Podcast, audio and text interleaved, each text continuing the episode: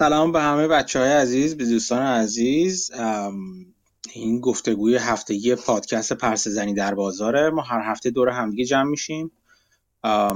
راجع به موضوعی که هفته گذشته برامون جالب بوده یا خوندیم و مطالعه کردیم یا کلا هر چیز آزادی که راجع به بازار بازار مخصوصا بازار سهام هست با همدیگه صحبت می‌کنیم. این گفتگو ضبط میشه. همونطور که می‌بینید. و باز پخشش در واقع توی همون پلتفرم های پادکست دوباره پخش میشه. می‌تونید اونجا رجوع کنید و بشنوید اگر دوباره خواستید یا اگر دسترسی نداشتید. بهتون توصیه می‌کنم که عضو گروه تلگرام پادکست بشید. عضو گروه دیگه به خدمت شما. همه همه چیزهای پادکست عضوشون بشید. حساب پادکست رو تو توییتر می‌تونید دنبال کنید و همین. این هفته هم جمع داریم جمع شدیم که راجع به چند تا موضوع صحبت کنیم. مسعود فعلا اومده از بچه ها اون پایین چت باز هست. اگر دوست داشتید چیزی سوالی بپرسید سوالی مطرح کنید که موقعش نداشتید که شفاهی صحبت کنید. دیگه به خدمت شما چیزایی که لازمه بگم. دستتون رو بلند کنید و هر وقت خواستید می‌تونید بیاید اسپیکر بشید سوالاتون رو بپرسید یا حرفی که دارین چیزی که براتون جالبه یا نظرتون رو بگین. خلاصه بحث یعنی گفتگو گفتگو آزاد خیلی آداب و ترتیب خاصی نداره مگر رعایت احترام. همین چیز خاصی نداره. خب حمیدم که اومد. چطوری مسعود؟ خوبی؟ مرسی متشکر سلام به شما. شما چطوری؟ من خوبم مرسی. مثل مثل کوچولوتون شما معترض به گفتگوی پادکست. آره اگه دستش برسه اعتراض می‌کنه. خیلی هم عالی.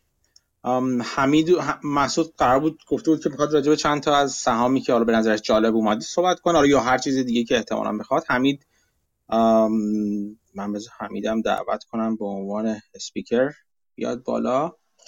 حمید هم راجع به چیزای راجع به موضوعات انرژی صحبت می‌خواد بکنه.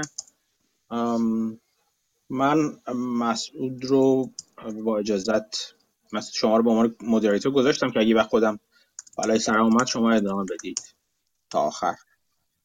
تا من برم و بیام تو بالا ممکنه حالا به هر دلیلی. چطوری حمید؟ خوبی؟ سلام. سلام چه خبرها؟ ممنون. شما خوبی؟ من خوبم مرسی. کیوان هم حالا قرار اضافه بشه. کیوان هم می‌خواست راجبه مقاله بودش می‌خواست صحبت کنه. من خیلی یادم نیست کدوم مقاله ولی کیوان هم به زودی اضافه میشه. خب همین می‌خوای با تو شروع کنیم؟ من آمادم تقریبا. آره فقط می‌خواستم یه چند تا عدد رو از توی Yahoo Finance در بیارم که حالا اوناش خیلی مهم نیست. خب بذار بذار نه در یه چند دقیقه بذار تو تو به کارات برس. من خوری گپ بزنیم. هفته اوکی. هر جور راحتی. بذار پس حالا تا حالا تا تو حاضر بشیم ما یه دو سه دقیقه ببینیم که چه خبر بوده تو بازار. محمود خبر جالب مهمی بوده تو بازار یا نه؟ محمود بیشتر دنبال می‌کنه اخبار رو. خبر که یکی بحث روسیه است که نفتش تحریم داره میشه و خود روسیه هم که گفته اصلا مواد خاممو نمی‌خوام دیگه صادر کنم تا آخر سال و خب اینا به ساپلای چین و اینا فشار میاره. بحث گندم و اینا از دارن بخش زیادیش از روسیه میاد که خب داره تحریم می‌کنه. و یه بخشش هم از اوکراین میاد که ظاهرا اینا هم دیگه الان فصل کاشتشون داره می‌رسه و با وجود جنگ احتمالا نمیکارن و اگه نکارن یه درصد زیادی از ساپلای از بین میره عملا برای امسال. من در همه اینا می‌خوام صحبت کنم اتفاقا. آها آها. خب پس من فقط حالا رد میشه. چون من در حد تیتر می‌دونم بیشتر خیلی عمیق نشدم. یکی داستان ونزوئلاست که آمریکا می‌خواد استفاده بکنه نفت ونزوئلا رو سعی کنه برگردونه آنلاین کنه و یکم از نفت روسیه رو جبران کنه. ولی خب اون مشکلات استراکچرالی داره که احتمالا خیلی نتونه جایگزین روسیه بشه ولی تا حدی ممکنه کمک بکنه به بازار. داستان دیل ایرانه که روسیه دقیقه 90 دیده نفت ایران بیاد فشار رو آمریکا و اروپا کم میشه داره موش می‌دونه تو دیل احتمالا دیل ایران هم میره رو هوا با اروپا و اینا فعلا. از این خبرها زیاده. بعد داستان چین بود تو گروه گذاشتم. ظاهرا اون توافقی که شده بود که چینی ها یعنی کلا الان آمریکا یه قانونی گذاشته که شرکت های چینی باید auditor اشون رو اینا بتونن audit بکنن وگرنه delist شون می‌کنن. بعد چین هم یه قانونی داره که این مدارک چیز auditor نباید از چین خارج بشه و نباید در اختیار خارجی ها قرار بگیره.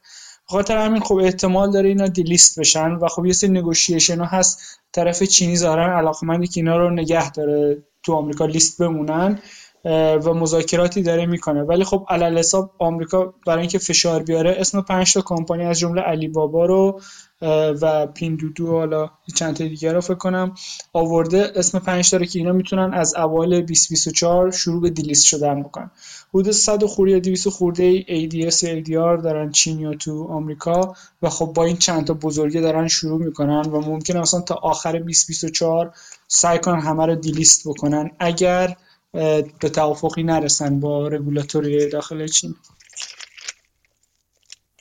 خب تو اونا Tencent اینا هم بودن یا نه؟ Tencent رو ننوشته بود. اصلا Tencent من فکر کنم تو آمریکا یا لیست نیست یا یه چیز دیگه لیسته. یه Tencent Music Holding یه همچین چیزی فکر کنم با اون Tencent یه فرقای شاید داشته باشه. شاید هم همون version ADR شه این هست. ولی خب تو لیست Tencent نبود فعلا. پنج پنج تا گفته بودن علی بابا یکیشون بود. که علی بابا از صد خورده اومده تا 80 خورده دیگه آخر دیروز فکر کنم. خیلی عالی این هم از این. بسیار خوب. خب اخبار پس زیاده کلا. راجبه خیلی چیزا میشه حرف زد. ولی خب بذار بذاریم ما با با همه شروع کنیم فعلا. ببینیم که چی داره برامون. من حمید می‌خواست راجبه چند تا مقاله که تو برانز و جاهای دیگه اومده راجبه انرژی و این چیزا صحبت کنه. حمید بگو. سلام. من می‌خواستم این هفته اول یعنی تا چند روز پیش می‌خواستم در مورد دو تا مقاله از مکنزی صحبت بکنم. یکی که در مورد energy transition و اثرش روی sector های مختلف بود. یکیش در مورد اثرش روی real estate sector بود که به نظرم خیلی جالب اومد که این energy transition چه اثری روی real estate sector می‌تونه بذاره. یکی دیگهش اثرش روی شرکت های بزرگ نفت و گازی بود. یکی دیگه هم در مورد اینکه کلا sector های مختلف exposure خیلی مساوی ندارن به بحثای محیط زیستی و energy transition. به نظرم این ستا مقاله از مکنزی جالب بودن ولی امروز همین امروز که در واقع اکانومیست و بارونز خوندم دیدم موضوعات جالب تری و مرتبط با روزی در واقع توشونه که گفتم اینا رو براتون تعریف کنم. چون برای خودم جذاب بود خوندم گفتم برای شما تعریف بکنم. من همین الان تموم کردم. و یک کم یادداشت برداری کردم. به خاطر همین اگه وسطش یکم توپق زدم پیشا پیش معذرت خواهی می‌کنم. دو تا مقاله در مورد دو تا مقاله از اکانومیسته و یه مقاله دو تا مقاله هم از بارونزه. اگه بخوام یه خلاصه ای بگم اولیش در مورد اثرات جنگ روی بازار کامودیتی ها و نفت و گازه و بعدش یه مقدار به بازار انرژی در واقع متمرکز میشه یه مقاله دیگه و بعدش میریم به آمریکا که آمریکا چه کارایی داره می‌کنه که این مشکلاتی که توی بازار انرژی هست بتونه برطرف بکنه و از اونجا یه پیشنهاد سرمایه گذاری توی اروپا با توجه به شرایط روز در واقع ارائه میده مقاله بارونز که به نظرم جالب اومد. مقاله اول اسمش هست The Ripple of Putin War Bread and Oil. من ترجمه کردم. موج انفجار جنگی که پوتین در واقع شروع کرده نان و نفت که در مورد اثرش روی این دوتاست. شروع می‌کنه با مصر چون مصر بزرگترین وارد کننده گندم دنیاست. میگه آخرین باری که توی مصر قیمت نون افزایش پیدا کرده هنوز اتحاد جماهیر شوروی سر جاش بوده. از اون به بعد هیچ دولتی توی توی مصر جرأت اینو پیدا نکرده که بخواد قیمت نون رو زیاد بکنه. اگه بخوایم یه تخمینی هم داشته باشیم که نون چقدر توی مصر ارزونه دولت در حال حاضر دو نه دهم میلیارد دلار در واقع سوبسید میده برای گندم توی مصر. که تقریبا بیشتر از نصف کل سوبسیدیه که برای غذا میده. و قیمت دوازده تا قرص نون برابر یک نخ سیگاره توی مصر. که السیسی چند وقت پیش هم گفته بود این قیمت به شکل خندهداری پایینه. میگه که این مشکلاتی که در واقع جنگ اوکراین و روسیه توی بحث گندم به وجود آورده می‌تونه دامن خیلی از کشورهای خاورمیانه ای و آفریقایی رو بگیره. به خاطر اینکه روسیه بزرگترین صادر کننده گندمه و اوکراین هم پنجمین صادر کننده گندم دنیاست. همینطور اوکراین یکی از بزرگترین صادر کننده های ذرت و بزرگترین صادر کننده روغن آفتابگردان دنیاست در واقع.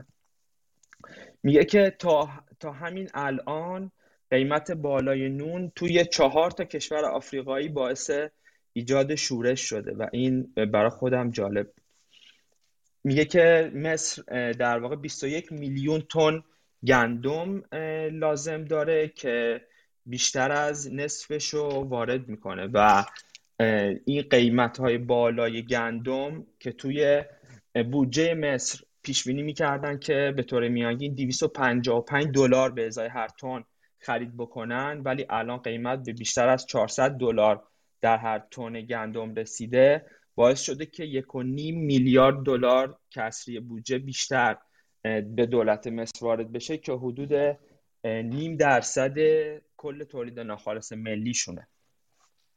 میگه که این مشکل به خاطر این خیلی مهمه توی مصر و کشورهای آفریقایی که مثلا توی مصر که حالا جزو فقیرترین کشورهای آفریقایی هم نیست حدود یک سوم مردم زیر خط فقر رسمی زندگی می‌کنن. وضعیت توی لبنان و تونس و جاهای دیگه هم خیلی متفاوت نیست. میگه که خیلی فکر می‌کردن که مردم روستایی با بالا رفتن قیمت حالا مواد غذایی و کامودیتی ها در واقع سود ببرن از این شرایط. چون اکثر مردم روستایی فروشنده مواد خوراکی ولی همچنان این مشکلاتی که توی دنیا به وجود اومده مثلا افزایش قیمت سوخت و افزایش قیمت آمونیا که یکی از مهمترین در واقع کودهای شیمیایی یا فرتلایزر هاست باعث شده که فشار زیادی حتی به همین تولید کننده های مواد غذایی توی, توی کشورهای فقیر هم بیاد.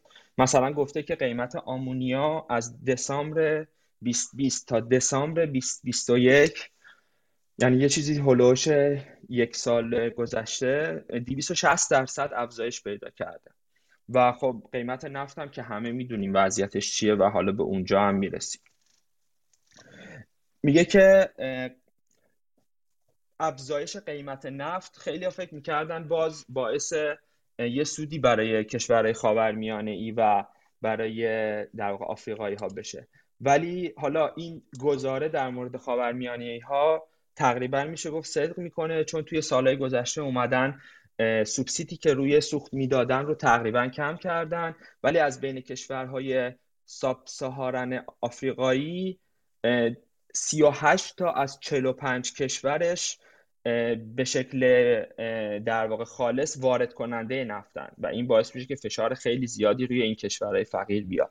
میگه که بین اونایی که توی آفریقا از این وضعیت نفت سود می‌تونن ببرن میشه به نیجریه و آنگولا در واقع اسم برد که اینا صادر کننده نفتن. میگه که با این مشکلاتی که توی اروپا توی مارکت نفت و گاز اروپا افتاده که حالا توی یه مقاله دیگه ای دقیق تر بهش می‌پردازیم. اروپایی دارن دنبال منابع غیر روسی نفت و گاز میگردن که حالا یه کشوری مثل الجزایر که برای خودم جالب بود خط لوله داره به اسپانیا و ایتالیا.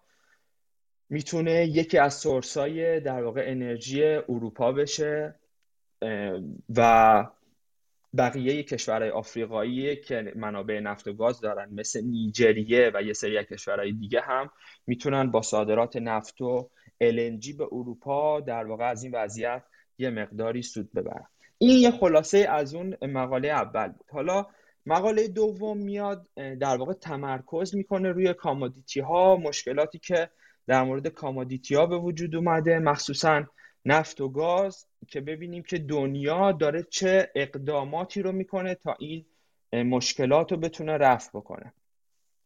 میگه, میگه که روسیه یه منبع خیلی مهمی برای تامین انرژی دنیاست. مثلا صادر کننده به ترتیب اول دوم و سوم توی گاز نفت و زغال سنگ. و روسیه مثلا یک دوم یا حالا نصف اورانیوم امریکا رو هم روسیه داره تأمین می‌کنه که حالا خود مهدی در مورد این مسئله باز بیشتر می‌دونه و شاید حالا کوتاه بعدا برامون توضیح بده که وضعیتش توی بازار اورانیوم چیه. ولی ما اصلا وارد اورانیوم نشدم من توی این در واقع داستان. میگه که ده درصد آلمینیوم و مس دنیا رو تقریبا تعمین می‌کنه و توی نیکلی که توی باتری ها به وجود میاد استفاده میشه هم حدود بیشتر از 20 درصد نیکل دنیا که بهش حالا نیکل باتری گرید میگن رو هم روسیه داره تأمین می‌کنه. و وضعیت توی پالادیوم هم یه همچین چیزیه که قضیه رو خیلی پیچیده و سخت می‌کنه توی بخش ساپلای چین و همچنین تأمین این منابع اولیه برای دنیا. میگه که اخیرا توی هفته گذشته دیدیم که آمریکا اومد نفت روسیه رو تحریم کرد.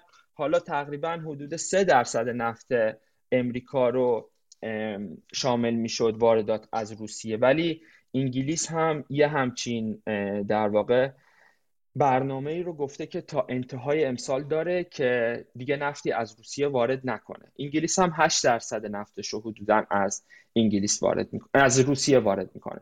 یه نکته که من خودم بگم اینه که در حال حاضر اونجوری که من فهمیدم اینا هنوز تحریمای اولیه هستن. یعنی تحریم های ثانویه هنوز امریکا روی نفت و گاز روسیه نذاشته. برخلاف اون چیزی که برای ایران اعمال کردن. میگه که مقاله میگه که اگه نفت و... اگه تحریم های ثانویه هم روی نفت و گاز روسیه قرار داده بشه اون موقع شرکت های غیر امریکایی که از روسیه نفت و گاز هم بخرن رو هم در واقع این تحریم ها شامل میشه و قضیه رو خیلی پیچیده تر می‌کنه. توی هفته گذشته دیدیم که حالا نفت تا 139 دلار شاخص نفت برنت هم بالا رفت ولی الان توی یه چیزی حدود 113 دلار تا 115 دلار در واقع در انتهای هفته حالا بسته شده. وضعیت گاز هم همینطور. نسبت به یک سال گذشته قیمتش توی اروپا 18 برابر شده که به حدود 316 دلار به ازای هر مگاوات ساعت رسیده که حالا یه چیزی تو حال و اگه بخوایم معادل انرژیش رو برای نفت حساب بکنیم بشکه نفتی حدود 250 260 دلار و توی این عددا در میاد. پس مقاله میگه که قضیه گاز توی اروپا که حالا بعد بشم می‌پردازیم خیلی انگاری اوضاش وخیمتره. توی هفته گذشته هم یه خبری بود که بازار در واقع فلزات لندن لندن متال اکسچنج در واقع معامله نیکل رو متوقف کرد و گفته که فکر می‌کنم حداقل تا دو هفته دیگه هم این تعلیق ادامه پیدا می‌کنه که این اتفاق از 145 سال گذشته که لندن متال, اکسچنج شروع به کار کرده فقط دومین باریه که داره اتفاق میفته و این نشون میده که چقدر شرایط در واقع پیچیده و پیچیده شده. حالا به اصطلاح آمیان قاراش شده میگه که دو تا دلیل پشت این panic ی که به وجود اومده توی market commodity وجود داره. میگه که بازار یه سری از این commodity ها حتی قبل از جنگ اوکراین و روسیه هم tight بوده به خاطر بازگشایی ها و بازگشایی ها بعد از کووید و افزایشی که توی تقاضا وجود داشته. ولی دلیل دومش هم خب از بین رفتن یه سری از عرضه بوده که بالانس عرضه و تقاضا رو بیش از پیش در واقع دچار ناترازی کرده. میگه که در حال حاضر روسیه داره نفتش رو صادر می‌کنه. اما بیشتر این محموله های نفت روسیه که دارن اقیانوسا رو میپیماین قبلا پولشون پرداخت شده. میگه که عرضه جدید نفت اورال روسیه حتی با 25 درصد تخفیف نسبت به قیمت spot برای خریدار دچار مشکله. اینم چندین و چند تا دلیل داره که حالا بهش می‌پردازیم. میگه که یکیش عدم finance کردن این محموله ها از طرف بانک های خارجی حتی بانک های چینیه. مقاله میگه که اون تجربه ای که یک سری از بانک ها در مورد تحریم های ایران داشتن و الان به هیچ وجه نمی‌خوان که این مشکلات دوباره گریبان گیرشون بشه. به خاطر همین خیلی در مورد finance کردن این محموله ها دست به عصا کار می‌کنن. حتی بانک های چینی که شاید ما فکر بکنیم که مستقیم توی تیررس در واقع تحریم های آمریکا تا اینجا نبودن. میگه که مشکل دوم مشکل لوجستیکیه. در واقع این نفتکش ها و قایق هایی و کشتی هایی که با روسیه کار می‌کنن الان مشکل پیدا کردن بیمه یا اینشورنس دارن.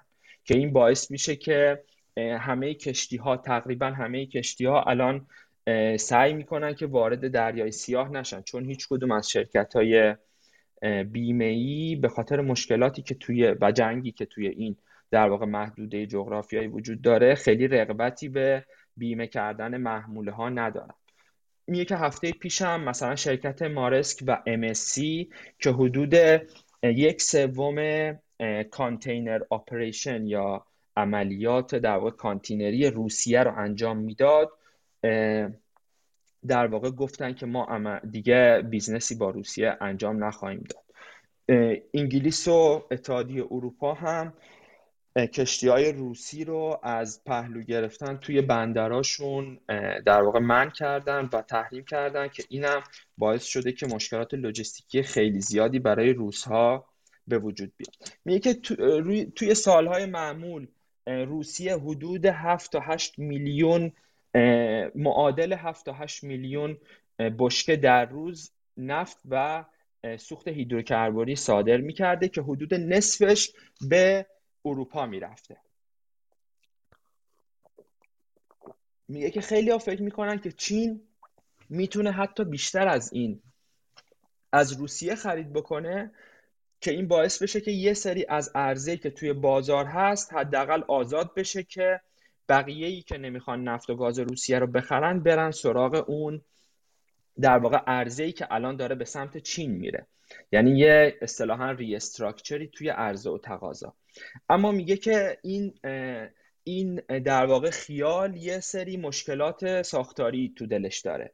مثلا میگه که توی روسیه حدودا به شکل ماکزیموم شاید نیم میلیون بشک نفت در روز بتونه توسط خط لوله به سمت روسیه در واقع برده بشه. که این خیلی عدد قابل توجهی در مقابل اون 7 میلیون نیست.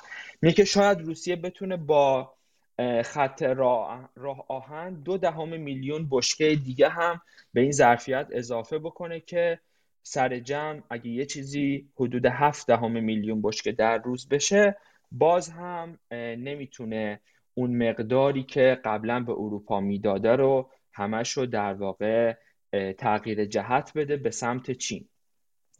میگه که یه مشکل دیگه هم که روسیه با صادرات به چین داره از نظر مسافت دریایی مثلا محموله هایی که چین میفرستاده به سمت اتحادیه اروپا حدودا 5 تا ده روز طول میکشیده تا به مقصد برسن. ولی همین در واقع محموله اگه بخواد به سمت چین بره حدودا 45 روز در راه خواهد بود و طول خواهد کشید.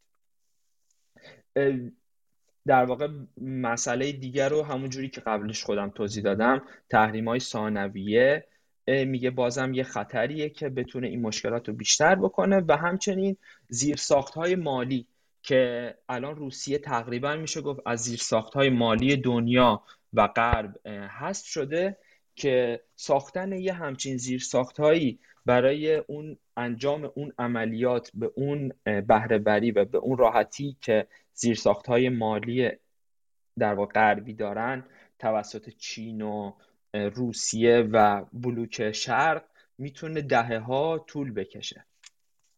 اینا رو از در واقع مشکلات اصلی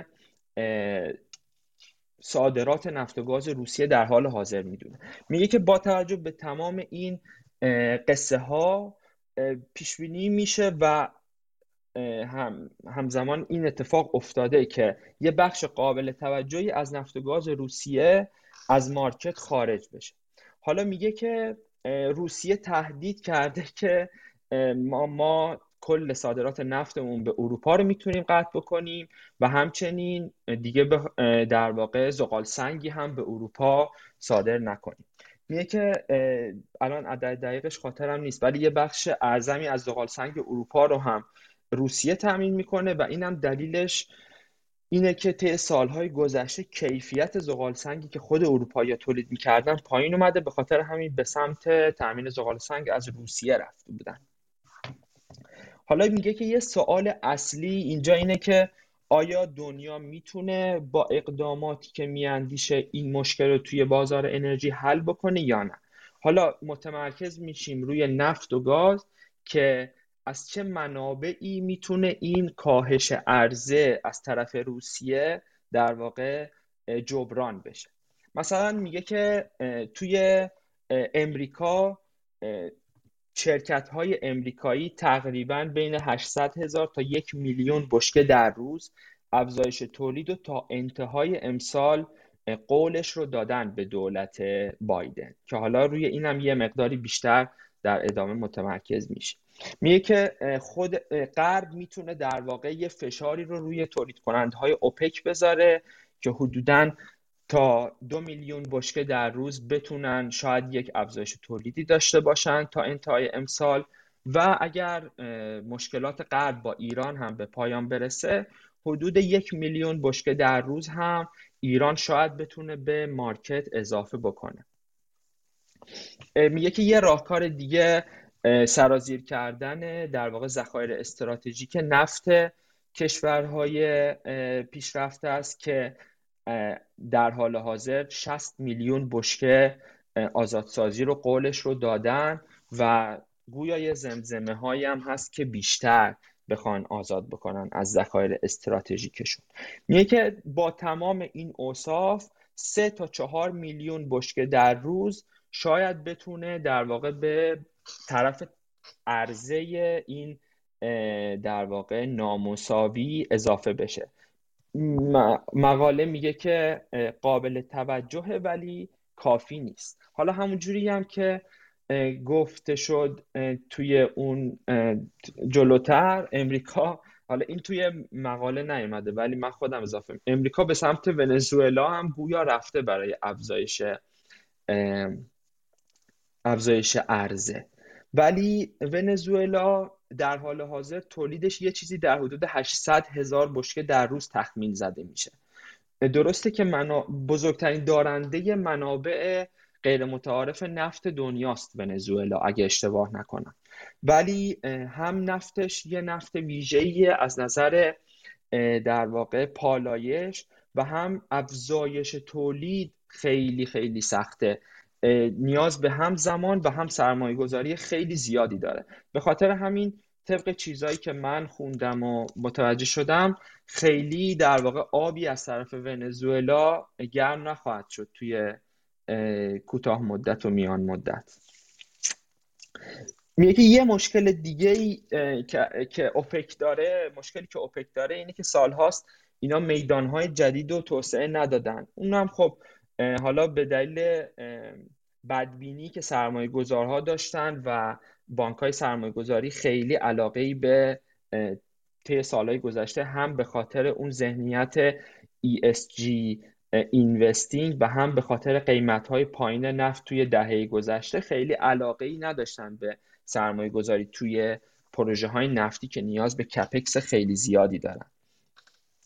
میگه که تولید شیل امریکا هم یه چیزی در حدود 6 ماه طول می‌کشه اگه بخوان تولید کننده های شیل افزایش تولیدی داشته باشن و یک چیزی در حدود 6 ماه دیگه هم طول می‌کشه تا این تولید بخواد در واقع وارد مارکت بشه. یعنی تقریبا یک سال رو هم برای تولید شیل امریکا اگه شرکت ها در واقع عزم اینو داشته باشن که این افزایش رو انجام بدن تخمین زده میشه. میگه که یه مشکل دیگه ای که خیلی بهش توجه نمیشه توی بازار نفت اینه که حالا ما اومدیم این نفت اورال روسیه رو با یه نفت دیگه ای جایگزین کردیم. میگه که پالایشگاه های در واقع مناسبی وجود نداره توی مقاصد که بتونه این نفت غیر اورال رو پالایش بکنه. و این تغییر ساختار توی بخش پالایشگاهی یا بخش پایین دستی هم باید اتفاق بیفته. اینم به خاطر ویژگی خاص خود نفت اوراله چون این نفت در واقع میزان سلفور یا گوگرد بالایی داره یه نفت ترش حساب میشه و این باعث میشه که حتی توی بخش پایین دستی هم یه سری چالش ها بازار داشته باشه تا بتونه خودش رو با در واقع نبود نفت روسیه تطبیق بده.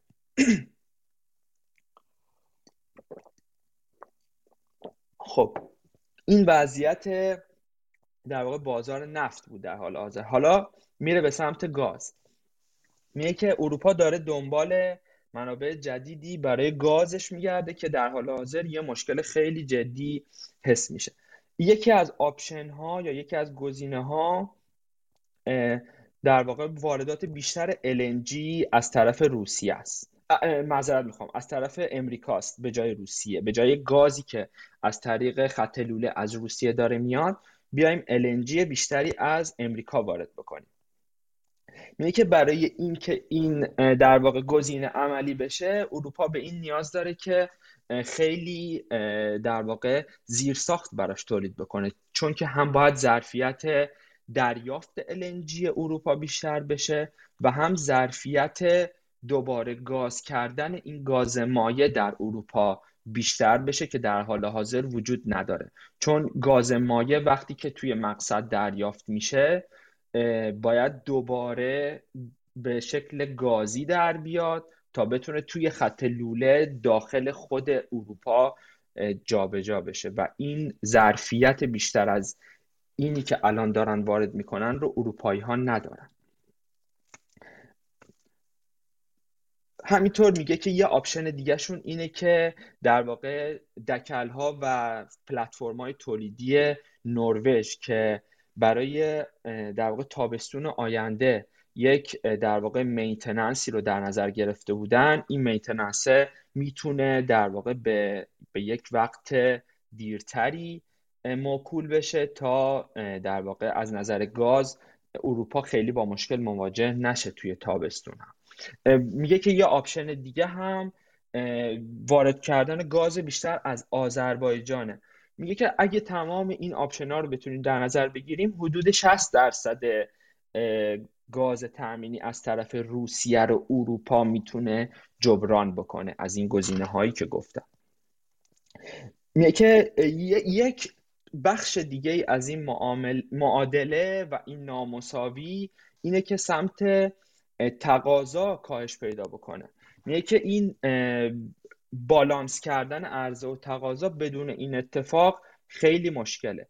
پس یکی می‌تونه اروپا در واقع قوانینی رو برای گرم کردن ساختمونا بذاره که قیمت رو که مصرف رو کاهش بده. یکی دیگه هم مصرف در واقع صنایع که شاید مجبور بشه اروپا مصرف صنایع رو کم بکنه تا بتونه طرف تقاضا رو توش یه کاهشی ایجاد بکنه. یک موضوع دیگه ای که میگه میگه که demand destruction هست یا تخریب تقاضاست که این demand destruction معمولا به خاطر قیمت خیلی بالا اتفاق میفته یعنی خود مصرف کننده قیمتش رو کم می‌کنه. مثلا تخمین هایی که وجود داره اینه که با نفت 200 دلار در هر بشکه حدود چهار میلیون بشکه تخریب تقاضا از طرف مصرف کننده ممکنه اتفاق بیفته. میگه که در قیمت های حال حاضر شاید خیلی demand destruction ی در واقع نداشته باشیم. میگه که demand destruction توی بقیه commodity ها هم می‌تونه خیلی مشکلات ایجاد بکنه. مثلا برای آلومینیوم می‌تونه تولید ماشین ها و بطری های در واقع آلومینیومی رو با مشکل مواجه بکنه. برای نیکل می‌تونه تولید خودروهای الکتریکی رو با مشکل مواجه بکنه و همه اینها می‌تونه رشد جهانی بعد از همهگیری کووید رو و در واقع رشد جهانی اقتصاد رو با مشکل مواجه بکنه. مثلا بانک سرمایه گذاری جی پی مورگان تخمین خودش رو از رشد اقتصاد جهانی بعد از جنگ روسیه و اوکراین حدود 8 دهم درصد نسبت به قبل از جنگ کاهش داد.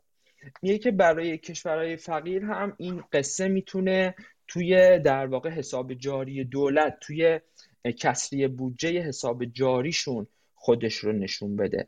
مثلا تخمین می‌زنن که 37 کشوری که وارد کننده نفت هستن با نفت 150 دلار در هر بشکه حدود دو سه دهم درصد به کسری حساب جاری دولتشون اضافه بشه. و میگه خیلی از این کشورها کشورهایی هستن که همین الان هم حساب جاریشون در واقع منفی هست و مشکلات مالی زیادی خود دولت هاشون دارن مثل ترکیه یا بلاروس یا مثلا یونان. این در واقع خلاصه دو تا مقاله اکانومیست در مورد بحثای انرژی و جنگ روسیه و اوکراین اثرش روی بازار جهانی. حالا میگه که از سمت امریکا خیلی دولت داره این در واقع جیغ بنفش رو می‌زنه که چرا تولید کننده های نفت و گاز نمیان تولید رو زیاد بکنن. مثلا همین شب گذشته هم دیدیم که بایدن یه سری جملات کاملا بی به هم و پشت سر هم می‌گفت و می‌گفت که ما 9000 مثلا license جدید به شرکت های نفت و گازی دادیم که بتونن چاه جدید بزنن. پس باید شیر نفت رو باز بکنن تا ما بتونیم در واقع قیمت نفت رو پایین تر بیاریم توی بازار جهانی و مشکلات بازار رو حل بکنیم. حالا اگه بخوام یه مقدمه بگم میگه که همیشه نفت با جنگ یه رابطه خیلی تنگاتنگی داشته. مثلا جنگ جهانی اول باعث شروع عصر نفت به شکل مدرن شده. جنگ جهانی دوم باعث تغییر ساختار شکلی که نفت توی دنیا جابجا می شده شده. اصلا جابجایی نفت با نفتکش و به شکل کنونی و به وجود آوردن یه بازار جهانی نفت گویا بعد از جنگ جهانی دوم اتفاق افتاده. میگه که الان هم این جنگی که داره اتفاق میفته بازارهای جهانی رو در واقع خیلی تکون داده. میگه که درسته که امریکا به شکل مستقیم وارد جنگ نشده و نیروی نظامی نفرستاده. اما الان دولت امریکا اینو خوب می‌دونه که نفت و گازش به مسابه در واقع نیروی نظامیش داره توی این جنگ عمل می‌کنه. بر, بر علیه روسیه. میگه که از, از, از طرف دولت اگه بخوایم به این مسئله نگاه بکنیم جواب شاید خیلی ساده به نظر بیاد. حالا یه جمله گفته که turn the taps beat the bad guys. یعنی شیر نفت رو باز کن و آدم بدا رو شکست بده.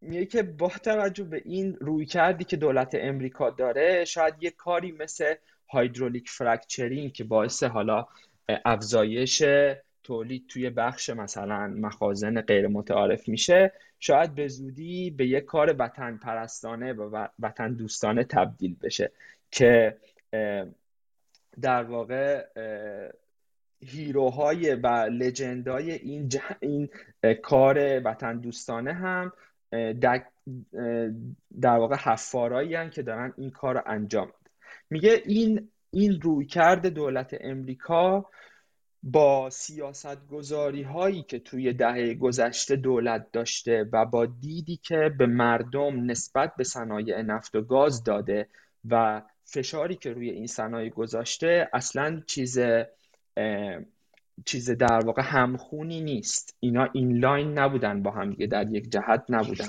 میگه که توی سال گذشته توی میگه که با توجه به این مشکلاتی که الان هست تمام چشم دولت به تگزاس و نیو مکزیکو و نورس داکوتاست که بتونن تولید بیشتری انجام بدن. چون که به نظر نمی‌رسه که از طرف عربستان سعودی آبی برای دولت امریکا گرم بشه. چون که گویا در واقع کشورهای اوپک خیلی علاقه به این ندارن که از موازهشون مبنی بر اینکه تولید رو خیلی کم کم افزایش بدن بخوان در واقع منحرف بشن.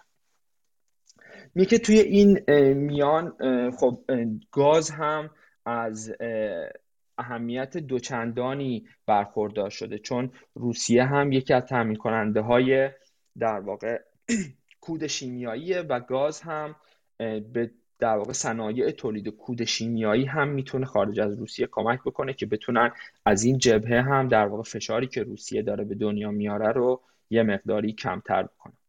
میگه که در حال حاضر به شکل تکنیکی امریکا از نظر انرژی مستقله یعنی وابستگی به بیرون نداره. اما بازارهای امریکا خیلی, خیلی بی تاثیر از بازارهای جهانی نیستن. مثلا نفت خب قیمتش رو هم الان دیدیم که توی پمپ بنزین های امریکا هم خیلی بالا رفته. اما حالا گاز یه مقداری کمتر قیمت گاز توی اروپا خیلی بیشتر از قیمت گاز توی امریکاست. یه چیز دیگه ای که میگه میگه که اگر الان امریکا هنوز وارد یک در واقع رکود اقتصادی نشده. شاید دلیلش این باشه که نسبت به مثلا دهه 1980 امریکایی ها تقریبا 50 درصد کمتر از هزینه خانوارشون رو صرف انرژی می‌کنن. مثلا توی سال 1980 هر خانوار امریکایی حدودا 9.5 درصد از هزینه هاش هزینه انرژی بوده. اما در حال حاضر این هزینه ها تقریبا 4.5 درصده. پس میگه که این افزایش مثل در واقع بره های قبلی شاید فشاری روی هزینه خانوار نیاره. میگه که حالا از طرف این نگاه دولت به این قضیه بود. اگه بخوایم نگاه شرکت های نفتی رو به این قضیه بگیم اینه که شرکت های نفتی میگن که ما یه سری برنامه در واقع سرمایه گذاری و برنامه تولیدی برای آیندهمون داریم. باید به این برنامه ها پایبند باشیم چون باید به سهامدارانمون جواب پس بدیم و البته خیلی از کسایی که توی حوزه نفت و گاز هم هستن اینو میگن که ما هر کاری که می‌تونیم داریم می‌کنیم. مثلا CEO شرکت Liberty Oilfield Services که یکی دومین بزرگترین در واقع خدمات دهنده به شرکت های نفت و گازیه میگه که تمام توانی که ما الان برای fracturing داریم رو ما به کار بستیم. نه نیروی انسانی لازم بیش از این توی بازار هست و نه زنجیره تامین به ما این بیشتر از این اجازه رو میده که بخوایم fracturing انجام بدیم. مثلا میگه که sand یا ماسه که یکی از بخشای مهم این hydraulic fracturing ه خیلی بخش ارزش الان با مشکل مواجهه و ما داریم چندین برابر قیمت گذشته پول میدیم که بتونیم سند بخریم و بیشتر از این دیگه در بازار نیست. پس ما چه کار دیگه می‌تونیم بکنیم؟ میگه که ولی همچنان ESG اینوستورا در واقع دارن به همون روالی که قبلا کار می‌کردن در واقع ادامه میدن. مثلا یک کسی من الان اسمشو پیدا نمی کنم گفته بود که شرکت ها بانک های سرمایه گذاری یکی از همین ESG investor ها به بانک های سرمایه گذاری پیشنهاد کرده بود که به هیچ وجه نمی بایست در واقع finance بکنن پروژه های تولید گاز طبیعی توی امریکا رو. حالا در واقع استدلالش هم این بوده که درسته که گاز طبیعی نسبت به نفت carbon footprint یا اثر در واقع محیط زیستی کمتری داره. اما اگر نشتی توی این خط لوله های انتقال به وجود بیاد اگر خود متان وارد جو بشه می‌تونه اثر گلخانه خیلی بیشتری داشته باشه. به خاطر همین ما نباید finance بکنیم تولید در واقع بیشتر گاز طبیعی توی اروپا توی امریکا رو. میگه که جنیفر گرانهولم که وزیر انرژی امریکاست چند روز پیش گفت که ما 9000 license جدید برای که شرکت های نفتی برای حفر چاه صادر کردیم. پس چرا اینها در واقع تولیدشون رو خیلی سریع بیشتر نمی‌کنن یا اصطلاحا چرا شیر رو بازتر نمی‌کنن؟ که با توجه به چیزهایی که گفتیم به این سادگی که دولت فکر می‌کنه نیست این قضیه. میگه که یه راهکار دیگه که امریکا بتونه به اروپا کمک بکنه اینه که LNG بیشتری بفرسته به سمت اروپا. از طرف اروپا این قضیه رو گفتیم که حالا چه زیرساختهایی لازمه ولی مقاله میگه که در حال حاضر این اتفاق داره میفته. مثلا توی اکتبر گذشته 34 درصد محموله هایی که از در واقع بنادر امریکا محموله های LNG که از بنادر امریکا خارج می‌شد به سمت اروپا میومد اما در حال حاضر 78 درصد منابع در واقع محموله ها داره به سمت اروپا میاد. پس از این جهت هم شرکت های نفتی و صادر کننده های LNG توی امریکا هر کاری که می‌تونستن دارن می‌کنن. حالا گفتیم که قضیه خیلی توی اروپا جدیه. حالا ممکنه یه کسی که داره اینو گوش میده میگه که حالا ما همه این قصه ها رو گفتیم. ولی شما به ما نگفتی که اگه بخوایم مثلا توی این توی این بازاری که به وجود اومده مثلا یه موقعیت سرمایه گذاری برای خودمون در نظر بگیریم چه شرکتی رو مثلا می‌تونیم روش فکر بکنیم یا بیشتر بررسی بکنیم؟ یا چه شرکتی موقعیت ویژه ای توی این بازار مشکل داره الان داره؟ من قبلا هم که حالا چند بار صحبت هایی کرده بودیم توی همین گفتگوها گفته بودم که شرکت اکوینور به نظر من خیلی موقعیت جذابی داره و برای بررسی می‌تونه یه گزینه جالبی باشه. این هفته مجله بارونز یه مقاله در مورد شرکت اکوینور نوشته که حالا من به شکل خلاصه بهتون میگم که چرا شرکت اکوینور جذابه چه ویژگی هایی داره و در واقع عرض و طول و مختصاتش چی هستن؟ که در حال حاضر اکوینور دومین تأمین کننده گاز طبیعی اتحادیه اروپا است. بعد از شرکت گازپروم روسیه. 67 درصد شرکت اکوینور توسط دولت نروژ مالکیت میشه. یعنی یه شرکت نیمه دولتی محسوب میشه. سهام در واقع لیست شده توی بازار امریکای اکوینور در حال حاضر 33 دلار به ازای هر سهم داره معامله میشه که یه چیزی در حدود 8 و 6 دهم برابر نسبت به earning ش توی سال 2022 هست. اکوینور حدود 5 درصد dividend yield داره و گفته برای سال آینده یا سال جاری می‌خواد 5 میلیارد دلار شیر بای بک هم انجام بده. که اگر این دیویدند تیر که میده رو با اون شیر بای بکه بخوایم در واقع جمع بکنیم حدود 10 درصد ییلد در واقع مجموع دیویدند و بای بکش هست. میگه که یکی از که این که این ده درصد یکی از بالاترین ها بین شرکت های بزرگ نفت و گازه. میگه که هیچ شرکت بزرگ نفت و گاز در واقع غربی به جز شرکت های روسیه بیشتر از 20 درصد اکسپوژر به بازار گاز اروپا ندارن. هیچ شرکتی بیشتر از اکوینور exposure به بازار گاز اروپا نداره. اکوینور حدود 20 درصد بازار گاز اروپا رو در اختیار خودش داره که این باعث میشه که یه موقعیت خیلی ویژه ای توی این بازار داغ الان داشته باشه. میگه که در کنار همه اینها که business oil and gas در واقع اکوینور باشه اکوینور یه جایگاه ویژه هم از نظر ESG و در واقع رویکرد سبز به آینده و گذار انرژی داره. مثلا یکی از کمترین کربن فوتپرینت یا در واقع رد پای کربن رو بین این تولید کننده های نفت و گاز رو داره کمترینش رو داره که از نصف میانگین کل در واقع سکتور اویلنگس هم کمتره. که این باعث میشه که نشون میده که خیلی رویکرد در واقع سبزی هم به business شون دارن شرکت اکوینور حالا اگه بخوایم یک در واقع تو مقایسه کمی داشته باشیم. اکوینور رو با بی پی، شورون، اگزون و شل.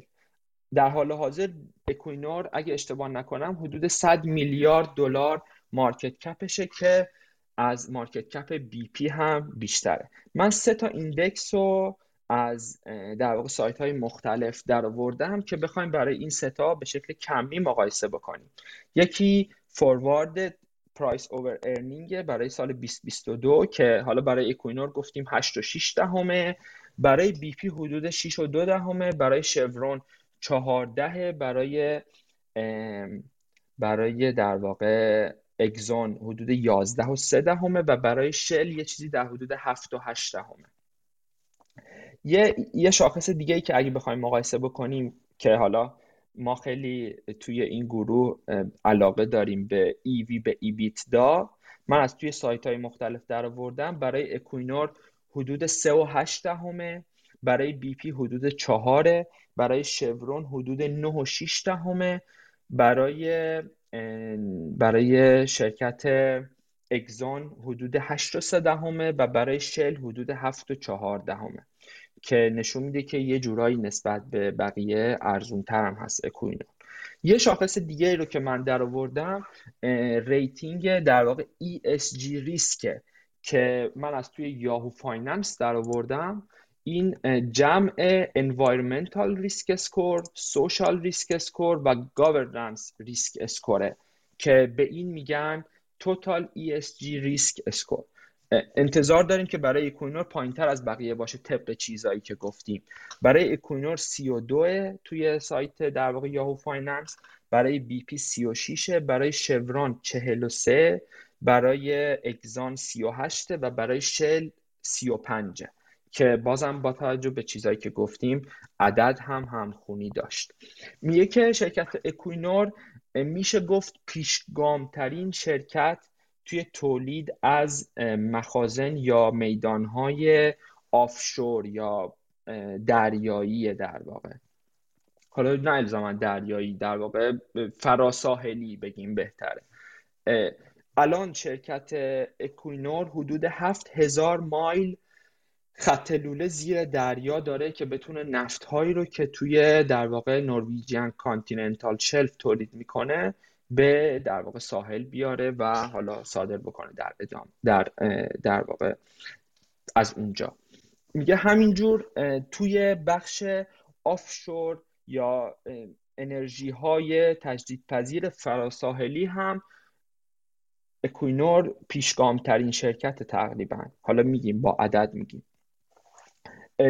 و میگه که بین شرکت های بزرگ نفت و گازی در واقع بهترین تکنولوژی و پیشرفته ترین تکنولوژی رو توی بخش های carbon capturing و carbon storage داره که حالا با توجه به اینکه مثلا field تخصصی خودم هم این هست این واقعا در واقع چیز درستی بود که مقاله نوشته. یک پروژه‌ای دارن اکوینور مشترک با شرکت شل و توتال به اسم Northern Light project که اینا در واقع به شکل مایع CO2 رو در واقع با کشتی منتقل می‌کنن به field های فراساحلی یا offshore ی که دارن و اونجا تزریق می‌کنن. میگه که پیش اینه که بتونه استارت عملیات این پروژه که در حال حاضر در دست توسعه است توی سال 2024 زده بشه و تا سال 2035 بتونن توی این پروژه حدود 15 تا 30 مگاتون CO2 رو در سال اگه اشتباه نکنم مگا باید باشه. مگاتون CO2 رو بتونن در سال در واقع به زیر زمین تزریق بکنن که این باعث میشه که کربن فوت پرینتشون از چیزی که در حال حاضر هم هست کمتر بشه. در حال حاضر اکوینور حدود دو میلیون معادل دو میلیون بشکه نفت و در واقع سوختهای هیدروکربوری تولید می‌کنه که تقریبا پنجاه پنجاه بین نفت و گاز در واقع تقسیم شده. میگه که دو سوم این تولیدات هم از توی خود نروژ هست. به خاطر میگه اینم یه جذابیتی که ایجاد می‌کنه اینه که خب بالاخره نروژ یکی از متحدای اتحادیه اروپا و ناتو هست و ریسک ژئوپلیتیکی در واقع توی نروژ وجود نداره. دو سوم پورتفولیوی اکوینور تولیدش توی خود Norwegian continental shelf. میگه یک در واقع سیگنال خوبی که اکوینور توی سال گذشته به اتحادیه اروپا داد که نشون بده یه متحد خیلی قابل در واقع اعتنا و یه شرکت قابل اعتنا برای تامین انرژی هست اینه که توی سال گذشته به خاطر مشکلاتی که توی market گاز اروپا وجود داشت حدودا 16 درصد تولید نفت و گازش رو افزایش داد و همه این تولید رو به سمت اتحادیه اروپا شرکت اکوینور روانه کرد که در واقع تونست یه کمکی باشه برای اتحادیه اروپا. حالا میگه ریسکای اکوینور اگه بخوایم توش سرمایه گذاری کنیم یا بررسیش کنیم چیه؟ یکی از ریسکا collapse کردن market گاز اروپاست. چون که اینا گازشون رو در واقع دارن تقریبا میشه گفت بخش اعظمی از گازشون هج نشده است و اینا دارن توی market spot میفروشن با قیمت spot. حالا این در واقع مزیت ها و معایب خودشو داره. اگه قیمت گاز کم بشه خب cash flow yield شون کم میشه. مثلا میگه تخمینی که وجود داره از cash flow yield اکوینور با میانگین قیمت نفت 100 دلار و گاز 20 دلار به ازای هر بشکه معادلش توی نفت 20 درصد cash flow yield داره شرکت اکوینور. اما اگر قیمت گاز به حدود به نصف بشه و 10 دلار بشه تقریبا 10 درصد میشه cash flow yield این در واقع شرکت. میگه که شرکت اکوینور یکی از سالمترین بالانس شیت ها رو بین شرکت های بزرگ نفت و گازی داره.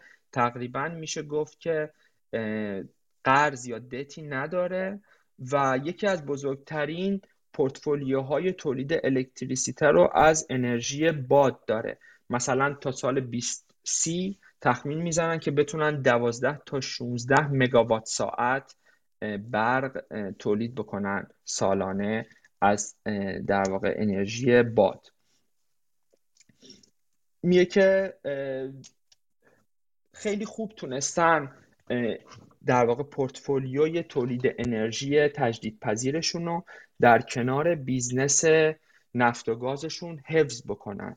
و اون در واقع رویکرد خیلی aggressive ی که شرکت های مثل مثلا بی پی و شل داشتن و در واقع دنبالش نرفته اکوینور و یه جایی خودش رو بین شرکت های اروپایی و امریکایی تونسته قرار بده. مثلا تخمین زده میشه که business نفت و گاز اکوینور تا سال 2026 سالانه دو درصد بیشتر از این چیزی هم که در واقع هست بتونه رشد بکنه. این چیزی بود که حالا من گفتم خوب امروز باهاتون صحبت بکنم که هم یه در واقع دید کلی به مارکت انرژی در حال حاضر بده و در انتها هم یه در واقع پیشنهاد برای بررسی بیشتر باشه برای کسایی که گوش میدن. مرسی همین خیلی ممنون. دیده از بالای خیلی خوبی بود. فکر می‌کنم جمعبندی خیلی از صحبت هایی که این چند وقته شده بود. حالا تو بازار در مورد چرا چرا قیمت نفت بالا مونده؟ چرا آمریکا مثلا تولید کننده آمریکایی نفت رو بالا نمی‌برن؟ تولید نفت رو و غیره و غیره داشت که خیلی خوب بود. حالا از این ریزتر هم, هم میشه شد. میشه جزئیات بیشتری. چیزی که دیگه در واقع دست خود شنوندار میبوسه برای اینکه بیشتر عمیق بشن. یا اینکه اگه سوالی دارن می‌تونن بپرسن. این منابعی که گفته بودی رو توی گروه هم معرفی میکنیشون؟ آره من همه رو الان میفرستم توی گروه. هم مقاله های اکانومیست و هم یه پادکستی از اکانومیست در مورد این زمینه و هم دو تا مقاله از بارونز. خیلی هم خوبه. برای بچه که حالا دارن گوش میدن و میشنون این صحبت ها رو یکی از دلایلی که مالا من از بچههایی که صحبت می‌کنن می‌خوام که منابعشون رو بذارن تو گروه. که ببینید کدوم منابع جای خوندنی داره. چه پادکست هایی چون مثلا همه این حرفا رو شما می‌تونید خیلی سریع و در واقع جمع و جور شده. همونطور که الان مسعود حمید داشت ارائه می‌داد. اگر من به هر کدوم از این منابع در واقع موضوعات هستی می‌تونید پادکست های مربوطه منابع مربوطه رو بشنوید. حالا بعضی وقتا ممکنه حالا اکونومیست و ایناش به رایگان در اختیارتون نباشن. ولی پادکست های خیلی خوبی هست. که حالا هم حمید خوب پادکست گوش میده هم بچه های دیگه می‌تونید اینا رو تو گروه دنبال کنید و اینکه اصلا عضوشون بشید و در واقع از اصل منبع در واقع به این منابع دسترسی داشته باشید. بازم ممنون همین خیلی خیلی عالی بود. من خودم خیلی لذت بردم دوستان دیگه اگه سوالی صحبتی نظری دارید بشنویم. اگر نه بریم سراغ موضوع بعدی. یه سوال من در مورد اکوینور دارم. این, که همچین سودی می‌بره از همچین بازاری خب جالبه ولی به نظر مثل بخش زیادیش هم پرایستین شده. مثلا من قیمتش تو بازار نروژ می‌دیدم مثلا به کرون نروژ 160 70 بوده مثلا 160 بوده الان هست 280 یا همچین چیزی. یعنی نسبت قابل توجه 60 70 درصد بالا رفته قیمتش تو چند هفته اخیر. آره خب نمیشه گفت که پایین نرفته. در واقع شرکتی نیست که اونقدر کوچیک نیست که بگیم حالا از دیدها پنهان مونده و مثلا با توجه به این اتفاقاتی که افتاده هیچ افزایش قیمتی نداشته. همه شرکت های دیگه داشتن. حتی بی پی و شل هم که کمتر اکسپوژر به نفت و گاز دارن هم افزایش داشتن. ولی به نظر من چیزی که باید بررسی بکنیم یکی سلامت کسب و کار شرکت یکی دیگه در واقع چقدر پایدار می‌تونه باشه این کشف این کشفلوی که ایجاد کردن. و یکی دیگه هم اینی که ببینیم از نظر آماری نسبت به رقبای خودش یا نسبت به پیراش آیا گرون هست یا ارزون هست؟ به نظر می‌رسه که حداقل نسبت به امریکایی یه مقداری ارزون تر باشه. و اینکه اکوینور یه سری ویژگیهایی داره که به نظر من خیلی متمایزش می‌کنه. مثلا توی همون بخش carbon storage ی که گفته شد. واقعا تکنولوژی که کربن برای carbon storage و برای operation توی بخش carbon storage داره اکوینور رو هیچ کدوم از شرکت های نفت و گاز دیگه ندارن. به خاطر همین این در آینده با regulation هایی که اتحادیه اروپا می‌ذاره که مثلا می‌خواد تا سال 2030 carbon footprint رو نصف بکنه و تا سال 2050 به carbon neutrality برسه اون موقع شاید قیمت کربن زیاد باشه و با این operation ی که مثلا اکوینور داره شاید بتونه اون موقع شاید کربن اصلا خودش به یک commodity تبدیل بشه که بتونه در واقع carbon credit بفروشه. اکوینور به بقیه. به خاطر همین اینا هم چیزایی که در ادامه ممکنه از پس business ی که اینا در حال حاضر دارن اضافه بشه بهش. به نظر من همین بحث مثلا کربن به عنوان یک کامودیتی توی آینده نزدیک توی اتحادیه اروپا و کشورهای غربی خیلی جدی خواهد بود و اون موقع است که اینا می‌تونن در واقع کربن کردیت بفروشن حتی به بقیه. مرسی از خیلی خوب. یه سال دیگه من داشتم. بحث آمریکا که گفتی energy independent ه. حالا من سوادم نمی‌رسه ولی فکر کنم داستان اینه که net energy independent یعنی مثلا LNG خیلی صادر می‌کنه به ازاش نفت وارد می‌کنه. و خب یه جورایی پس اگه مثلا حد درست energy independent ه ولی LNG کار نفت رو براش نمی‌کنه و مجبور نفت رو وارد بکنه و همزمان تحت این فشارها قرار می‌گیره و قیمت های نفت تو آمریکا بالا میره. چون که آمریکا حالا بجز که بازار جهانیه همچنان وارد کننده نفت فکر کنم. آره کاملا چیزی که میگی درسته. آره از نظر انرژی اینا ایندیپندنت هم ولی فکر می‌کنم همینجوری که میگی یه مقداری وارد کننده نفت باشن. و یه چیز دیگه هم که وجود داره خب اینا وارد واردات رو همیشه دارن. مثلا برای شمال امریکا خیلی نمیصرفه که چیزی که از تگزاس مثلا نفتی که از تگزاس تولید میشه رو ببرن شمال امریکا. به خاطر همین مثلا از کانادا خرید می‌کنن به حالا از جنوب مثلا میفروشن. این یک مقداری مثلا به صرفه تره. یه سری اتفاقات این شکلی که خودت گفتی میفته چیزی هم که تو مقاله گفته بود نوشته بود انرژی ایندیپندنت همون چیزی که گفتی دقیقا درسته.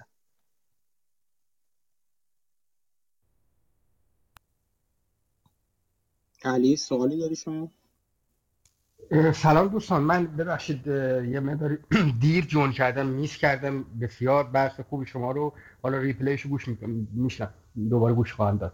می‌خواستم ببینم همه جان به ریگ آر آی جی که قبلا هم مثل که مهدی روش نظر داشت و اتفاقا تو همین oil and gas هست و توی سوئیس Transocean کار می‌کنه. صحبت کردی یا اطلاعی داری یا پیش بینی یا چیزی راجبش خوندی؟ ممنون میشم share کنی با امروز در مورد شرکت خاصی خیلی صحبت نکردیم. فقط در مورد اکوینور که منم در واقع یه مقاله از بارونز فقط خلاصش رو گفتم طبق چیزی که نوشته بود و حالا یه سری از اطلاعاتی که خودم داشتم در کنارش. اونم می‌شناسم شرکتش رو حالا مهدی دقیق تر از من می‌شناسه. شاید مهدی بخواد توضیح دقیق تری بده.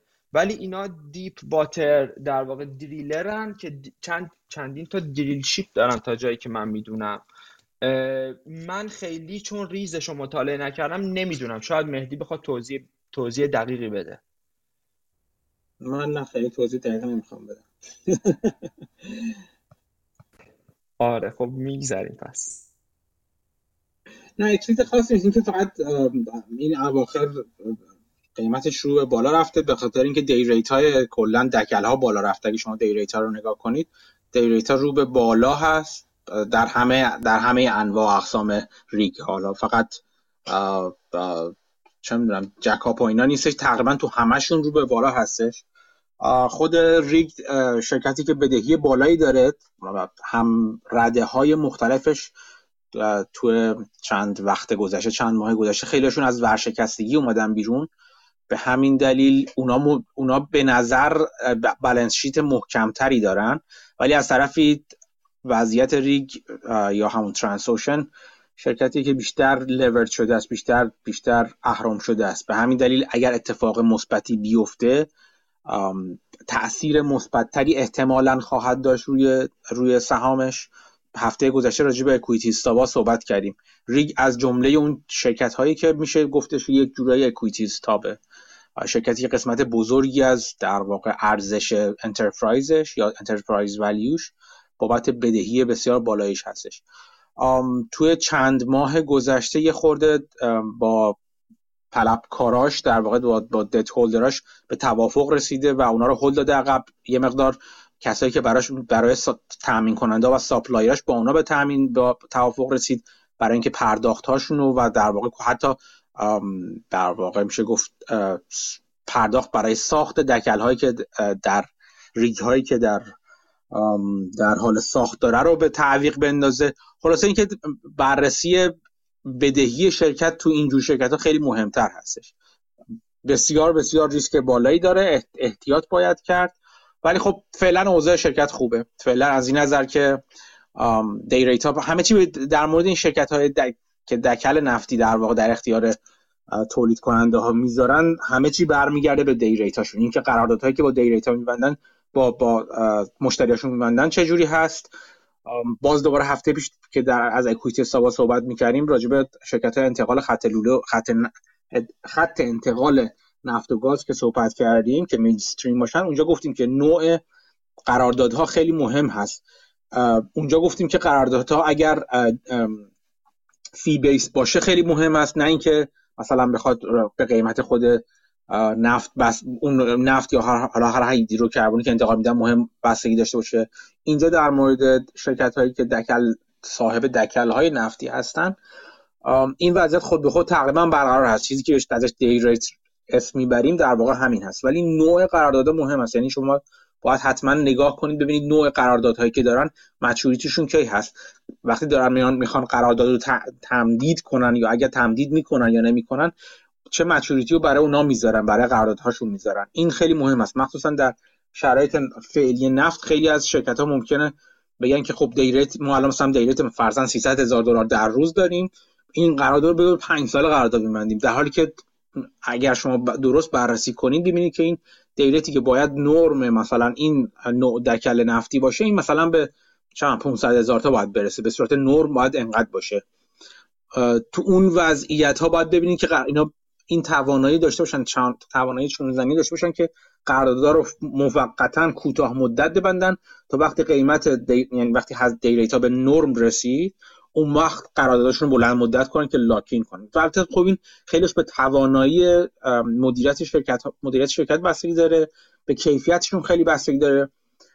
بین این شرکت ها این مثلا حالا من اسم لازم نیستش از تک تک رقباش اسم بیارم ولی Noble و Valaris و اینا رو که نگاه کنید خیلی وقتا کیفیت کار مهم است. اینکه چند چند روز در واقع off operation دارن چقدر سانحه دارن. RIG جزو اون شرکتی که کیفیت کارش از بقیه به نظر من بالاتر از اعداد اینجور نشون میدن. به همین دلیل قدرت چونه زنی بالاتری رو هم داره. ولی اینکه چقدر واقعا می‌تونه چونه بزنه بستگی به وضعیت مالیش هم داره. اینا رو باید همه رو با هم بررسی کرد.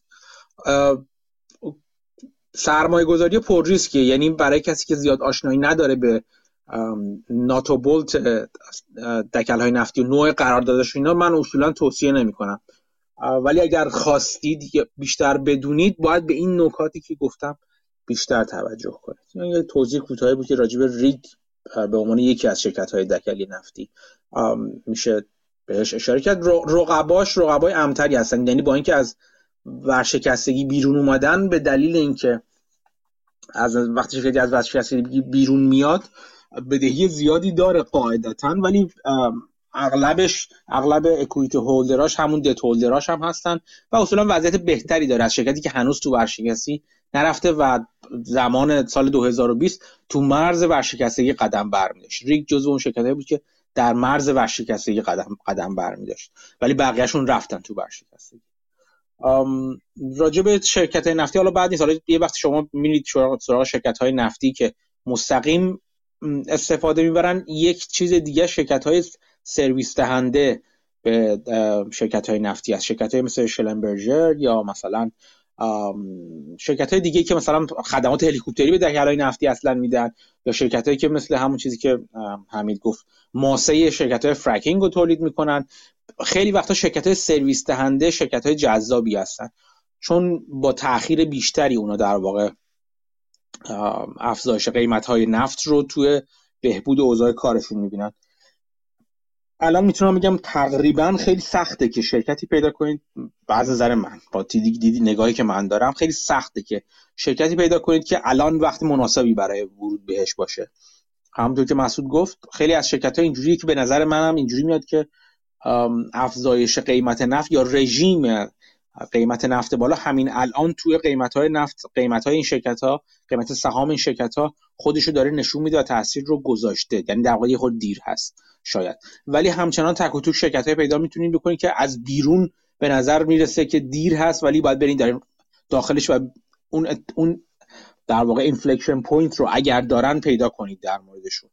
و این کار خب بس نیاز داره به بررسی بسیار بسیار دقیق تر موشکافانه تر و شاید جاهای رفتن سراغ شرکت هایی که حالت عادی کسی سراغشون نمیره. شرکت هایی که مثلا در مرز ورشکستگان از ورشکستگی شاید بیرون اومدن. بالاخره خلاصه یه چیزی توشون هست. یک یه مشکلی از بیرون دارن که هنوز این افزایش قیمت توشون تو خودتون نشون داده نشده. و خب این کار و ریز شدن نیاز به زمان انرژی و توانایی بیشتری داره یعنی شما باید تجربه این کار رو هم داشته باشید.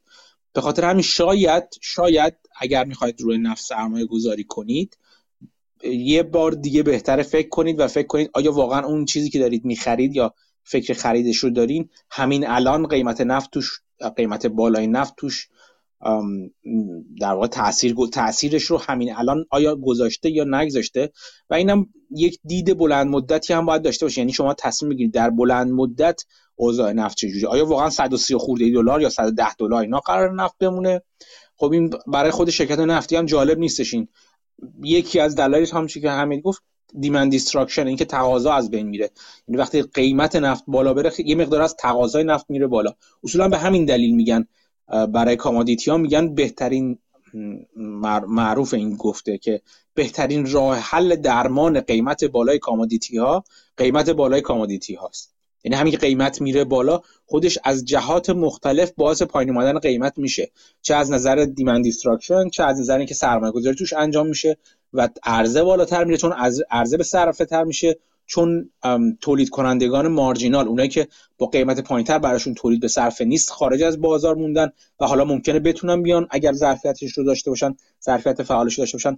همه اینا همون چیزی که باعث cyclical بودن قیمت commodity ها میشه. البته تو همین cyclicality ما همونطور گفتم رژیم های با قیمت بالا و رژیم های قیمت پایین داریم. یعنی تو چند سال شما به صورت از میانگین چند سال گذشته می‌بینید که قیمت commodity بالاتر هست ولی این نیاز به, به این دید داره و این تصمیم گیری و قضاوت داره که آیا ما وارد, وارد رژیم قیمت بالای نفت شدیم یا نه. این در موردش باید تصمیم گیری. ولی به نظر من قیمت های فعلی الان قیمت 100 خورده دلار لزوما من, من مثل اورانیوم احاطه ندارم به نفت به خاطر اینکه خب اورانیوم بازار بسیار کوچیکتر رو یه بار گفتم بازار بسیار کوچیکتر و ساده تری هستش. ولی در مورد قیمت نفت به نظر می‌رسه این قیمت ها به صورت بلند مدت پایدار نیست. ممکنه ما وارد قیمت وارد رژیم بالای قیمت بالای نفت شده باشیم تا مدتی ولی نه با این نه به این بالایی. پایینتر خواهد اومد ولی خب یعنی می‌خوام بگم وقتی بره پایینتر قیمت دوباره یه از تولید کننده های مارجینال خارج میشن. یه سری از شرکت هایی که بد عمل کردن از در واقع دوباره برمیگردن به همون اوضاع بدشون یکی از دلایلی که شرکت های نفت الان تو آمریکا مخصوصا تعلل می‌کنن برای وارد شدن. حالا علیرغم که حالا خودشون میگن ما داریم وارد میشیم و هر کاری داریم می‌کنیم و اینا. ولی همین همین نگاه هستش که نمی‌خوان سرمایه به درستی نمی‌خوان سرمایه گذاری بکنن که به از بین رفتن سرمایه ختم میشه چیزی که دولت بعدش نمیاد با به نظر من دولت آمریکا بعدش نمیاد. الان با عوام فریبی افکار عمومی رو به این سمت سوق بده که الان وظیفه وطن پرستانه آمریکا شرکت های نفتی که این کار بکنن. یا از اون طرف مثلا چه می‌دونم ما میایم اصلا یه حرف خندهداری حالا یه خورده بحث سیاسی شاید بشه ولی حرفای خندهداری از جمله حرفایی که وارن داره می‌زنه که ما پروفیت تکس می‌ذاریم برای شرکت های نفتی. بعد نسبت به قبل اگه منافعشون سودشون بیشتر شده باشه باید به این تکس بدن.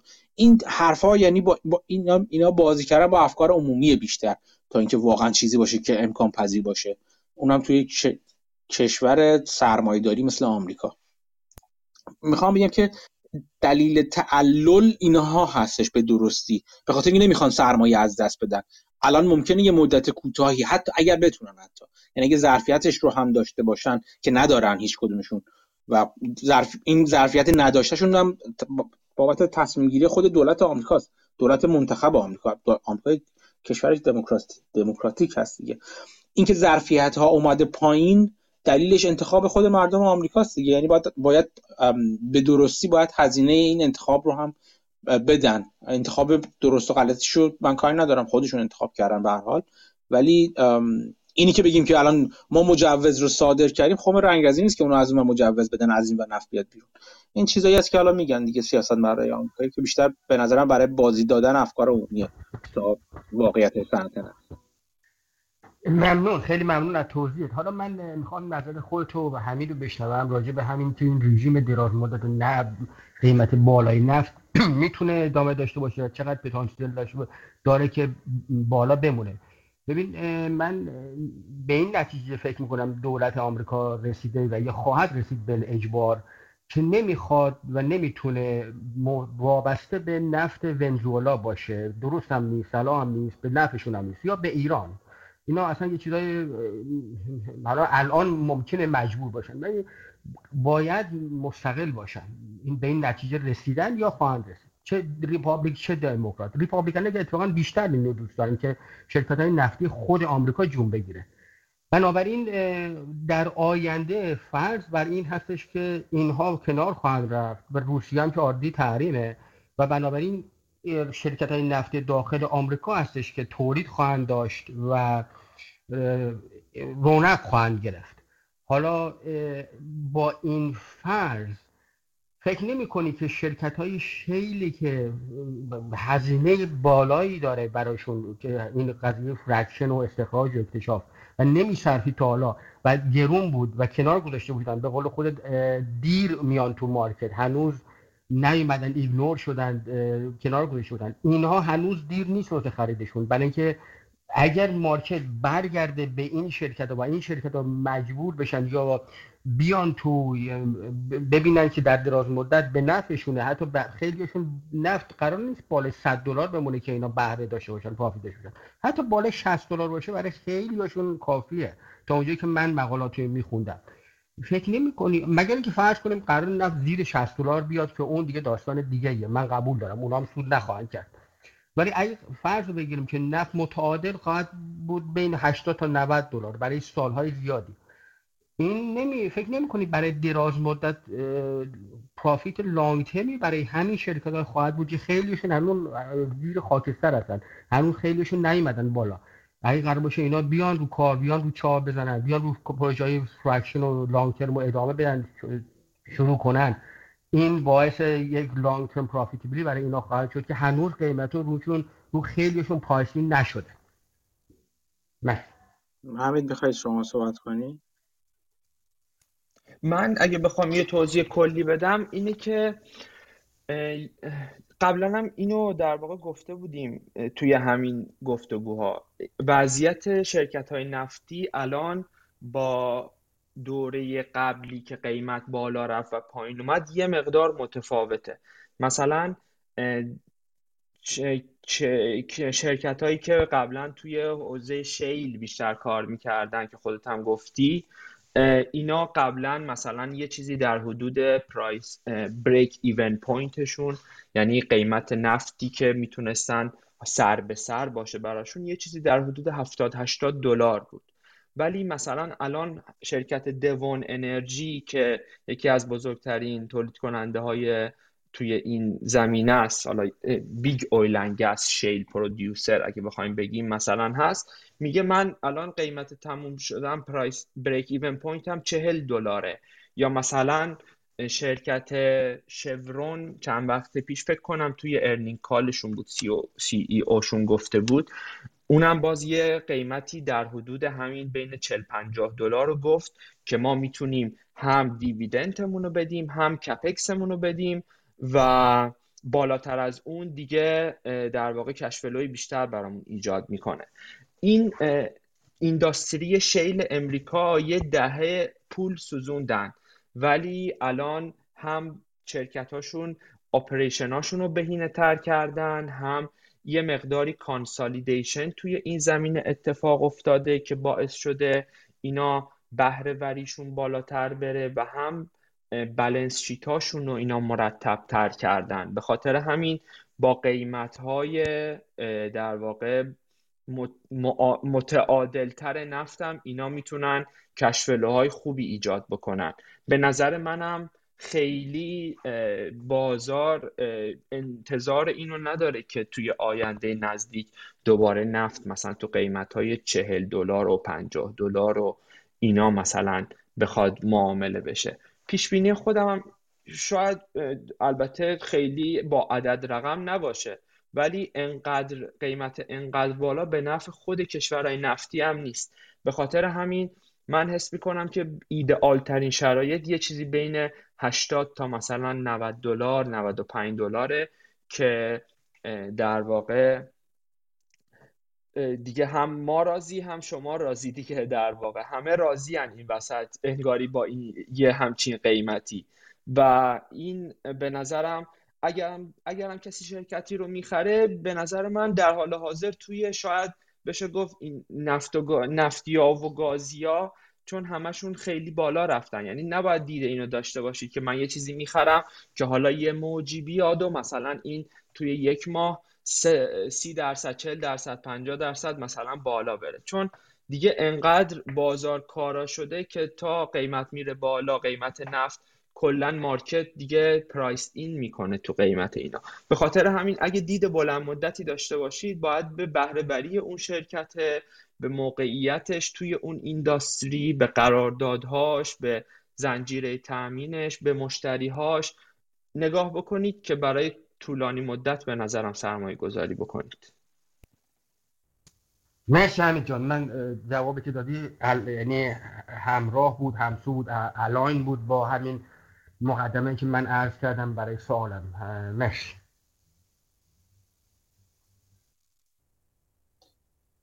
یه چیز دیگه هم من اضافه کنم این که اینجوری بخوام بگم. یک تفاوت دیگه ای هم که داره با دوره قبل اینکه هزینه ها بالاتر یعنی حتی از همون چیزی که هم به نظر من حالا حمید میگه 40 دلار اینا از اونم به نظرم بالاتر است بخاطر اینکه هزینه تامین سرمایه بالاتر هست. اینکه حالا فشار سیاسی اینا روشون هستش این چیز شوخی نیستش. اینکه تامین مالی براشون کار آسونی نیست شرکت های نفتی چیز آسونی نیستش. نه از این نظر که به صرف حتی نباشه ولی تامین مالیشون گرون شده الان. این همین ماجرای موج ESG و اینکه pension fund ها و یا fund های بزرگ روشون سرمایه گذاری نمی‌کنن یا براشون تامین مالی نمی‌کنن اینا مشکل دارن دیگه. اینا چیزهایی هستن که براشون در یه دلیل اینکه هیچ فاند خیلی هاشون حالا اونو که جدایی از در واقع میشه گفت این معذوریات مثلا سبز و انرژی نوین و اینا رفتن سراغشون رفتن خیلی از اینا رو خریدن اسستاشون رو خریدن. اون موقع که خیلی پایین رفته بود یکیش همینه دیگه. باید نگاه کرد که در بلند مدت به نظر من حالا این ماجرا که بگذره باز هم تامین مالی این شرکت آسون نخواهد بود و این شرکت ها همچنان دچار مشکل بعضا خواهند بود.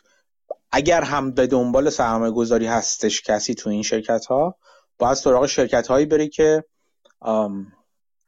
در واقع از نظر مالی دیسیپلین و انضباط درستی دارن.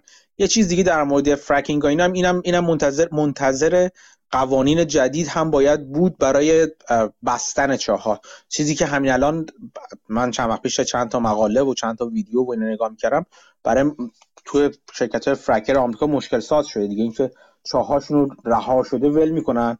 اینکه مثلا یه bond مثلا سی میلیون دلاری به واسطه هر چاهشون می‌ذارن مثلا که بعد که کارشون تمام شد این چاه رو ببندن. چاه رو ببندن در واقع تحویل آماد بعد از بهره برداری تحویل بدن. برگردونن به وضعیت سابق. اون شرکت هایی که ورشکسته میشن خیلی هاشون این باندها رو در واقع باندهاشون رو به اجرا گذاشته میشه ورشکسته شدن. یه چیزی ندارن در واقع عملا. مخصوصا که به چپتر هفت میرن که قرار نیستن برگردن کلا اونا. هیچ چیزی ندارن و عملا خیلی از این چاها بی صاحب میمونه. و این خب به درستی مشکلات زیست محیطی زیادی رو ایجاد کرده مثلا برای حتی برای صنایع دیگه برای مسکن سازا مثلا.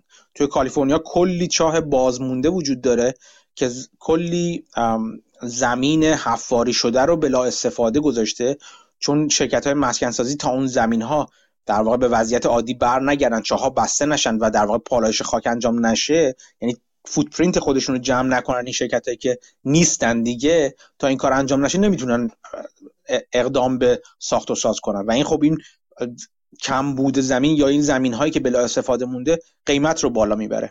این این نگاه الان باعث شده که مجوزهایی که الان صادر می‌خواد بشه این هزینه ها و این تضمین های مالی سنگینتر رو توی خودشون داره اصولا. و این هم جزو چیزایی که هزینه رو بالا می‌بره یعنی می‌خوام بگم همه چی رو به این سمت هستش که هزینه تولید از مثلا پنج سال پیش شل بالاتر از اون موقع خواهد بود. حالا اجاسته شده شو اگه بخوایم نگاه کنیم. و اینا باز هم یه سری تولید کننده مارجینال رو خارج از بازار نگه خواهد داشت. مگر اون تولید کننده که میگم همچنان با انضباط بالاتری وارد میشن و اینم یادتون باشه تولید کننده که با انضباط بالاتری بخواد وارد بشه اصلا به همین دلیل دیرتر وارد خواهد شد اگر بخواد وارد بشه. و باز همه اینو واردشون ممکنه برگرده به اینکه خب تا کی می‌خواد این وضعیت حالا درگیری با روسیه ادامه داشته باشه. درست حرف از استقلال انرژی آمریکا زده میشه ولی همزمان شما نکنید چیزهای دیگه هم هست. اینکه فشار روی دولت خواهد بود برای انرژی تجدید سرمایه گذاری جدیتر و سوبسیدهی روی انرژی تجدید پذیر ممکنه به دولت بتونه بقبولونه این بالا بودن قیمت انرژی رو. اینکه تم... اینکه امنیت انرژیشو بخواد با, با قیمت بالاتر انرژی تامین کنه. اینکه راجب نوکلیر بخواد یه حرکتی انجام بده. و و خیلی چیزهای دیگه. به راحتی نمیشه گفت یک دلیل اینکه من خیلی محتاط ترم روی نفت اینه که قیمت نفت یعنی اکوسیستم نفت به عنوان یک انرژی خیلی خیلی پیچیده تر از مثلا اکوسیستم یه commodity دیگه مثلا مثل مثلا ذرت مثلا یا مثل حتی اورانیوم که اونم یکی از تامین کننده های انرژی هستش. خیلی پیچیده تر هستش. به خاطر این من هیچ وقت فروگذار نمی کنم از اینکه به هر کس که می‌خواد به هر طریقی وارد بازار نفت بشه چه از طریق خطرناکترین نوعش یعنی سرمایه‌گذاری روی futures نفت چه از طریق شرکت سرمایه‌گذاری روی شرکت های نفتی و هر طریقی بخواد وارد بشه اختار میدم که بیشتر باید بخونه. یه کتاب خیلی خوبی هستش. فکر می‌کنم بذارین من اینجا الان دم دستم باید باشه. آها اینش یه کتابی هست به اسم داونی اویل 101 که مال یکی از این بانک ها بوده قبلا فکر می‌کنم. این اویل 101 رو توصیه می‌کنم بخونید اگه همچین کتابی رو حالا این خودش کتاب زیاد دم دستی نیستش ولی کتاب های مثل اینو بخونید که اصلا ببینید مکانیزم شرکت های نفتی چجوری هستش. یه چند تا کتاب دیگه هم هست من الان تو حضور ذهن ندارم. ولی یاد بگیرید که این اکوسیستم نفتی چجوری کار می‌کنه اصولا و بعد بخواید توش وارد بشید. مثل سرمایه‌گذاری توی شرکت صنعتی عادی نیستش سرمایه‌گذاری توی شرکت نفتی. پیچیدگی خاص خودشو داره. بخاطر همین توصیه می‌کنم به احتیاط بیشتر در مورد وارد شدن به اینها. مرسی مجید مهدی جان فقط یه چیزی من از خودت می‌خواستم بپرسم. این قضیه که بانک ها با احتیاط بیشتری loan میدن به شرکت های نفتی و مسائل محیط زیستی و این حرفا بیشترش برداشت من این هستش. حالا شاید اشتباه می‌کنم. بیشترش concern ا و احتیاط های دموکرات هستش که شاید هم درست است. من اشکال نمی‌گیرم. ولی احیانا اگه یه دولت republic بیاد یا خواهد آمد یا هر چی. من دراز مدت میگم. اونها اصلا فکر نمی کنم یعنی همیشه موافق این, این هستن که شرکت های داخلی نفتی هم چند وقت پیشم کنفرانس برگزار کردن و این حرفا اینا بیان و تولید کنن و این حرفا اصلا اونها کیر نمی‌کنن به اون صورت که دموکرات راجع به این مسائل کر می‌کنن برای فکر دولت من این چیزو بگم. متوجه نظر شما هستم. ولی از نظر باز من نظرمو دارم. میگم من اصلا حرفی که می‌زنم هیچ کدومشون نه قابل حساب کردن روش هست نه چیز دیگه. نظرمو دارم میگم. به نظر من دولت بیشتر یه مثل نقش روانکار رو بازی می‌کنه تو اینجور چیزا.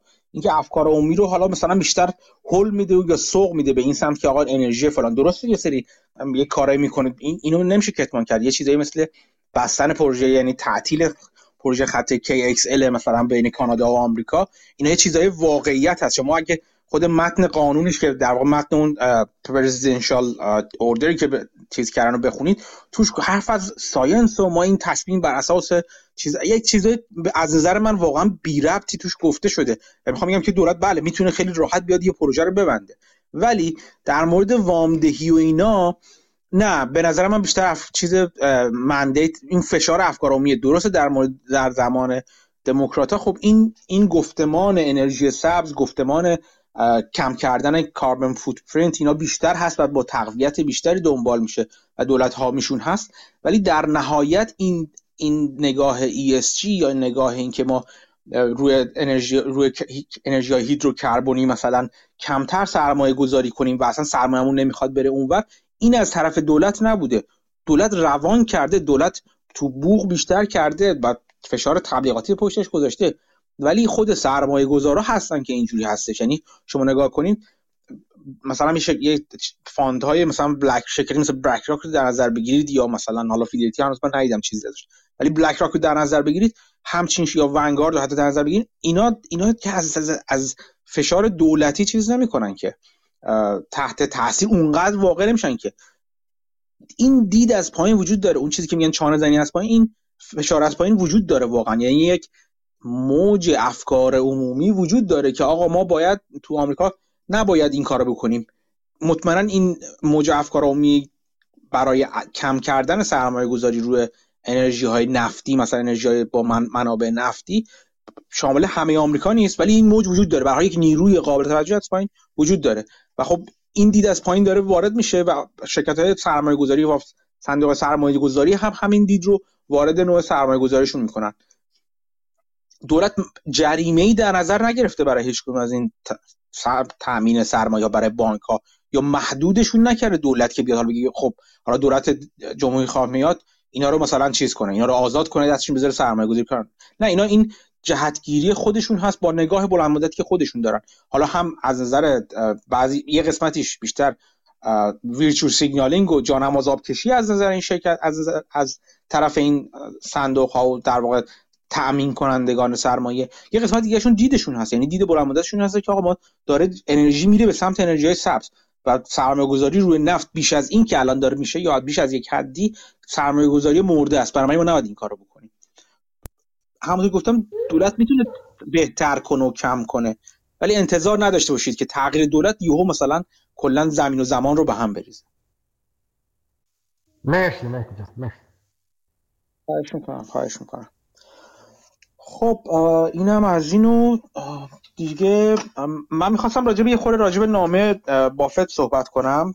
نامه اخیر بافت سالیانه بافت به سهامداران. نمی‌دونم کیا خوندن این نامه را این سال مخصوصا خیلی کوتاه بود. عملا جز حالا اون صفحه اولش که حالا چیز می‌کنه آمار سالهای گذشته رو میده. یا یازده چقدر؟ دوازده صفحه دو تا فکر ده صفحه بود تقریبا. خیلی کوتاه بود این نامه.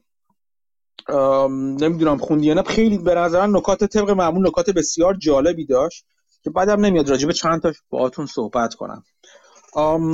اگر نخونید توصیه می‌کنم بخونید چیزی که من الان میگم شما رو بینیاز نمی‌کنه از خوندن نامه های این نامه حتی امسال بافت چند تا نکته جالب هست. من همینجوری فهرستوار میگم و در واقع از روشون رد میشم. اگه حالا راجع به هر کدوم خاصی می‌تونیم صحبت کنیم. یکیشون یه یه نکته جالبش راجع به یه نکته که بافت گفته بودش اینکه گفته بود که چارلی و چارلی مانگر و من stock picker نیستیم و business picker هستیم. این تاکید فکر کنم هفتاد و چند باره بافت بر این باشه که بر این بوده که سهام رو به عنوان در واقع business اون business ی که اون کسب و کاری که زیرش هست باید در نظر بگیرید نه فقط یه عدد که بالا پایین میره. که این در واقع تکرار همه حرفهای بافت و تکرار نوع نگاه بافت هست.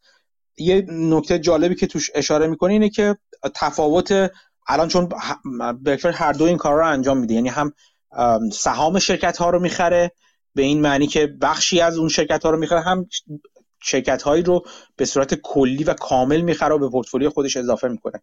خود بافت میگه دوم اولی کار راحت تری هستش. یعنی اینکه ما سهام شرکت ها رو بخریم. یا به قول خودش نمیگه سهام میگه بخشی از مالکیت اون شرکت ها رو در واقع داشته باشیم. به این دلیل که اون قسمت تحت تاثیر همون مستر مارکت و جناب بازار آقای بازار هست دیگه.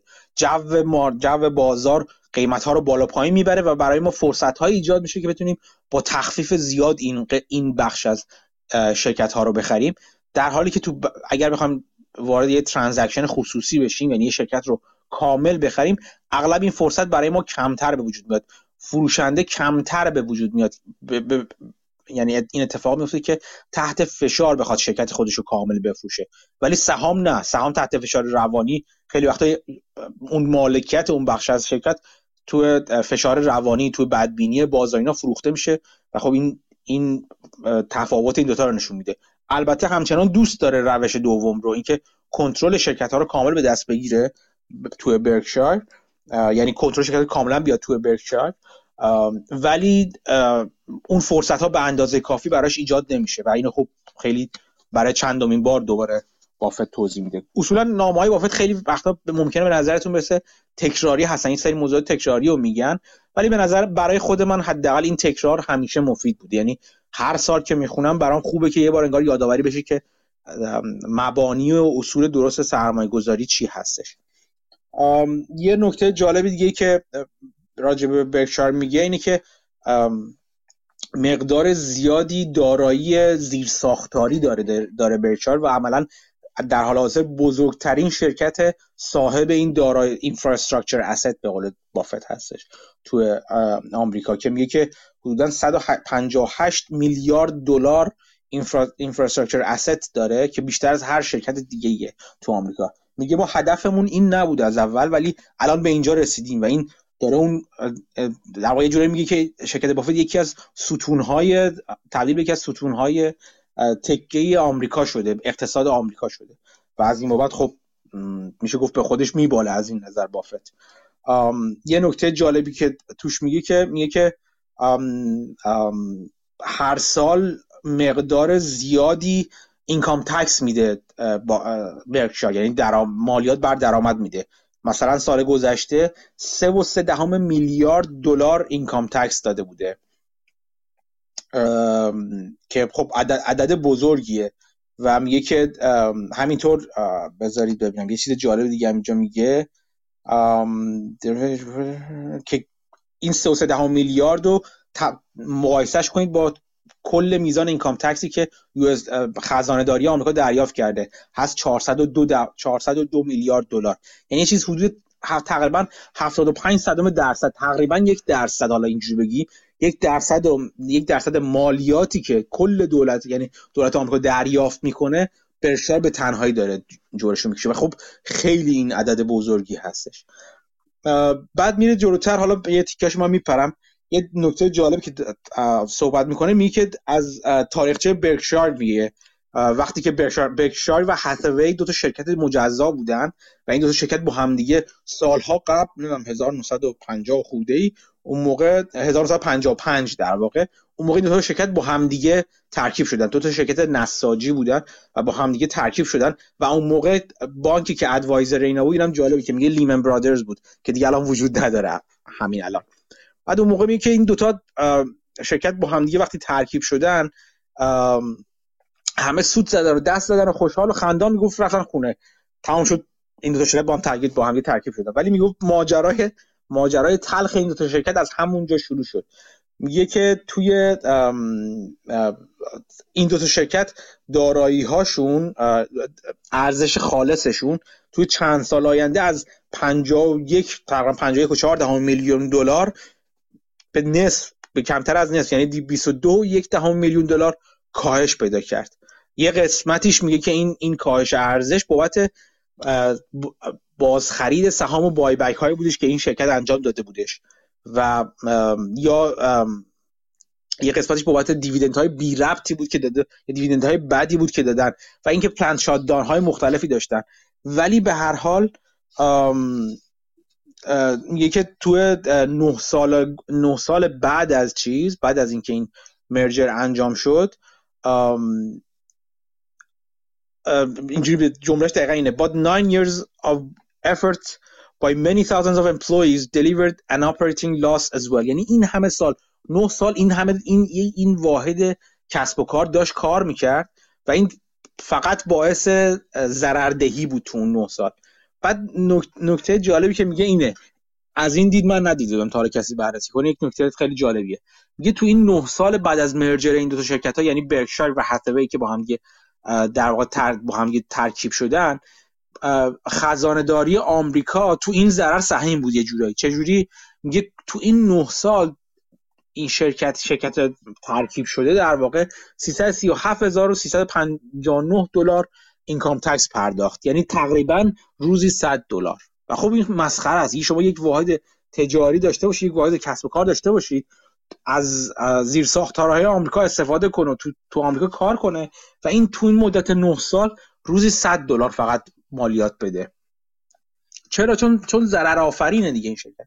این خیلی چیز جالبیه. این برای من این نگاه از این نظر جالب بود که داره اینجوری نگاه می‌کنه. میگه اگر به هر دلیل سیستم اقتصادی مشوق کسب و کارهایی باشه که ضرر آفرین هستن این ضرر آفرینی داره از جیب مالیات دهنده میره. یعنی در واقع بابت اون مالیات چون وقتی سود میدن مالیات بر سوده دیگه. وقتی اون, اون سود وجود نداره مالیات هم پرداخت نمیشه یا مالیات کمتر پرداخت میشه و این مستقیما داره ضررش تو از جیب مالیات پرد... پردازند یعنی مالیات دهندگان کشور یا مالیات دهندگان آمریکایی در این مورد خاص میره. خب این این خیلی مهمه. بعد حالا می... اینجا بحث تقریبا ادامه نمیده رها می‌کنه ولی شما خودتون می‌تونید با خودتون فکر کنید چه محیط اقتصادی هستش که باعث میشه شرکت هایی ضررده باشن و به عمر خودشون ادامه بدن. یعنی یک شرکتی یک انتیتی اقتصادی یک واحد اقتصادی علا رقم ضررده بودن به, به حیات خودش ادامه بده. خب خیلی خیلی وقتا خیلی راحت اولین چیزی که به ذهن می‌رسه اینجور جاها اینه که خب این شرکت تامین مالی داره تامین مالی میشه دیگه. یا بازار داره باش تامین مالی می‌کنه. چرا تامین مالی می‌کنه؟ خیلی وقت دلیلش اینه که خب سهامش قیمت سهامش رو به بالا هست. چرا سهام یه شرکت ضررده سهامش رو به بالا هستش؟ به خاطر speculation به خاطر اینکه اصلا تامین مالی ارزون و راحت هست برای این شرکت ها چون بازار فکر می‌کنه در آینده دور یک کار خوبی انجام دار خواهند داد. یا سودشون در آینده فلان خواهد شد. در مورد خیلیشون هستش اینجوری. یعنی مثلا شما شرکتایی مثل آمازون مثل هر شرکت بزرگی که الان شرکت بزرگی هستش رو می‌بینید که در در آینده بسیار سودده خواهند بود. ولی این اتفاق برای همه وجود نداره و این فقط یک تلنگر دوباره به سرمایه گذارها سرمایه دار و همه کلا هر فعال اقتصادی که بار دیگه از این نگاه نگاه کنه که اونایی که می‌خوان وطن پرستی نگاه کنن از این دید نگاه کنن که اگر یک شرکت ضررده رو زندگیشو و عمرش رو طولانی تر کنن این فقط باعث میشه باعث ضرر به کشور میشه. از دید وطن پرستانه خواهید نگاه کنین. از دید اقتصادی هم که نگاه کنین معلوم است یعنی بارها این صحبت شده. اینکه اصولا چند تا از اون شرکت ها هستن که ضررده هستن میره در واقع در نهایت به سوددهی خواهند رسید. و آیا باید روشون ارزش گذاری های بالاتر و بالاتر انجام بشه یا نباید بشه؟ ولی خب به نظر من بیشتر تعنی بافت به این به این ضررده بودن و ضررش به کشور بود و اینکه اصلا اصولا این کار ضد وطن پرستانه این کار. بعد مقایسه می‌کنیم با وضعیت فعلی بافت و فعلی برکشایر و میگه که در حال حاضر بشار هتوی به صورت میانگین روزانه حدودا 9 میلیون دلار الان داره اینکام تکس میده. اینو مقایسه کنیم با شرکتی که قبلا ضررده بود و 100 دلار روزانه در واقع به دولت آمریکا و به به, به, به, به کشور آمریکا کمک می‌کرد. حرفی که می‌زنه توش اینجا بافت از دولت آمریکا به اسم silent partner اسم می‌بره و بعد جلوتر توضیح میده. میگه که یک دلیل بزرگی که بافت چندین بارم گفتیم یک دلیل بزرگی این که Berkshire Berkshire هست این استش که توی آمریکا داره کار می‌کنه. اگر برکشایر بیرون از آمریکا بود همچین وضعیتی رو نداشت همچین امکانی رو نداشت. و بعد میاد توش توش توش حرف جالب می‌زنه میگه اگر آمریکا نبود مطمئنا برکشایر وجود نداشت. ولی اگه برکشایر وجود نداشته نداشته باشه آمریکا مطمئنا به حیات خودش ادامه میده. و اینکه داره یه جورایی نش... می‌خواد نشون بده که شرکت های آمریکایی سرمایه گذاران آمریکایی همه اینا از از این اکوسیستم مناسبی که وجود داره بیشتر بهره مند میشن تا بالعکسش. اگه تک به تک هر کدوم از این روابط رو نگاه کنیم. و خب این چیز جالبی است. این نگاه چندین وقته بافت است. یعنی توی چند سال گذشته به انها و روش های مختلف این حرف رو می‌زنه و این نکته رو یادآوری می‌کنه که هم از بابت اینکه آمریکا رو به پیشرفت است به دلیل همین محیطی که داره. هم از دلیل اینکه در واقع می‌خواد بگی که مالیات دهندگان چه آمریکایی چه چه اشخاص چه شرکت ها اشخاص حقیقی یا حقوقی همگیشون وابسته به این اکوسیستم هستن و باید برای این اکوسیستم تلاش کنن و بنابراین مالیات دادن یک راه درست در واقع نگهداشت این اکوسیستم هستش. در مورد اینکه این مالیات چجوری خرج میشه اینا حالا کاری نداریم. اون قسمتشو اون قسمتش به نظر من بافت وارد نمیشه چون میگه اون قسمتش کار من نیست و شما باید کسایی انتخاب کنید که درست این شرکت بزرگ که حالا اسمشو بذاریم آمریکا این کورپوریشن بزرگ رو چجوری باید اداره کنن از نظر مالی؟ ولی این قسمتش میگه این قسمتش درسته به حال. یعنی شما مالیات دهند مالیات هایی که شرکت ها و افراد میدن همین اکوسیستمی رو براش برای خودشون به وجود آورده که حالا توش بتونن پیشرفت کنن. حالا بعد بعد از این بحث مالیات ها اینا که میگذره یه یادآوری می‌کنه راجع به فلوت که راجبش صحبت کردیم مفصل و میگه که راجب فلوت میگه که هر سال داره زیادتر میشه. بعد مثلا میگه که از امسال میگه our float increased 9 billion last year. یعنی فقط سال گذشته سال 2021 9 میلیارد دلار رفته روی فلوتش و این خب فلوت هم اونایی که می‌دونن احتمالا که بعید می‌دونم ندونن. اینقدر من این حرف رو تکرار کردم. همون پولی هستش که در واقع به صورت موقت در اختیار شرکت هست و با اون باهاش می‌تونه کار کنه بدون اینکه هزینه زیادی بابتش بده. مثلا پریمیوم هایی که از قسمت بیمه مثلا شرکت می‌گیره. راجع فلوت مفصل تو یکی دو تا از قسمت های پادکست صحبت کردم. می‌تونید اونجا برید رجوع کنید و در واقع بشنوید. ولی این فلوت جدا از اینکه حالا شاید من یه بار یه قسمت بعد در واقع یک یکی از گفتگوهامون باید راجع به این صحبت کنم که چجوری فلوت رو توی یه شرکت توی اسناد مالی شرکت بشناسیم توی کسب کار چجوری فلوت رو بشناسیم چجوری ارزش گذاری کنیم. چون چیزی که خیلی وقتا دیده نمیشه این هستش که ارزش اینکه این فلوتی یک ارزشی داره که شما مثلا مثلا میگم فرض کنید که من یه پول نقد دو نفر آدم رو در نظر بگیرید یکیشون هر دوشون همه دارایی هاشون مثل همدیگه است. یکی یکی از این دو نفر آدم فقط بازار بهش مجانی پول قرض میده. خب؟ اینجوری شما در نظر بگیرید. با بازار به صورت مجانی به این بدونی که سود ازش بگیره یا سود چندانی بگیره بعضا حتی حاضر یه پولی بهش بده کوچیک که بهش پول قرض بده. پولش رو این نگه داره. بین این دو نفر ارزش این دو نفر درسته که حتی اگه درآمدشون یکی باشه در حالت عادی حتی اگر درآمد عادی operation عادیشون منظورمه. balance sheet اشون یکی باشه income statement یعنی تمام صورت های مالی این دو نفر وقتی یکی هست به دلیل اینکه یکی از این دو نفر این float رو و این پول مجانی رو در دستش داره بدیهیه که اون آدم ارزش بیشتری داره. مطمئنا اینکه اون چقدر بیشتر اون ارزش وجود داره بسته به این هستش که اون شرکت اون, اون نفر آدم چیکار کرده چیکار خواهد کرد و اون پول چقدر اون پول قرضی دستش چقدر رشد خواهد کرد. اینا همه تاثیر تاثیر خواهد گذاشت. یعنی می‌خوام بگم ارزش گذاری فلوت خیلی مهم است. ولی اینکه سالی الان مثلا از پارسال تا امسال فلوت بافت 9 میلیارد دلار رفته بالا بافت که حالا برکشار 9 میلیارد دلار رفته بالا خیلی نکته مهمی هستش. خیلی حرف داره تو خودش این شاید میشه فقط سر همین یک جمله ساعت ها حرف زد که چرا اینقدر رفته بالا؟ تو تو دوران تورمی که الان توش هستیم چجوری تغییر می‌کنه این float؟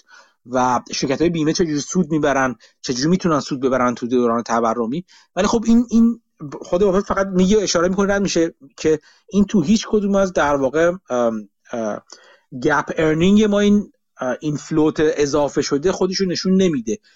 ولی خب کسانی که برشار و اصلا فلوت رو بشناسن می‌تونن بفهمن که چه چه چه چه زرادخانه بزرگی هستیم برای بافت و برای برشار مهدی جان وسط حرفت من می‌خوام یه چیزی رو اشاره کنم اگه تونستی بهش اشاره بکنی.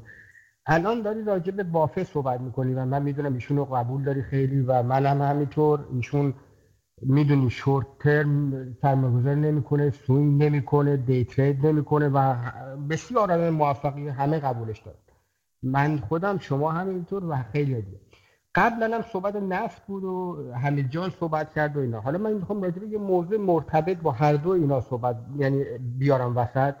که همینطور که می‌دونی ایشون اخیرا روی آکسی سرمایه‌گذاری کرد یه شرکت نفت و گازه که خب نشون میده دید بلند مدت ایشون روی نفت و گاز به این صورت مثبته. اینو می‌خوام ببینم چجوری خودت ارزیابی می‌کنی. مش حالا میون کلامت یا هر وقت خاصی خواستم فقط اینا اگر تو این گفتگومون جا میشه اینم یه اشاره بهش بکنی حالا یا بعدا یا الان هر وقت دوست داشتی من خیلی من خیلی چیز آکسی رو نگاه نکردم.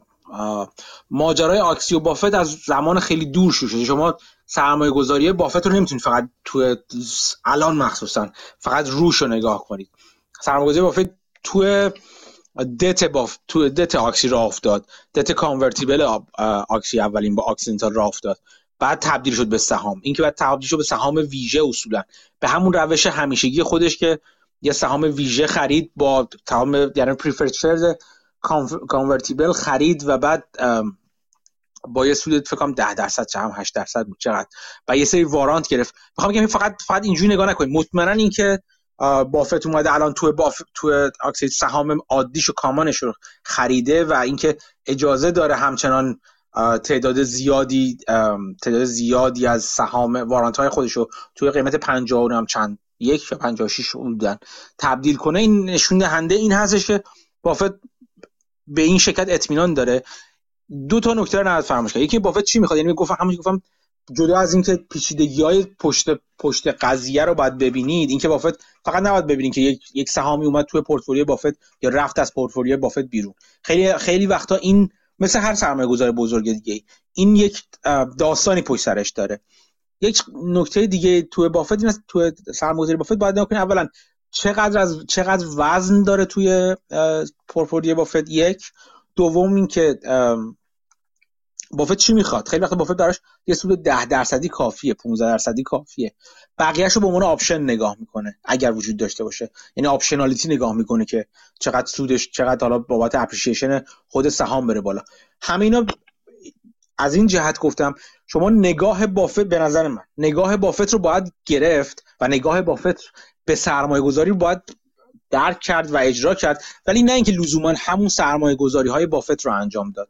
این دوتا خیلی با هم دیگه متفاوت هستش. لزوما نباید همون کاری کرد که بافت داره می‌کنه. این دوتا رو با هم دیگه تفکیک کنید خیلی مهم هست. من خیلی توی سرمایه‌گذاری اکسیدنتالش نرفتم توی سرمایه‌گذاری اخیرش. اون موقع که با کارل آیکان سر Occidental دعوا داشتن اون موقع بودم که طبق برای چندمین بار کارل آیکان و بافت روبروی همدیگه قرار گرفته بودن. سر نوع preferred share و نوع نوع در واقع تامین مالی که Occidental رو برای Occidental انجام داد. ولی الان نه الان من خیلی وقت دنبال نمی کنم که دقیقا چیکار می‌کنه. ولی ولی همونطور گفتم با این نکات باید در نظر بگیرید. هر سرمایه‌گذاری درست میگه ولی من نکتم فقط این بود. حالا خیلی کوتاه میگم. صرف نظر اینکه چقدر از پورتفولیوش در نظر داره. فقط حالا بگو یه درصد. حالا چقدر سود می‌خواد بگیره؟ اونم بگو یه درصد. من به حال می‌خوام بگم که نمی‌خواد ضرر بکنه. نگاه مثبتش به لانگ ترم نفت هست. من اینو داشتم می‌خواستم اشاره کنم. اونم شرکت نه اومد. یه چیز دیگه بگم. بافت باف این چیز دیگه من خیلی خیلی راحت بگم. بافت خیلی وقتا حرف از این می‌زنه که نگاه بلند مدت و اینا. ولی خودش اصلا اینجوری که short term short term trade نکنه. خیلی هم خوب می‌کنه. swing هم می‌کنه. شما دکن پورتفولیو بافت چه اون بخشی خودش کنترل می‌کنه که معلومه کار خودشه. چه اون بخشی که بقیه کنترل می‌کنن تد و تاد کنترل می‌کنن همشون swing trade دارن تو خودشون. short term بافت trade می‌کنه. بافت همه جور trade ی می‌کنه. حرفی که وقتی می‌زنیم میگه نوع درست سرمایه گذاری این هستش که شما بلند مدت نگاه کنید. ولی دلیل نمیشه خودش اگر موقعیت کوتاه مدتی پیش اومد براش ترید نکنه. چه بسا ممکنه برای بافت این خرید اکسیدنتال یک خرید کوتاه مدت بوده 45 روز پیش به علاوه اون زمانی که اون موقع خریده بافت این این سهام رو. ممکنه برای من و شما نباشه. و اینکه همیشه لزوما ضرر کردن مهم نیستش. خیلی وقتا شما ممکنه یه سهامی رو بخرید تا ده سال تکون نخوره. برای بافت ممکنه مشکلی نداشته باشه با توجه به همون عددی که گفتم. یا بر تو 10 سال مثلا 5 درصد بره بالا مثلا هر سالی. برای بافت با توجه به هدف گذاری بافت ممکنه مشکلی نشه باشه. باید شما از خودتون بپرسید. آیا این برای منم هم مفید هست؟ آیا این هم در راستای اهداف من از سرمایه‌گذاری هست؟ اگر هست که چه بهتر؟ حتما انجام بدید. ولی خیلی برای خود من خیلی وقتا نیست. من خیلی وقتا یه بار نوشته بودم راجع به این. بسیار شده که من توی یه trade ی جلو یعنی طرف مقابل بافت بودم. بافت ولز فارگو رو فروخته بود. من روش option بسته بودم. چه می‌دونم روی خطوط هواپیمایی فروخت. من اینورم option بسته بودم روش. می‌خوام بگم هر سرمایه گذاری نه که من میفهمیدم اون اصلا این حرف نیست که من میفهمیدم اون نمی‌فهمید یا من اون یکیمون اشتباه می‌کرد. خیلی وقتا دو, دو نفری که دو طرف یک trade قرار می‌گیرن دو طرف یک معامله قرار می‌گیرن دو چیز مختلف رو از معاملهشون می‌خوان. دو هدف مختلف رو دنبال می‌کنن و هر دو این دو نفر ممکنه به یک هدف خودشون از اون معامله برسن. این هیچ تناقضی با اشتباه بود یعنی درست بودن هر دو طرف نداره. و اینکه اینجوری نباید نگاه کرد که لزوم درسته جمع میگن که جمع بازار جمع صفر هستش ولی یه وقتایی مثل این میشه که هر دو طرف به هدف سرمایه گذارشون از معامله می‌رسن. و این خیلی مهم هستش. بله درسته. ممنون. مرسی. یک چیز دیگه هم که آن بعدش که بافت جلوتر میره بذار ببینم. من اینجا یکی یکی خط کشی کردم این چیزا روی نامه بافت. آها از این حرف می‌زنه که یه, اشاره می‌کنه به همین بخش فلوت. میگه این فلوتی که حالا داره بزرگتر و بزرگتر میشه یک نکته مهم درش این هستش که برای ما تقریبا هزینه ای نداشته. شما ممکنه شرکت های پیدا کنید که float دارن شرکت بیمه شرکت های بانکی شرکت های مختلف دیگه ولی این float براشون هزینه داره. یعنی مثلا شرکت بیمه فرض کنید که می‌تونن float شون رو زیاد کنن ولی هزینه float زیاده. چه جوری اینکه بعد می نویسن مثلا اون اون اون premium های بیمه و قراردادهای بیمه که می نویسن بعد می نویسن و این براشون هزینه بر هست. اگر مقدار زیادی مجبور بشن به پرداخت خسارت یا هزینه هاشون هزینه تبلیغاتشون هزینه marketing شون برای اینکه اون float رو به دست بیارن زیاد باشه عملا مثل این میمونه که انگار رفته باشن مثلا وام با بهره پایین یا حتی بعد وام با بهره بالا گرفته باشن. و بافت اینو به درستی میگه که میگه ما هزینه این float و هزینه افزودن این float برای ما بسیار پایین بوده و این خیلی نکته مهمی هستش که در واقع یک تجلیلی هست از آجیت جین مثلا که بخش بیمه برکشایر رو دنبال می‌کنن که نوع float نوع contract و نوع بیمه نویسی هاشون انقدر عاقلانه هست که در مجموع و در زمان بلند مدت براشون براشون کم هزینه هستش. و این همینجوری میگه. به همین دلیل هستش که اولا همین نوع ساختار بکر هستش که اینجوری میگه توش. Berkshire is constructed to handle catastrophic events as no other uh, insurer. یک جوری می‌تونه این اتفاقای کاتاستروفیک و فاجعه بار رو برکشایر تحمل کنه که هیچ هیچ بیمه دیگه ای نمی‌تونه این کارو بکنه. با اینکه برکشایر بزرگترین بیمه عملا نیست ولی اون resiliency و توان تحمل این ضررهای دفعتی بزرگ برای برکشایر بسیار بسیار جالب هست. بعد میره شروع می‌کنه در واقع بنیانهای اصلی برکشایر یه بار یه مرور می‌کنه که ازش به اسم big four یا چهار ستون اصلی یا چهار ستون بزرگ اسم می‌بره. که میگه بخش اصلیش همین در واقع برکشار بخش بخش بیمه برکشار هستش که بخش هستش که کاملا صد درصد مال خود برکشار هستش و مالکیت برکشار رو به, مالکیتش دست خود برکشار هستش. توش صحبت می‌کنه از اینکه چقدر سخت هستش و بقیه شرکت ها نمی‌تونن دنبال کنن. بعد از یکی از دومین بنیان اساسی برکشار در حال حاضر اسم می‌بره که اپل باشه و اونجا یه نکته یه, تعبیر جالبی رو در واقع داره که میگه که مالکیت برکشار از پنج و سی و درصد از از سهام اپل رسیده به پنج و پنج و پنج صدم درصد از سهام اپل. و میگه این یک, یک دهم درصد افزایش مالکیت اپل که مالکیت در اپل که حدودا 100 میلیون دلار ارزشش هستش برکشار برای این افزایش مالکیت هیچ کاری نکرده. تنها اتفاقی که افتاده این که خود اپل سهام خودش رو بازخرید کرده.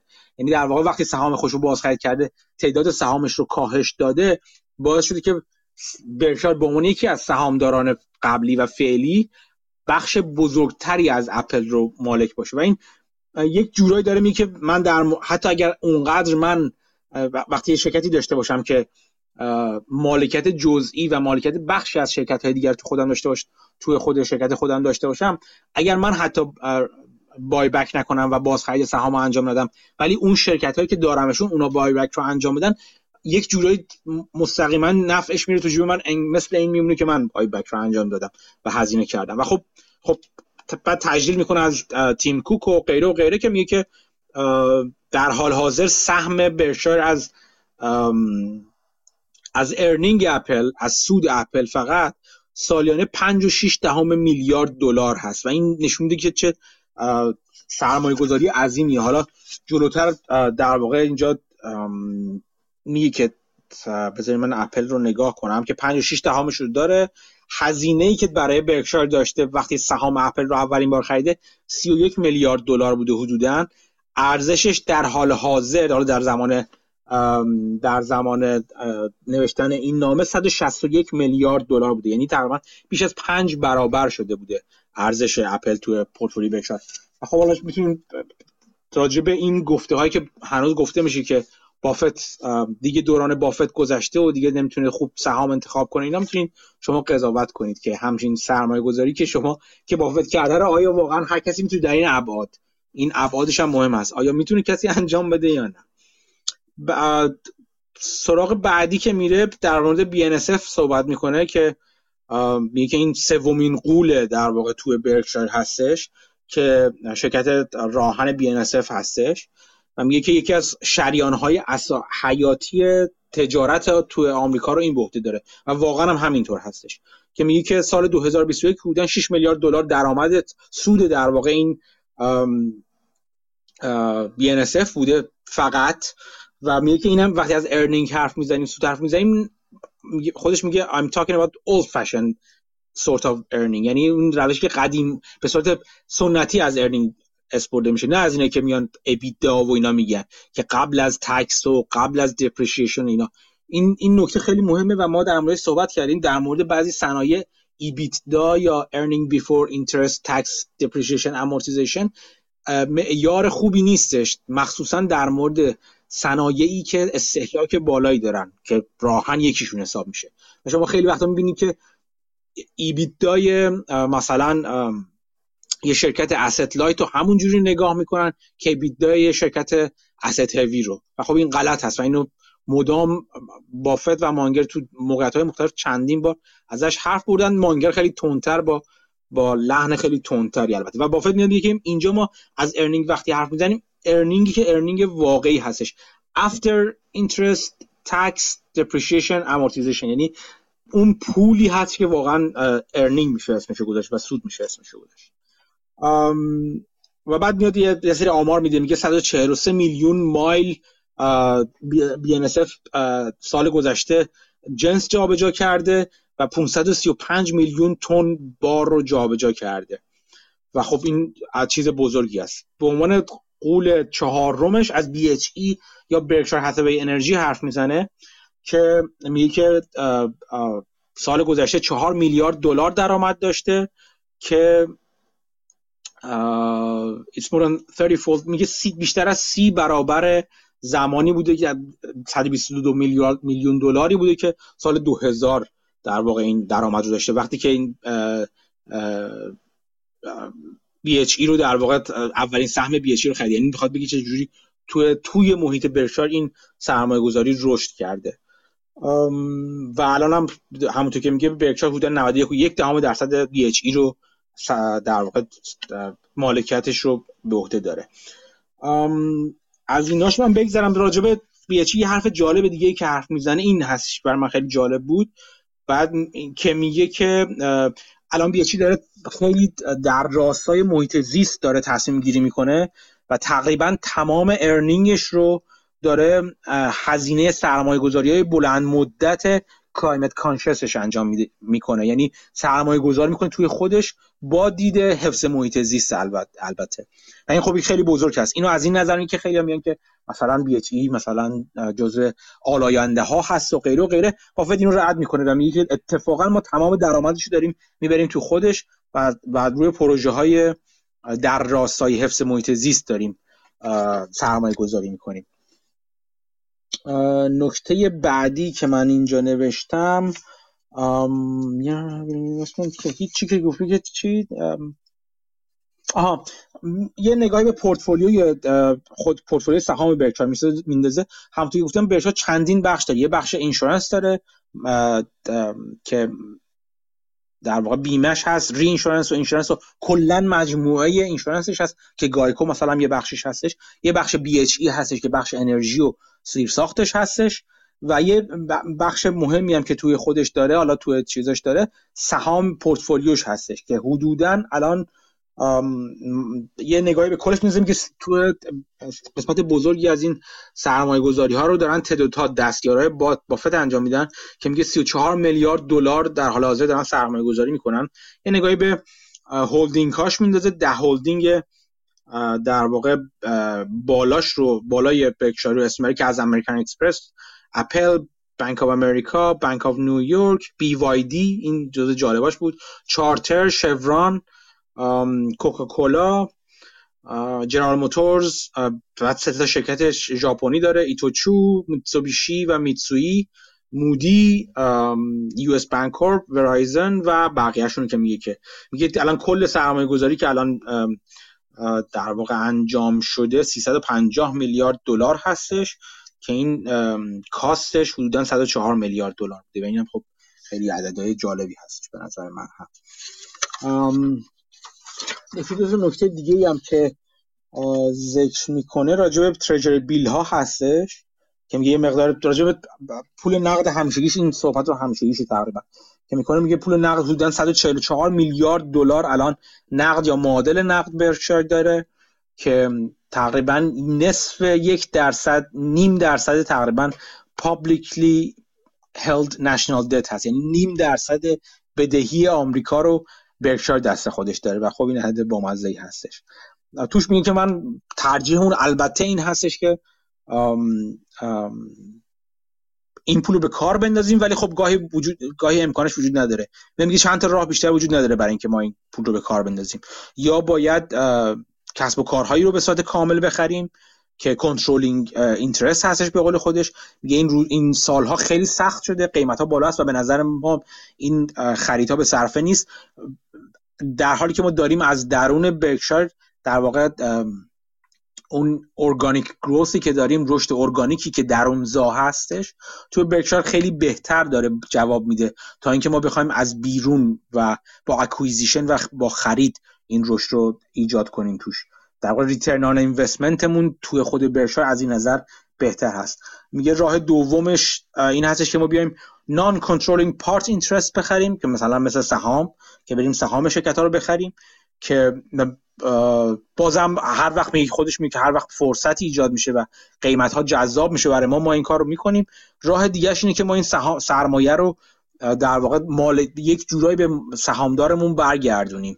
به این سمت به این به این به چند طریق میشه این کار رو انجام داد. یکیشون پرداخت دیویدند هست که برشار فعلا دیویدند نمیده و راه دومش بازخرید سهام هست. و توش میاد صحبت می‌کنه که بازخرید سهام چه وقت خوب هست چه وقت به صرفه هست و اینا که ما مفصل راجبش قبلا صحبت کردیم. و توش, توش اشاره می‌کنه که این به نفع هم بازخرید به نفع همه سهامداران برکشایر هستش. چون کسانی که می‌خوان سهامشون رو بفروشن و برن چون کسانی که می‌خوان بمونن و مالکیت بخش بیشتری از شرکت رو داشته باشن. اصولا تو نام های بافت رو بخونید اینو خیلی جالب میگه که وظیفه و تعهد مدیریت به سهامداران به همه سهامداران باید باشه. چه سهامدارانی که از قبل بودن چه سهامدارانی که در آینده خواهند اومد. و خب اگر سهام رو ارزون بخره یا گرون بخره خیلی عرض خیلی گرون بخره به ضرر سهامدارانی میشه که قبلا بودن مثلا. این این این بحث ها رو خیلی خیلی قشنگ و جالب توی نامه های بافت شما توی بافت استیز می‌تونید اونجا ببینید. توی کتاب Rebel Allocator هم اونجا هم جیک تیلر راجبش صحبت کرده. این این دیدی هست که کمتر توی آمریکا صحبت میشه راجبش شاید یه بار مفصل تر من حرف زدم راجبش. ولی خب راجب بای بک ما قبلا صحبت کردیم که چه وقتی مناسب هست و چه وقتی مناسب نیست.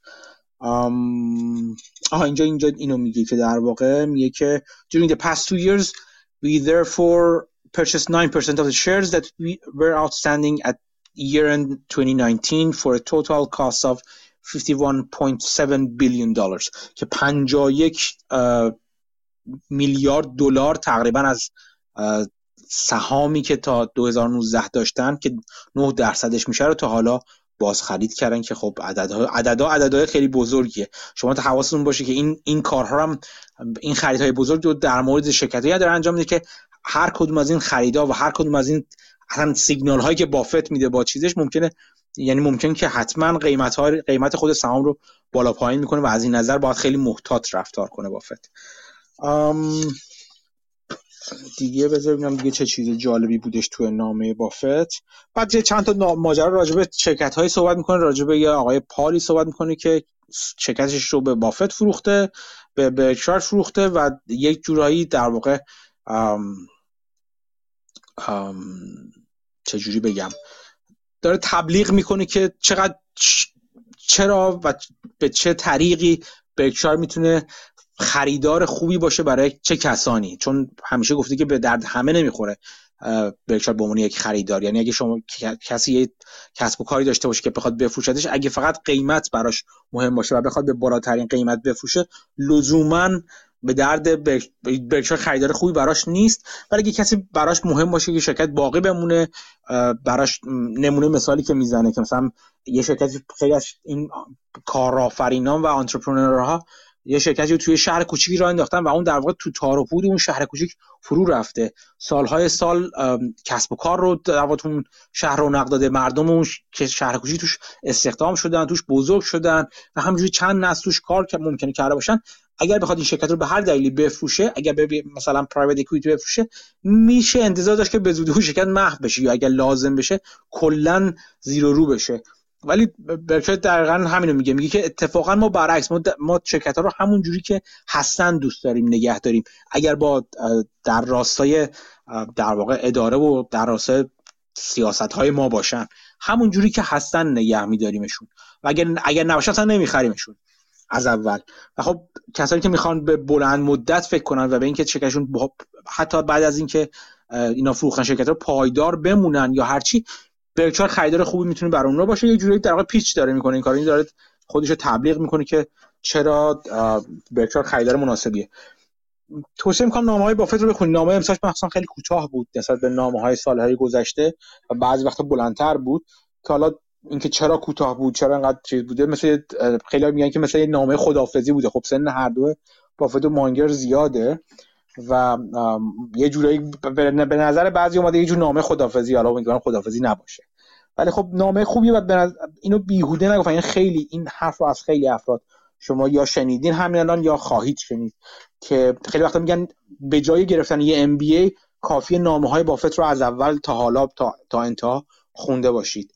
و این خب خیلی خیلی بیشتر درس داره و بهتر درس میده. راجع به کسب و کار اداره درست کسب و کار نگاه به بازار و همه چی کلا. چه چه اخلاق چه چیزای حسابداری چه تریک های حسابداری اینا خیلی خیلی نامه های بافت واقعا منبع خیلی عالی هستن.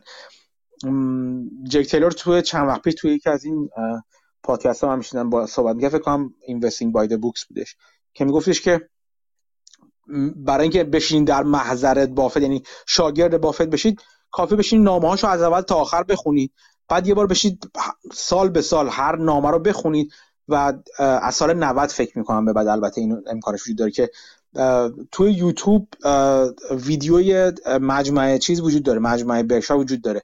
بعضی اینکه نامه رو خوندید بشینید اون مجموعه برکشایر رو هم ببینید. سوال و جوابا رو ببینید. جواب مانگر جواب بافت و حرفایی که می‌زنن. یه راه دیگه هم اون کتاب خیلی خوبی که اخیرا در اومده که Financial History of Berkshire Hathaway باشه. من الان ببینم جلو چشمم. آها این هستش. که مال ادم ادم جی مید هست. راجع بهش صحبت کردیم. فکر کنم عکس جلدش من گذاشتم توی کتاب. Complete Financial History of Berkshire Hathaway این واقعا مثل یه MBA میمونه. دقیقا. یعنی به همراه نامه هاش این این کتاب و خوندن چیز خوندن چنیدن و دیدن مجموعه های سالانه برکشار واقعا به نظر من آدم رو از خیلی جهات از بینیاز می‌کنه از خوندن خیلی از کتاب های دیگه و خیلی از منابع دیگه. هرچی در مورد این بگم کمه. فقط توصیه می‌کنم که حتما مراجعه کنید و بخونید. خب این بود در نگاه من به نامه اخیر بافت. امیر اومد بالا صحبت کنه یا سوالی داشته چیزی می‌خواست بگه. سلام سلام. ممنون چه خیلی استفاده کردم. یه من یه, یه سوال داشتم فقط یه نکتم درباره بس همین پورتفولیو سهام استاکایی که در واقع وارن بافت در واقع چیز می‌کنه. حالا علی آقا هم گفتن. اول سوالمو بگم. من این دنبال همین قیمت یه لحظه شما گفتید این قیمت خرید وارن بافت و اینها را یه جای از یه جای می‌بینید. من واقعیت خودم یه ذره دستی گشتم پیدا نکردم. شما از کجا می‌بینید قیمتایی که در واقع قیمت تمام شده شو؟ شما باید برید فایل 13 F ش رو بخونید. توی خود سایت برکشایر فکر می‌کنم باشه. اگه نباشه توی ادگار ادگار database SEC هست اونجا. سایت برکشایر نمی‌دونم هست یا filing ش باید باشه. من خیلی دنبال من filing برکشایر تو خود برکشایر ندیدم. اونجا؟ اونجا شما نه 13 اف رو که ببینید میگه چقدر سهام چقدر خریده شده با چه قیمتی بوده. یه راه ساده تر باشه یعنی یک شاهد ببینید. بله بله باید ببینید بله, خب همون یه جایی پس نیست که یه همچین زحمت داره زحمت آره، داره خب. زحمت داره. یه راه راحتش اینه که مثلا برین تو سایتی مثل whalewisdom.com اونجا برین پورتفولیوی برکشایر هتوی رو ببینید. اونجا یه تخمینی می‌زنه حدودا از میانگین قیمت تمام تمام شده گفتید Whale Wisdom Whale Wisdom آره نهنگا آره whale اونو اونو برید اونجا اونجا نه تنها برکشایر بلکه تمام fund های بزرگ این اصولا یه پلتفرمی برای پردازش فایل 13 F اونجا می‌تونید ببینید اینو. okay.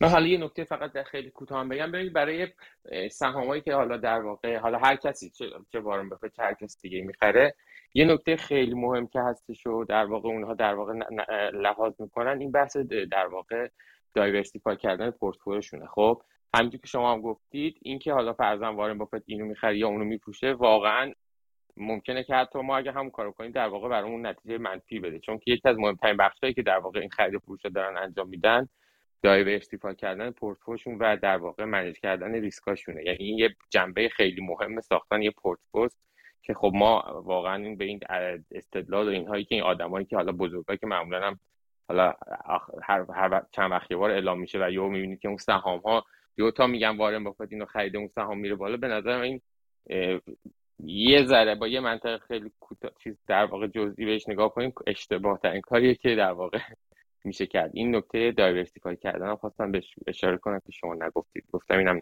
این منظر مهمه بله نکته مهمیه حالا بگم حالا خیلی خیلی خیلی مهم میشه. میگم فقط با نگاه کردن دست یه نفر نمیشه فهمید چی کار می‌کنه. به نظر من خیلی هم لزومی نداره. فهمید. تنها چیزی که بذارید من اینجوری بگم. عملا برای من تنها دو, دو چند تا چند تا فایده داره نگاه کردن به دست آدمای دیگه. یکی اینکه برای من این فایده رو داره که نگاه می‌کنم اینم که طرف تو مثلا بافت یا حالا هر کدوم از سهام داره. سرمایه گذاری که من قبول دارم یا نوع نگاهشون میپسندم. به, به, من شبیه تر یا من بیشتر باشون رابطه برقرار می‌کنم. اینی که ببینم که کدوم صنایع رفتن اینجا. مثلا اگه میره تو نفت حرف علی درسته. شاید برای من این سیگنال رو داره که شاید باعث میشه من نگاه کنم به نفت مطمئنا. اینکه نگاه کنم ببینم احتمالا شاید یه چیزی تو نفت بوده باشه. بعضی وقتا می‌فهمم چیزی تو نفت بوده باشه بعضی وقتا نمی‌فهمم چیزی تو نفت بودی یا نه. یعنی با این دید اینجوری میگم من مثلا اکسیدنتال بافت رو نگاه می‌کنم نمیگم حتما نفت یه خبریه نه. میگم که شاید تو نفت خبریه. بعد اگه تو نفت شاید خبریه آیا من هم تو نفت اجی دارم؟ منم می‌تونم چیزی پیدا کنم. این سوال همیشه از خودتون بپرسید که من اون اج یا اون برگه برندم چی من چی می‌دونم اونجا که بقیه نمی‌دونن؟ از چی نمیترسم که بقیه میترسن و بی خود میترسن؟ این این سوال سوال خیلی مهمیه. ما راجع به شرط بندی روی اسباب صحبت کردیم و شباهتش به سرمایه گذاری. سیستم پریمیچل بتین رو صحبت کردیم. اگر شما چیزی ندونید که بقیه ند... چیزی اگر چیزی ندونید که بقیه نمیدوننش عملا برگ برنده ای ندارید. شما باید باید فقط وقتی سرمایه گذاری کنید که برگ برنده ای دارید. این این خیلی مهم هستش. هر چقدر من خود من تجربه شخصی میگم تو تو بازار تجربه بیشتر میشه سالهای بیشتری جلو میرم زمانهای معاملات بیشتری جلو میرم به این بیشتر برمیگردم و می‌رسم. که آیا واقعا من می‌دونستم چیزی که بقیه نمی‌دونستن؟ و خیلی وقتا می‌بینم که نه لزوما خیلی چیز نبوده. مخصوصا اون اوایل که راه چیز کرده بودم تو بازار اومده بودم الان نگاه می‌کنم تصمیم تو اون موقعمو می‌بینم واقعا من هیچی نمی‌دونستم هیچی نمی‌دونستم. و یک جاهایی می‌رفتم که مطمئنا بقیه بیشتر می‌دونستن. دقیقا مثل یک بره بودم که برم لای تو گله گرگا. خب قشنگ پاره می‌کنن آدمو. و این پاره کردن همیشه اینجوری نیست که شما ضرر کنید چون همیشه بره های خوشمزه تری از شما هم وجود دارن.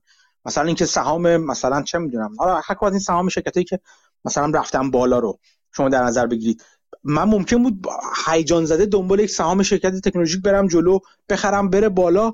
بعد بعد از من هم مطمئنا افراد دیگری پیدا میشن چون اون سهام همچنان می‌رفت بالا.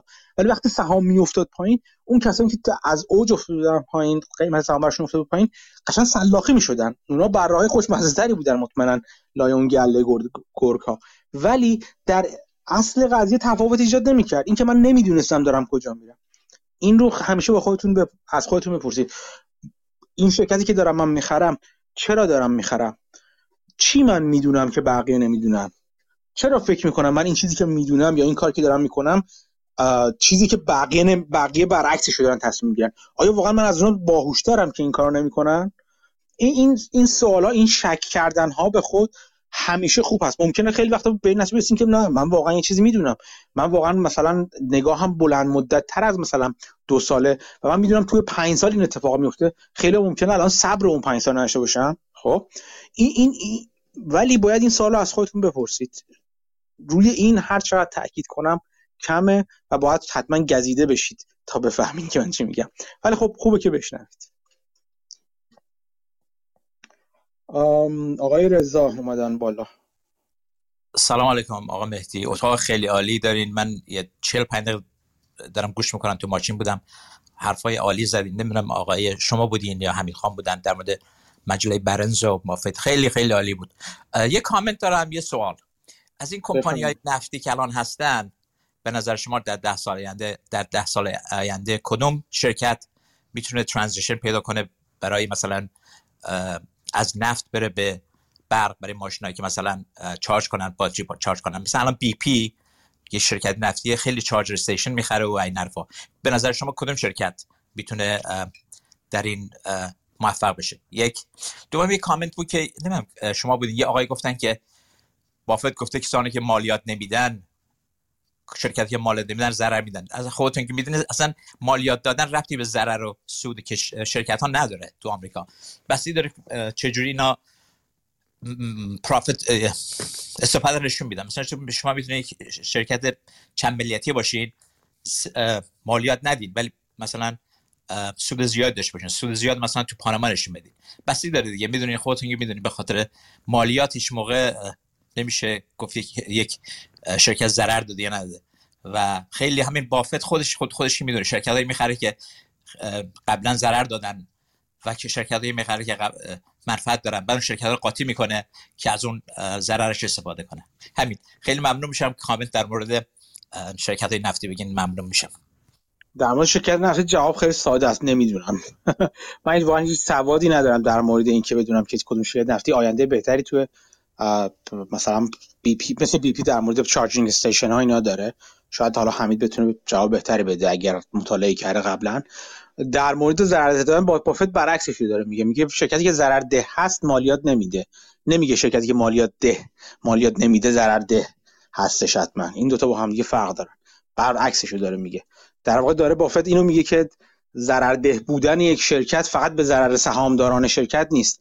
بلکه ادامه حیاتش به ضرر کلا مالیات دهندگان آمریکایی هست از بابت سودی که نمی‌برن از بابت مالیاتی که از اون شرکت گرفته نمیشه. شرکت ضررده من تعداد زیادی نمی‌دونم. بافت کارش نیست که نه. من مخالفم با این حرف که بافت شرکت های ضررده رو با هم می‌گیره قاطی می‌کنه. من ندیدم این کارا رو بکنه که قاطی کنه مثلا بعد که چه کارش می‌کنه چیزی که اسم حالا NOL میگن یا در واقع کرینگ لاس هستش اون ماجراش جدا جداگانه است و لزوما ربطی به این نداره. اگر هم بگیره برای ترنران می‌گیره. یعنی اصولا اینجوری هست که بافت شرکت ضررده نمی‌خواد. هیچ کس هیچ کسی شرکت ضررده نمی‌خواد مگر اینکه اون ضرر براش یک سودی داشته باشه. مثلا به عنوان تکس بخواد استفاده کنه که بافت خیلی این کار نمی‌کنه سرمایه گذاران خیلی خوب دیگه هستن که خیلی بیشتر از بافت این کار می‌کنن. اتفاقا یک دلیلی که بافت روی استارتاپ ها مثلا سرمایه گذاری نمی‌کنه این هستش که از اول هم نمی‌کرده خیلی زیاد. این هستش که سودده نبودن و براش برای بافت سودده بودن و حداقل کشفلو مثبت خیلی مهمه. این رو هم بگم که سود سود واقعی همونطور که بافت داره میگه old fashion earning. این خیلی فرق داره با سود اعلامی لزوما و خیلی فرق ممکن داشته باشه با سود سود قلابی مثل ایبیدا مثلا. این رو خیلی مهم است. بافت چیزی تعریف می‌کنه توی نامه هاش و توی سالهای گذشته به اسم owner's earning در واقع سودیه که سهامدار و صاحب شرکت می‌تونه از شرکت بیرون بکشه و شرکت به حیات خودش و عملیات خودش ادامه بده بدون اینکه افتی داشته باشه. یعنی یک حالت steady state رو همچنان نگه داشته باشه. از نظر بافت این سود سود واقعی هستش و خب به همین دلیل بافت در شرکت های سرمایه گذاری می‌کنه که سود واقعی به این معنی داشته باشن. ممکنه reported earning منفی باشه به هر یک مثلا اینکه شرکت توی خودش سرمایه گذاری کنه. هیچ اشکالی نداره. reported earning می‌تونه منفی باشه. یعنی از نظر عادی ممکن چون که آمازون سالهای سال منفی بود. ولی داشت رشد می‌کرد. این این خیلی فرق داره. و باز برای حتی حتی شرکت های ضررده یا از ضررده از نظر از نظر سود اعلامی دارم میگم نه لزوما چیزشون نه لزوما با رفتار واقعی کسب و کار. باز مهم میشه اونا رو چجوری میشه بررسی کرد. اونا رو باید حتی سود عملیاتیشون رو نگاه کرد. نگاه کرد که آیا واقعا اون return on investment ی که داره شرکت توی خودش انجام میده آیا return on investment درستی هست یا نه. و خیلی چیزهای دیگه که راجع به شرکت های رو به رشد در واقع میشه نگاه کردش. با این بخش حرفتون من زیاد موافق نیستم. ولی نمی‌دونم همین تو چیزی می‌شناسی از شرکت های نفتی که آینده بهتری در electrification داشته باشن؟ سلام من الان متاسفانه بیرونم شاید یه خود صدام خوب نباشه. ولی واقعا منم همون جوری که خودت گفتی نمی‌دونم. ولی به نظر می‌رسه که شرکت های اروپایی بیشتر توی این سمت دارن در واقع شرط بندی می‌کنن نسبت به شرکت های نفت و گاز امریکایی. منم منم فکر می‌کنم من با این قسمت حرف تو موافق هستم که اروپایی بیشتر چیزن. یک کسایی مثل اکسان اصلا گفتن ما نمی‌خوایم این وری بریم. کلا. تکلیف خودشون روشن کردن. ولی بازم من سوادی ندارم. واقعا هیچ شناختی ندارم رو شرکتایی که آینده بهتری ممکنه داشته باشن یا پروژه های معقول تری در حال انجامش باشن. آقای حمید رضا این بالا هستن. سلام آقا سلام می‌کنم خدمت دوستانی که همیشه داریم از اطلاعات خوبشون استفاده می‌کنیم. ممنون از آقا مهدی که تقریبا دو سال دارم follow ش می‌کنم و تا هرچی content تا الان تولید کرده من مشتریش بودم.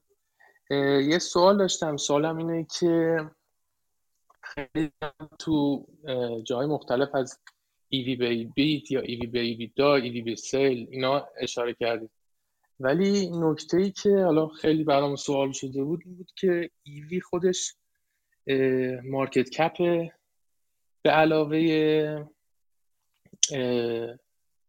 اون بدهی شرکت منهای داراییش. ولی مشکلی که هست این که خب اون market cap خودش قبلا بدهی ها و دارایی ها توش price in شده. خواستم میگم این یکم زیر سوال نمی‌بره این EV رو که خیلی هم ازش استفاده می‌کنن مثل اینه که دو بار بدهی ها و دارایی ها توش حساب شده باشه. ممنون. من فکر نمی کنم اینجوری باشه. اصولا ایوی رو از این نظر گذاشتم که اگر شرکتی بخواد این شرکت به اصولا اینجوری در نظر گرفته میشه. دلیلی که حالا ایوی به ایوی دا یا اینا رو می‌گیرن چی هستش؟ این هستش که اگر یک خریدار خصوصی بیاد در یک ترانزکشن و در یک معامله خصوصی شرکت رو بخواد بخره چیکار می‌کنه؟ مجموع پولی که پرداخت می‌کنه به اندازه EV یا enterprise value شرکت باشه. market cap شرکت باید پول سهامداران رو بده بده پول بدهکاران رو بده یعنی با بدهیش جمعش می‌کنیم. چقدر توش میمونه شرکت؟ یه cash میمونه. اون cash رو کم می‌کنیم. همینطور حالا preferred share اینا هم باید اضافه کنیم بهش دیگه. البته اونا رو و خیلی چند تا adjustment کوچیک دیگه داره که حالا در حالت کلی به اونا کاری نداریم. ولی اصلش اینه دیگه. یعنی یک خریدار خصوصی اگر بخواد این شرکت رو بیاد بخره باید اینجوری نگاه کنه بهش. خب این نوع نگاه نگاه هست که از کسی هست که خب یک خریدار که کل شرکت رو می‌خره به اون یک business یک کسب و کار می‌خره بعد وقت چی ازش گیر گیرش میاد. بعد مثلا میان میگن که خیلی خوب میاد مثلا میره سراغ sales ش مثلا. این شرکتی رو داره می‌خره با این EV که این این مثلا اینقدر فروش داره در سال. یا مثلا میاد مثلا با چه جور شرکتی داریم چه جوری نگاه می‌کنیم. مثلا ممکنه بگه که خیلی خب من می‌خوام بدهی ایناشو همه رو حذف کنم ببرم کنار میبرمش توی تکس شلتر این شرکتی هم هست که مثلا چیز نداره. میبرمش توی شاشه این شرکتی هم هست که خیلی دپریشیشن نداره امورتیزیشن هم نداره عملا. برای من فقط به بخش عملیاتیشو من فقط می‌خوام نگاه کنم. چون بقیه‌اش من می‌تونم هزار جور دستکاری کنم. چه بخش بدهی شو چه بخش به خدمت شما عرض کنم ساختار سرمایهش رو همه چی می‌تونم دستکاری کنم. این از خودم شرکت تو, تو مال خودم میشه. برای من اون بخش عملیاتیش میام سراغ ایبیدا اون درست قبل از اینکه هر چیزی از در واقع اون پولی که از عملیات شرکت در میاد من می‌خوام اونو ببینم. که نگاه کنم تاثیر مالیات تاثیر هیچی دیگه روش نباشه. ولی خب باید فراموش نکنیم تو همین حالت این, سال شما این این اینو نداشت. ولی نگاه کردن به هر کدوم از اینا EV به EBIT EV به حالا sales EV به EBITDA باید بر اساس این باشه که خب چی رو داریم چه جور شرکتی داریم بررسی می‌کنیم. ولی دلیل اینکه EV رو نگاه می‌کنن همین است بخاطر اینکه اصولا قیمت گذاری و ارز یعنی ارزش گذاری روی شرکت ها بر اساس یک transaction با فرض یک transaction خصوصی انجام میشه. خیلی وقتا بله شما ممکنه بگین که نه این شرکت ما این این روش درست نیست من می‌خوام price اون مثلا فقط price رو نگاه کنم market cap رو نگاه کنم. وقت سوال اینجا هست که آیا واقعا اون چیزی که market اون چیزی که ساختار سرمایه شرکت توی market cap ش نشون داده شده یا نشده؟ به نظر خود من EV چیز بهتری هست. معیار بهتری هست برای اینکه شرکت رو بخوایم شروع کنیم به سنجیدن و ارزش گذاری کردن چون یک یک ترانزکشن خصوصی شرکت رو در نظر می‌گیره. بله خیلی ممنون. خیلی منطقی تره اینجوری بهش نگاه کنه یه سوال دیگه هم داشتم. دیگه مزاحمتون نشم. یکی این که این ریشیوهایی که واسه کشفلو هست شما بیشتر به چی نگاه می‌کنید وقتی می‌خواید شرکت ها رو مثلا فیلتر کنید؟ تو screen تون خواهید که مثلا حذف کنید. اینا مثلا چقدر واسهتون اولویت داره؟ اینم ممنون میشم جواب بدید. کدوم ratio یعنی مثلا price به free cash flow مثلا ratio های مدلی. مثلا به اینا خب نه خب, خب مطمئن cash آره آره مطمئنا مطمئنا cash flow yield شرکت برای من مهم است. اینکه اصلا cash flow داشته باشه یا نداشته باشه برای من خیلی مهم هستش. و اینکه یه خورده فقط به عدد نگاه کردنش کافی نیست. ممکنه کشف رو به دلیلی نشون نده. شرکت یا مثلا نگاه گذشته باشه. اینم خیلی مهم هستش. من همین چند روز پیش داشتم با یک نفر صحبت می‌کردم راجع به این موضوع راجع به یه شرکتی صحبت می‌کردم. اینکه فقط به گذشته شرکت نگاه کنید خیلی وقت کافی نیست. یعنی شرکت ممکنه تو چند سال گذشته اصلا کشفلوش منفی بوده باشه. خب؟ ولی نگاه نگاه به گذشته لزوما نشون دهنده اون چیزی که در آینده اتفاق میفته نخواهد بود. یعنی اونجاست که مثلا شما مثلا مارجین ها و اینا اگه مارجینشون رو به بالا رو, به بالا باشه یا مثلا فرزن گروس مارجینش رو به بالا باشه. مثلا می‌خوام بگم که روال بعضی وقتا مهمتر هست. ممکنه شرکتی کشفلوش منفی بوده باشه ولی خب مارجین داره رو به افزایش الان. اون کشفلو منفی دلیلش چیز دیگه ای بوده. نه اینکه دلیلش این بوده که شرکت از نظر عملیاتی کافی نیست. چیزی که مثلا مابوسین و اینا میگن میگن به نوپت نگاه کنید. نوپت هم تعریف می‌کنن net operating profit after tax. این عدد خوبی است چون واقعا net operating profit یعنی به operating profit شرکت نگاه می‌کنن بعد از تکس قبل از اینکه حالا مثلا چه می‌دونم دپریشیشن اینا بخواد بیاد توی کار. این این یا بخواد مثلا اینترست اینترست که پرداخت می‌کنه شرکت بیاد توی کار. شرکت رو در وضعیت عملیاتی عملیاتیش نگاه میشه ولی همیشه کشفلو مهم هست. اینجوری بذارید به شما بگم. هیچ وقت یک عدد یک یک ضریب یک مالتیپل یک ریشیو هیچ وقت یک دونه کافی نیست. حتی چهار پنج هم کافی نیست. به نظر من دید کوانت کوانت داشتن و فقط فیلتر کردن با این اعداد بدونی که بدونی واقعا کسب و کار چیه چجوری پول در میاره چجوری داره تغییر می‌کنه اگه داره تغییر می‌کنه. چی برش گذشته و چی درش موردش اتفاق خواهد افتاد کافی نیستش. میشه به عنوان فیلتر گرفته و مثلا اینجوری از یه سری برای اینکه به ایده برسه. مثلا کل به قول معروف میگم universe stock رو مثلا کل اون مجموعه سهامی که داریم ما با یه سری ratio فیلتر کنیم. ولی باید یادمون نره که با هر کدوم از فیلتر کردن ها یه سری یه سری جنس خوب رو هم از دست میدیم احتمالا. بله شما می‌تونید بذارید مثلا cash flow yield براش بذارید. growth growth of cash flow yield بذاریم براش مثلا. یا مثلا هر کدوم از چیزایی که حالا cash flow cash flow یه عدد یک تعریف یک نسبت هست که معنی های مختلفی داره. بخاطر این وقتی گزارش میدن شرکت ها باید رسما بگن توش منظور ما از cash flow چی هستش. free cash flow هست آیا؟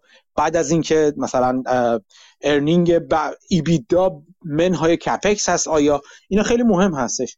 خود من چیزی که برام جالب جالب تر هستش EBITDA به علاوه capex هست حداقل. پس بازم میگم بازم بستگی به به شرکت و نوع کسب و کار شرکت داره.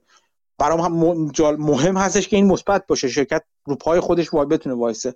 ولی خب این رو هم می‌دونم که با همین گذاشتن همین شرط من خیلی از شرکت های دیگر از دست میدم.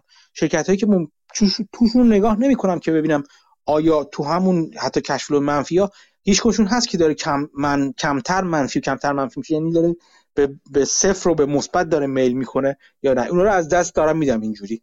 ولی خب طبیعت فیلتر کردن هست به خاطر همین من کمتر میشه که این اواخر حداقل توی یک سال گذشته کمتر شده که ایده ای رو از با فیلتر کردن به دست آورده باشم صرفا. چون دیدم که چجوری چه ایده های خیلی خوبی رو با فیلتر کردن از دست میدم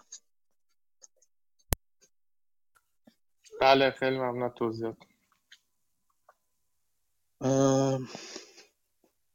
خب. اگر سوال بگم من الان یه سرانگشتی یعنی یه سردستی نگاه کردم تو همین نامه برکشایر در واقع نامه وارن بفرت قیمت استاکا قیمت تمام شده شده در قیمت تمام شده که نه در واقع مارکت ولیو تعداد شعرها رو در واقع زده که با یه ضرب و تقسیم میشه عملا در آوردش. بله بله. صفحه دو سه شه آره. بله صفحه هفت نامه هست آه, آه اوکی هفت. آره. آره. خواهش می‌کنم خواهش می‌کنم. اون قیمت میانگین رو بهش میده دیگه چون میگه بس میگه به آره میانگین چقدر برش در آره آره. آره. مسعود می‌خواستید شما راجبه چند تا شرکت که برای جالب بوده صحبت کنید فکر کنم. سلام. بله فقط قبلش چند تا نکته راجع به این نامه بافت بگم. وصل میشه. من یه شرکت فقط می‌خوام حرف بزنم و اینا به هم ربط پیدا می‌کنم. یکی اینکه تو یکی از میتینگ های جان یکی اینکه تو یکی از این میتینگ های Value After جیک تیلور حرف جالبی می‌زد. می‌گفت که وارن بافت تو این نامش داره praise می‌کنه. تیم کوک رو که سهام اپل رو buyback کرده و توضیح میده که چجوری سهم برکشایر از این سهام زیادتر شده. ولی در عین حال یه جوری بافت hypocrite ه به خاطر اینکه 150 میلیون cash تو sheet ش داره و نمیاد باش اپل بخره. ولی تیم کوک که با پولش اپل می‌خره قابل praise ه خب اگه این سرمایه‌گذاری خیلی خوبیه خب خودت هم بیا با این پولی که تو balance sheet ته بخشو بده آره. اپل بخر و خب از این نظر بافت رو criticize می‌کنه که از اون ور تو. توبایاس کارلایل یه جواب فقط براش میده اون هم اینه که میگه که خیلی از مدیران company ا capital رو destroy می‌کنن وقتی دستشونه و از این نظر همین که شما share تو buyback بکنی حتی با قیمت بالاتر از نصف زیادی از مدیرات جلوتر. یعنی بار خیلی پایینه. ولی خب همچنان جیک تیلور می‌گفت که خیلی قابل praise نیست این بخش از کار تیم کوک. حالا اینکه اپل رو چجوری داره رشد میده و همه اینا بماند ولی این بخشش رو criticize می‌کرد تا حدی وارده به نظر من. ولی خب حرف توبایاس کارلایل هم make sense می‌کنه.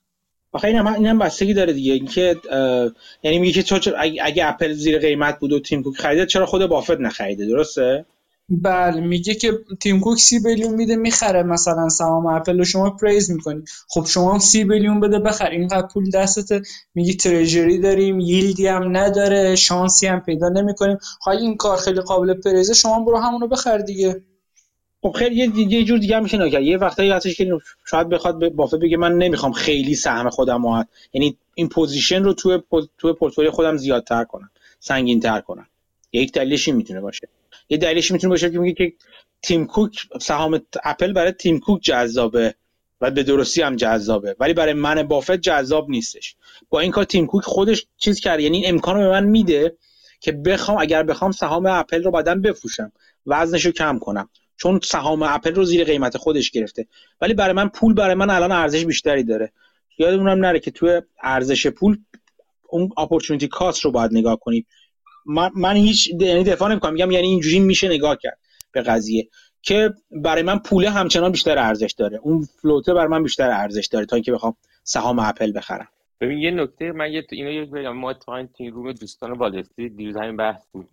به یه نکته خیلی مهمی که هست ببینید مهمترین business در واقع برکشایر همین گایکو دیگه خب؟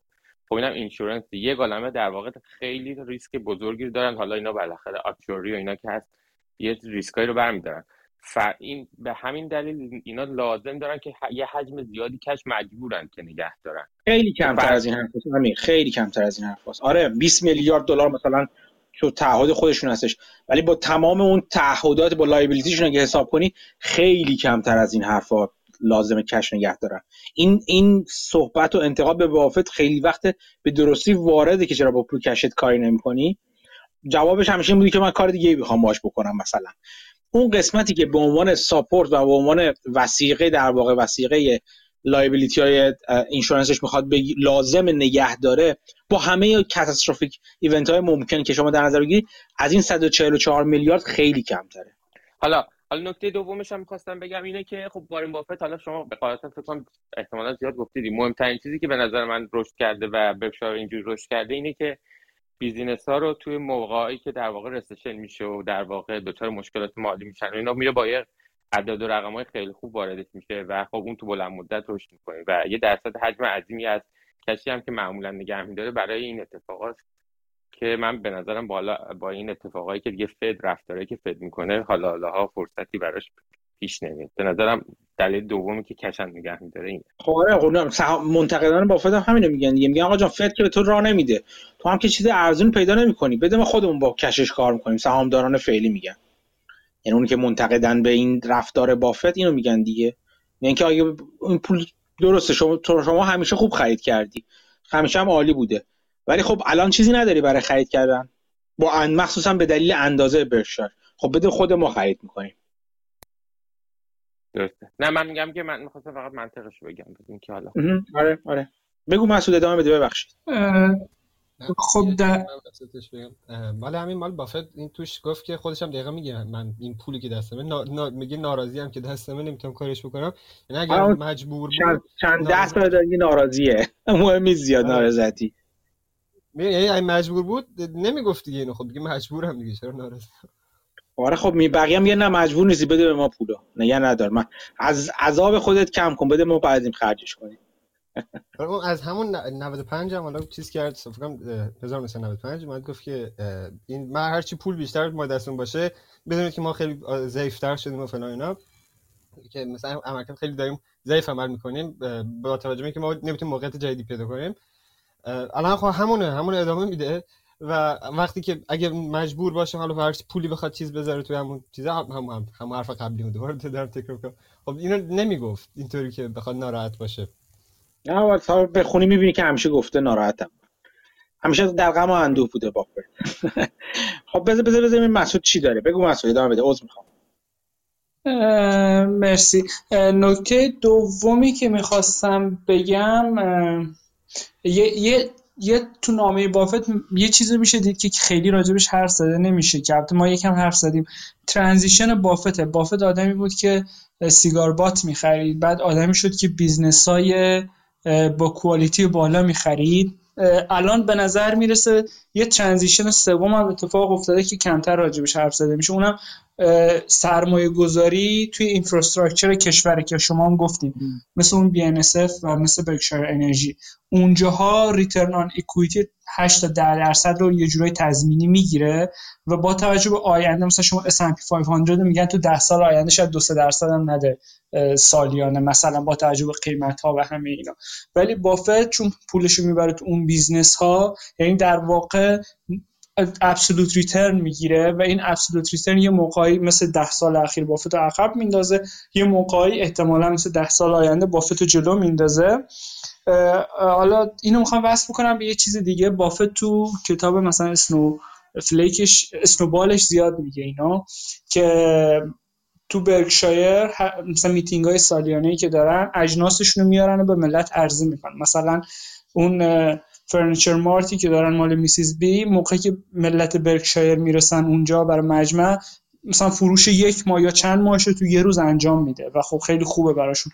بحث برشاین بود اون شکلات های See's Candies رو میارن اینها. یه بار بافت چیز را آورد یه خونه های آماده را آورد از که یه شرکتی خریده بودن. الان امسال قرار قایق بیاره و میگه این قایق ها ده درصد هم تخفیف داره. به شیرهولدرام توصیه می‌کنه شما هم بیاین اونجا ببینیمتون قایق ها هم بخرید. من خودم هم یکی می‌خوام برای نفیوم یا هر کی بخرم یا نوام یا هر چیزی. و این رو من وصل می‌کنم به یک کمپانی قایق قایق سازی که می‌خوام راجبش حرف بزنم. همین یه دونه هم هست. اسم ticker کمپانی هست MBUU اسم کمپانی هست Malibu Boats. که قایق می‌سازه. همجور که اسمش معلومه قایق های ورزشی می‌سازه برای ماهیگیری می‌سازه ماهیگیری تفریحی.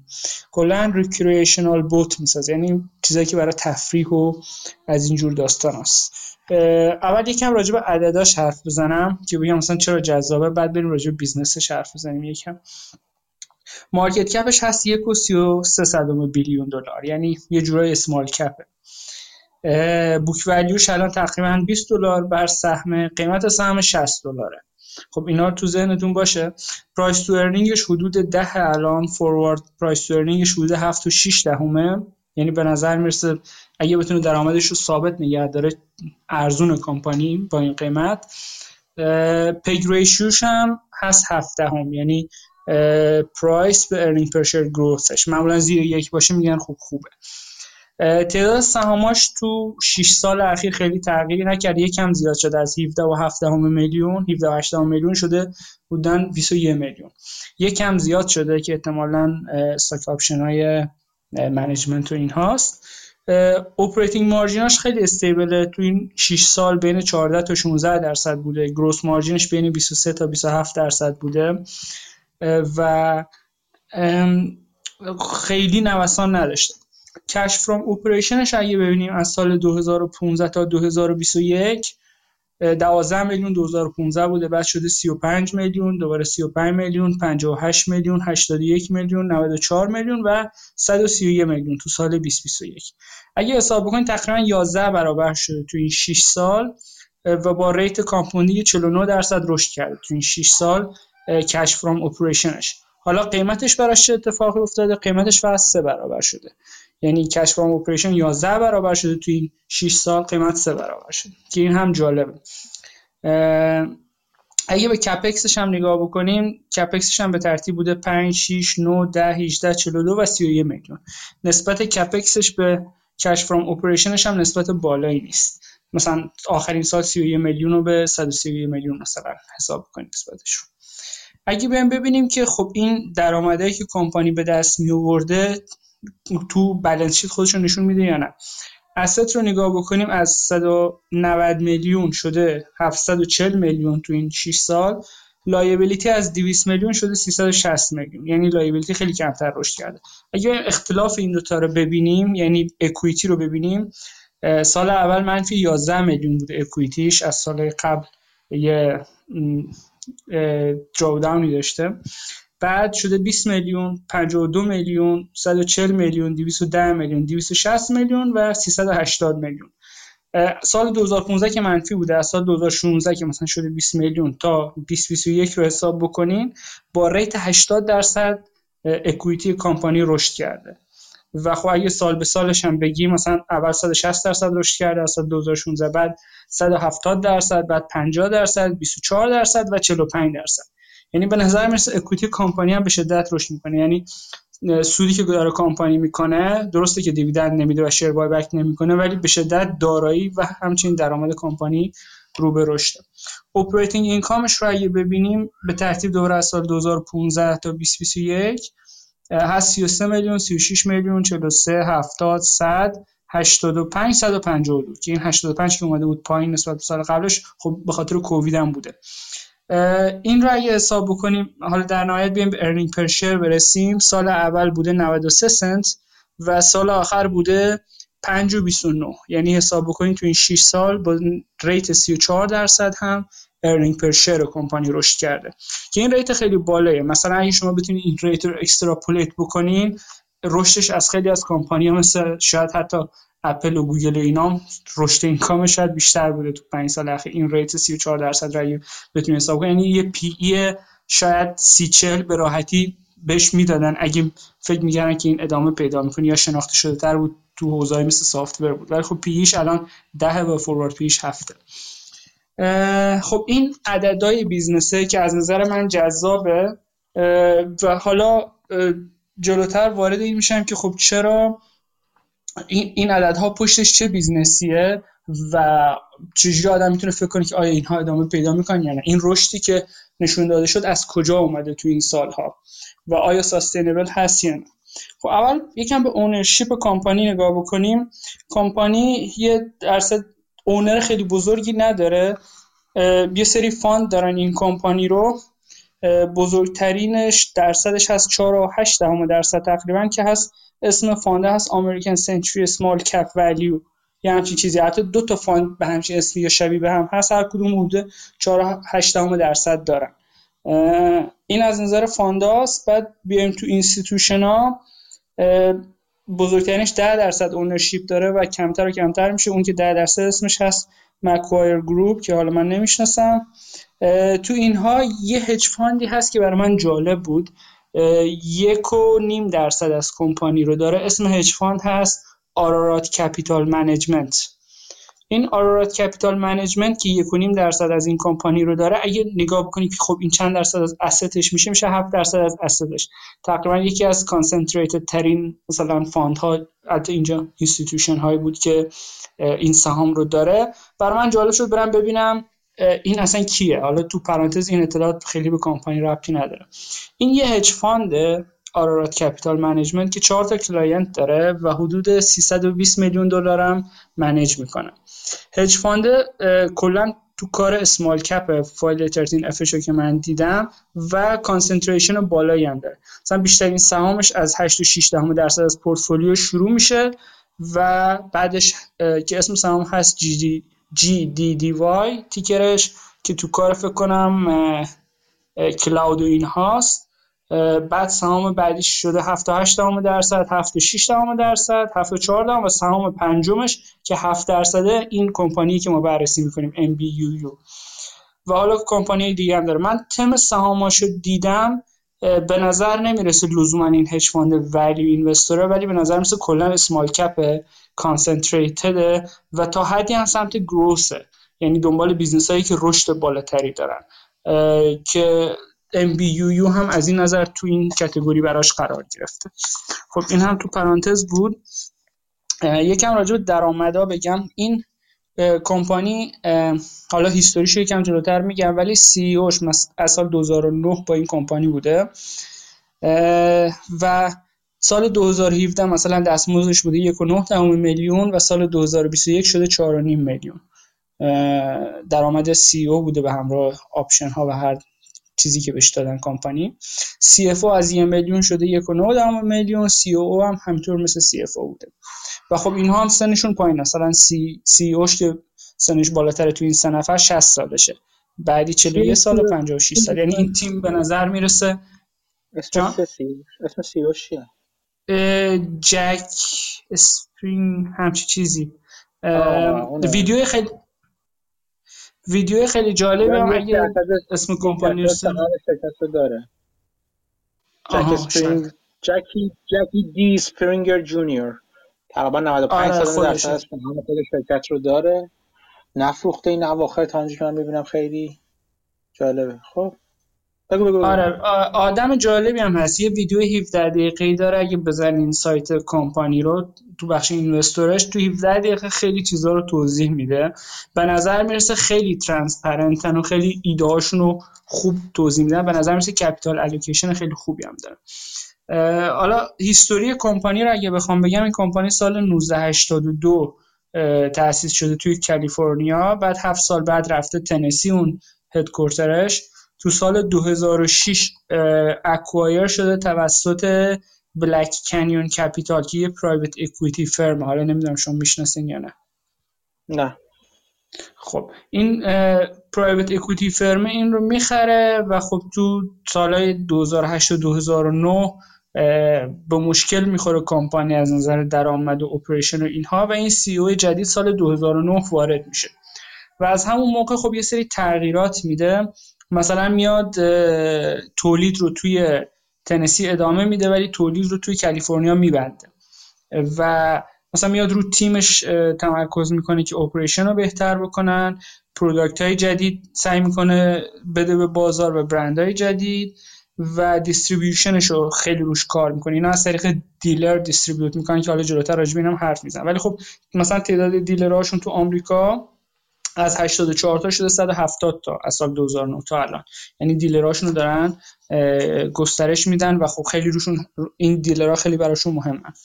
بعد این کمپانی اوضاع مالیش یکم بهتر میشه و سال 2014 IPO میشه و از سال 2014 که IPO شده تا الان سه تا acquisition انجام داده بعد از اون و سه تا استارتاپ هم مثلا خودش سه تا برند جدید هم تو خودش خودش تولید کرده. سال 2017 Cobalt Boat رو acquire کرده سال 2018 Pursuit Boat رو acquire کرده سال 2020 هم Maverick رو acquire کرده. بعد ظاهرا اینها market share خیلی خوبی دارن. مثلا همون Malibu اون برند اصلیشون مثلا تو ده سال اخیر market share ش از 20 درصد شده 31 درصد. تو خیلی از بازارهایی که هستن این برندهایی که دارن market share قابل توجهی دارن. اینها یه سری intellectual property هم دارن. مثلا فرض قایقی که پشتش موج سواری می‌کنن چجوری این موج ها تولید بشه؟ یه سری patent ها برای اینها دارن این سری IP دارن و این برند های مختلفی که می‌خرن IP های مختلف داره اینها رو ترکیب می‌کنن و توی اون برند های دیگهشون هم استفاده می‌کنن و از این نظر براشون synergy داشته. vertical integration انجام دادن تو خیلی از بخشایی که داشتن انجام می‌دادن. و تقریبا تو هر هر سالی یکی دو تا یا حتی سه تا vertical integration رو دنبال می‌کنن. خود مدیریت میگه که این خیلی برای ما خوبه چون باعث میشه supply chain رو بتونیم کنترل کنیم quality چیزایی که داریم رو کنترل بکنیم inventory مون رو بتونیم بهتر manage بکنیم و هزینه هامون رو بیاریم پایین یعنی margin امون رو بهتر بکنیم. یه چیز جالب دیگه هم که management ادعا می‌کنه اینه که ما variable cost structure داریم. و تقریبا تا 90 درصد از cost مون variable ه یعنی اگه بازار رو به رشد باشه تقاضا زیاد باشه ما می‌تونیم تولید رو ببریم بالا و کپچر بکنیم. این رو می‌گفت تو تولید تولیدیامون 25 تا 50 درصد سعی می‌کنیم ظرفیت اضافه تولید داشته باشیم یا داریم ایجاد می‌کنیم. و اگه مارکت هم بد باشه خب چون وریبل کاست دارن خب خیلی ضرر نمی‌کنن و نت اینکامشون منفی نمیشه. و خودش می‌گفت که ابیدا مارجینمون اگه بازار recession هم اتفاق بیفته زیر 15 درصد نخواهد اومد. و خب الان حدود 20 درصد EBITDA margin شون و margin شون تو این چند سال هم نسبتا stable بوده. یه نگاه دیگه به highlight 2021 بکنم که خود management تو گزارش سالیانش آورده بود. می‌گفت sale مون 42 درصد زیاد شده و شده 920 6 میلیون دلار. company market cap ش یک و خورده بیلیون بود. یعنی تقریبا به market cap ش پولی که از فروش به دستش میاد unit volume ش 27 درصد زیاد شده و سال 2021 حدود 8180 تا قایق فروخته. gross profit ش 58 درصد رفته بالا و شده 236 میلیون که تقریبا میشه یک شیشم market cap ش. net sale per unit ش هم 12 درصد رفته بالا. یعنی قیمت ها رو افزایش دادن در واقع و میانگینش ظاهرا یه چیز شبیه 11300 حالا این افزایششه یا قیمت هر کدوم؟ فکر این افزایششه. که این قضیه چون قیمت بوتاش جلوتر میگم خیلی بالاتره. بعد اجاستد نت اینکامش هم 83 درصد رفته بالا. نت اینکامی که من گفتم برای سال 2021 گفتم 5 خورده اینا اجاستد می‌کنن حالا به دلایلی که خودشون ذکر می‌کنن و اونو 6 دلار اعلام می‌کنن اجاستدش یعنی از چیزی که نشون میده gap بهترم هست از نظر اونا income ش و خب خود management میگه که الان supply chain یکم تحت فشاره ولی supply chain فشار روش که کم بشه ما تا 11 هزار تا boat می‌خوایم تولید بکنیم. با 8000 تای امسال مقایسه بکنیم یعنی خود این 3000 تا boat یعنی نزدیک 40 درصد شاید اضافه بر فروششون میشه و خب این یعنی اینکه شرکت می‌تونه فقط با اضافه کردن ظرفیت فروش رو ببره بالا. برندایی هم که دارن 8 تا برند دارن. حالا من اسمشون رو بگم شاید برای کسی آشنا باشه. Malibu، Axis، Pursuit، Maverick، Cobia، Pathfinder، هیو، Hewes، Cobalt. همچین چیزایی. این هشتا برندی که سه تاشو من تو این مواردی بود که acquire گفتم کرده سه تاش رو هم داخل خودشون برند رو تاسیس کردن تو خود کمپانی.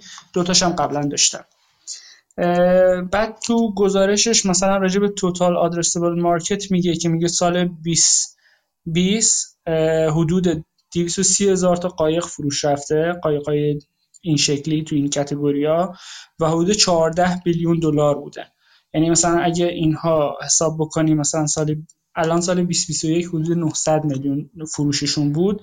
یعنی تقریبا یک چهاردهم یا یکم کمتر از اون رو اینها share شون از این مارکت بوده. قایقاشون category مختلفش قیمت مختلف داره. مثلا من ارزون ترینش رو دیدم تو گزارش دوباره اینا رو نوشته کاربرد داشتم نوشته. 45 هزار دلار ارزون ترینش تقریبا و گرون ترینش یک و دو دهم میلیون دلاره. اینها تو business شون dealer اشون خب براشون خیلی مهم. قبل از dealer یه چیزی هم بگم. الان یه vertical integration دیگه ای که می‌خوام ببرن جلو درست کردن خود موتورشون گرونترین بخش قایق و می‌خوان این رو خودشون درست بکنن. و خب حالا یه deal ی دارن با جنرال موتور و یاماها که اونا براشون تولید می‌کنن. و خب در نظر دارن که این رو هم به این vertical integration خودشون اضافه بکنن. راجب dealer اشون چیزای جالبی میگه. میگه dealer ایی که ما داریم اینا کلا business اینجوری که اینا قایق رو تولید می‌کنن میفرستن به dealership ا dealership ا اینا رو می‌خرن از اینها و میفروشن و warranty و سرویس و همه اینا تو اون dealership ها اتفاق میفته و خب از این نظر dealership ها براشون خیلی مهمه. یه سری incentive ها می‌ذارن برای dealership ها فروش که بیشتر میشه خب به اینها اصطلاح rebate رو به کار می‌بره. یه سری پول پس میدن. یعنی عملا اینها قایق انگار ارزون تر خریدن بعد customer ها happy باشن. یه سری index هست. بر اساس اینها همه incentive میدن و سعی می‌کنن این business رو اینجوری رشد بدن.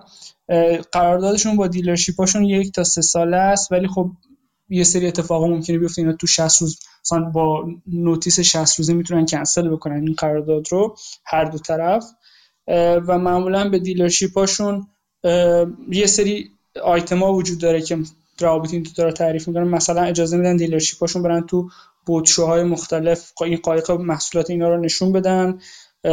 محصولات اینها رو توی جغرافی خاص توی منطقه خاص بفروشن. یعنی به اینها حق فروش تو اون منطقه رو فقط به همینا میده. و اجازه میده که خب این محصولات رو پروموت بکنن تبلیغ بکنن براش.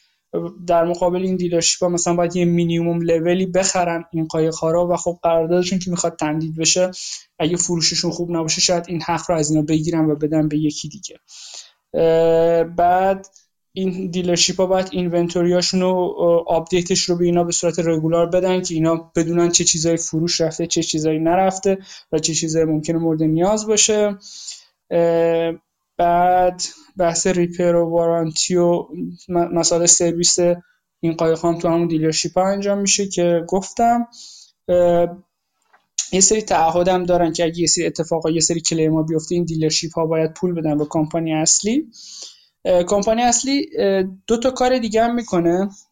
سه تا کار دیگه که جالبه. یکی بحث discount ه که فکر گفتم اگه فروش زیاد بشه می‌تونه یه discount بده. یا با dealer ها هماهنگ کنه برای off season discount بذارن. یه بحث floor plan دارن که تعهد بازخرید این قایق هاست. یعنی این dealership ها میان. با یه طرف سومی از یه طرف سوم یه revolving credit می‌گیرن که این قایق ها رو بخرن از کمپانی اصلی و بفروشن و بعد پول این credit رو بدن. و اگه نتونستن اون کسی که این credit رو داده این قایق ها رو از dealership می‌گیره اگه dealership default کرد یا نتونست پول بده و کمپانی اصلی باید این قایق ها رو از اون طرف سوم بازخرید بکنه. بعد می‌گفت که این بازخریده خیلی برای ما هزینه ای نداشته و بعضا سود کمی هم داشته. این بازخرید که می‌کنیم اینو دوباره میفروشیم. و خب یه سری عدده و آمارام در این ارتباط می‌داد و خب این ارتباطشون با dealership ها بود من به جز اینها دیگه نرسیدم. چیز دیگه ای ببینم و خب خیلی هم ایده ندارم چیا رو باید ببینم. نظرات شما رو میشنوم در موردش اگر کسی نظری ایده ای داره اینم بگم خودم یه یه fail گنده از تو قصه. بگو. بگو بگو بگو تا هم بگم. خب من این اول بگم من یه position کوچیک روی این دارم ولی خب کوچیک احتمالا بخوام افزایش بدم. دت کمپانی رو هم گفتم که خیلی زیاد نشده. دیگه چی نگفتم؟ چیزی که نگفتی مهم مهم نه اینکه مهم لزوما اتفاقا قضاوت در مورد که آیا مهمه یا نه تعیین کننده این هستی که تز تز سرمایه‌گذاری چقدر خوب است. دادگاهیه که دارن. یه آره شنیدم یه دادگاهی هست در مورد 2014 یه مدل 2000 بوتش یه دونه پرسونال اینجوری ایجاد کرده که آگوست 28 آگوست 2021 Uh, the jury rejected the plaintiff claims of design defects and found that the boat driver was 75% at fault for the accident. ولی خب یه, یه ongoing, ongoing چیز دارن که um, um, مسعود الان دسترسی به اینترنت داری یا نه الان نه ولی می‌تونم دسترسی پیدا کنم. من, من, آره یه تو تو تنکه اخیرشون تنکه و تنکیو اخیرشون یه چیزی هستش. من داشتم چیزی که گفته شده ریفر داده بود به نوت 17 اون آخر تنکه بود به اون هنوز نرسیدم. ولی به اون ریفر داده بود که لیگال پروسیدینگ و اینهایی که مونده یا هست رو اونجا توضیح میدم. بده من یه سریع نگاه بندازم اینجا رو. اینو داد بود. او باعث مرگ یه بچه شده این تحت چیز این حادثه. Punitive damages against both LLC and foreign خب 80 میلیون punitive damage against West. بعد ببینید طرفاش چیه. من هنوز همه طرفا رو نمی‌دونم. یک چیزی هستش against the Batchelder family. The case involved the personal injury accident in 2014 involving a 2000 model year boat on August 28, 2021 the injury rejected the plaintiff's claims of the design defects and found that the boat driver was 75% at fault for the accident. However, the jury concluded that both LLC and West که اسم چیز دیگه چیز دیگه اونم این دو تا انتیتی های خود چیزن خود شرکت هم failed to warn the danger and that such an error was the direct cause of the child's death. The injury, the jury also found also awarded um, 80 million dollars of punitive damages against both LLC and 40 million of punitive damages against West. Thus, potential losses can range from zero to 140 million. خب این یک لاسی هستش که احتمالا بهشون وارد میشه. توی تنکه کمپانی گفته که این یه اینشورنس دارن رو اینا رد شده که گفته the company maintains product liability insurance that is applicable to the case to this case ولی بعدش دارن تو تنکیوش اومده که while the company and both LLC maintain product liability insurance applicable to this case such insurance coverage may be limited to 26 million dollars um, حالا من دقیقا نمی‌دونم این چیزا چجوریه این تقسیم این boat LLC یکی از entity های خودش هست یا نه؟ این case ظاهرا کیس از این نظر مهمیه. ولی اینجور که حالا من دارم اینو گفتم که اگه دسترسی پیدا کردی توی Seeking Alpha یه مقاله خوبی نسبتا راجبش هست که توش گفته که این ممکنه اگه بالا بستگی چقدر چقدر سهم شرکت بشه از این پیونیتیو دمیج ها ممکنه کشفلو یک سالش بره مثلا. خب؟ بعد با این حال شرکت گفته این یارو نویسنده مقاله گفته که با این حال بازم به صرف است. و مدل چیزش رو گذاشته. مدل دی سی افش رو گذاشته. خب؟ اگر دسترسی این مقاله قدیمیه نه؟ من فکر کنم 6 ماه پیش یا 4 ماه پیش اینا این مقاله رو خوندم. یا جدیدتر الان دوباره. 11 فوریه 2022 آها خب پس ادامه همون مقاله قبلیه یا شبیه به این. من یکی تو Seeking Alpha خونده بودم. یک capital structure چیزی هم داشت. حالا من خیلی وقت نذاشتم. ولی این Malibu Inc LLC یا یه هم Malibu Holding LLC ظاهرا 3 درصد interest داره توی این Malibu Inc. و 90 یعنی class B share یه جورایی و class A share 97 درصد interest داره و اون class B share فقط voting right داره انگار و هیچ distribution ی مثل dividend یا هر چیزی رو همچین right ی نداره. یعنی انگار یه 3 درصد از سهامه که فقط می‌تونه رأی بده ولی هیچ حقی نداره. یه همچین چیزایی. یکم عجیب غریب بود ولی خب احتمالا این استراکچر رو من خیلی نخوندم. ولی احتمالا این استراکچر رو گذاشتن شاید که لایبیلیتیشون رو جلوی این شکایت عملا بیارن پایین یا محدود کنن. من فکر نمی کنم تأثیری تو اون کار داشته باشه. یعنی اون اون درصد کوچیک ووت بیشتر داره؟ الان مطمئن نیستم. برداشت من تو نگاه گذارم این بود که اینها سه درصد از کم... یعنی اگه سهام ها رو همه رو بذاری 3 درصد از کمپانی class B 97 درصدش class A و اون 3 درصد فقط voting right داره ولی هیچ حق distribution ی نداره. یعنی اون کمپانی اصلی بخواد dividend ی بده یا هرچی به اون 3 درصد هیچی نمی‌رسه. okay. همینجوری اگه این case رو بذاریم کنار که کاملا ارزون میشه به نظر من.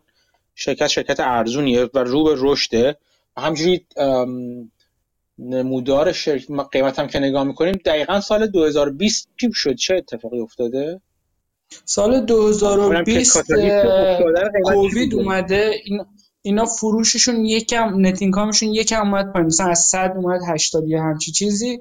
بعد سال 2021 دوباره رفت بالا به شدت آره ولی همچنان قیمت ها مثلا همون چون 2020 تا 90 خورده ای هم رسیده بوده. تا چقدر رسیده بوده بذار ببینم. هایلو البته این نه هایلوش. بذار ببینم. کلا این حرکت نمودارش یکم شبیه به دو سال اخیر خیلی از کمپانی است که تو دو سال اخیر خیلی از کمپانیا 100 درصد 50 درصد 80 درصد رفتن بالا و الان برگشتن به جای دو سال پیششون. آره موافق هستم با شما. 21 آره. این شرکت ارزونیه. این به نظر من چیزه اگر پیدا نکردی من دارم نگاه کنم چیزی که حالا مقاله گفت من هنوز عددار حساب نکردم خودم هیچ کنشون ولی با توجه به رشدی که داره رشد فروش که داره مثلا من دارم نگاه می‌کنم مثلا تو پنج سال اخیر کیگر رونیوش رو حساب کنید 37 درصده. تو ده سال 25 درصد. با همون پنج سال حالا بذار نگاه کنید چون تو پنج سال تقریبا من پرشرش رو نگاه نمی کنم من پرشر نگاه رو نمی‌خوام بکنم. تو پنج سال اخیر مثلا از 2000 شراش خیلی تغییر نکرده خیلی تغییر نکرده آره. یه ذره 2018 به 19 زیاد شده. 18 به ببخشید 17 به 18 و 18 به 19 زیاد شده و ثابت مونده تقریبا. ولی خب می‌خوام بگم کیگر مثلا چه می‌دونم 87 درصد کش فلوش حتی بهتر. کش فلوش 46 درصد. بوک ولیش هم بد نبود. بوک هم زیاد زیاد رفته بالا. چیزی که وجود داره یه چیزی من دیدم یه حالا تو همین لابلای خبرها فقط دیدم. راجع به رزین گفته بودم برای بدنه قایق که ظاهرا تو خرید رزین مشکل پیدا کردن اینا تو ساپلای چین اینو بعد من توصیه می‌کنم یه نگاه به این بندازی. قایقا همشون موتوری هن درسته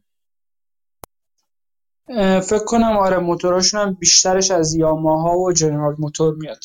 اوکی ممکن یه مقدار روی قیمت نفت قیمت بنز سوخت یعنی روشون تاثیر داشته باشه؟ یه مقدار من خیلی باور ندارم چون فکر می‌کنم کسی که یه قایق مثلا 40 هزار دلار یا 30 هزار دلاری می‌خره خیلی براش قیمت سوختش مهم نیست اونقدر زیاد فکر می‌کنم من. حالا من خیلی قایق قایق قایق سوار دوره هم زیاد دارم می‌تونم باشون حرف بزنم بپرسم اینا رو.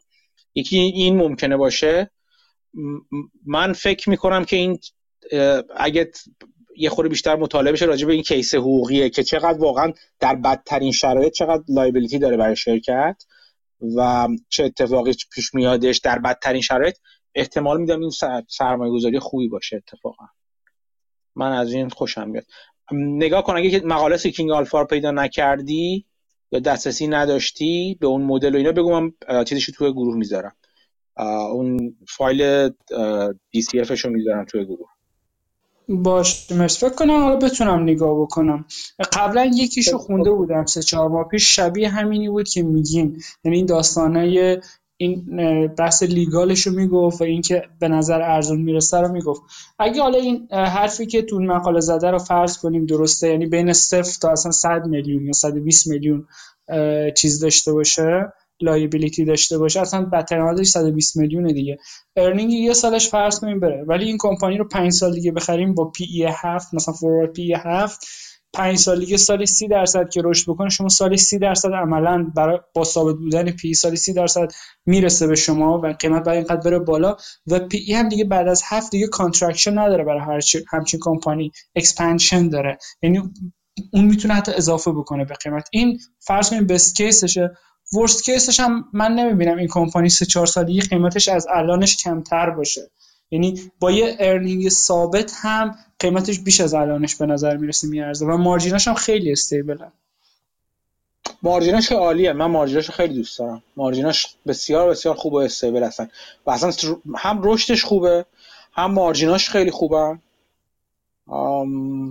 من من چیز بدی توش نمی‌بینم. اتفاقا به خاطر هم یه خورده کنجکاو نگاه کردم. می‌خوام که هیچ دلیلی نمی‌دیدم برای افت شدید یهویی این قضیه. چون چون مثلا برای تو 60 دلار بسیار ارزونه به نظر من. این مثلا به نظر من تقریبا دو برابر این قیمت میارزه.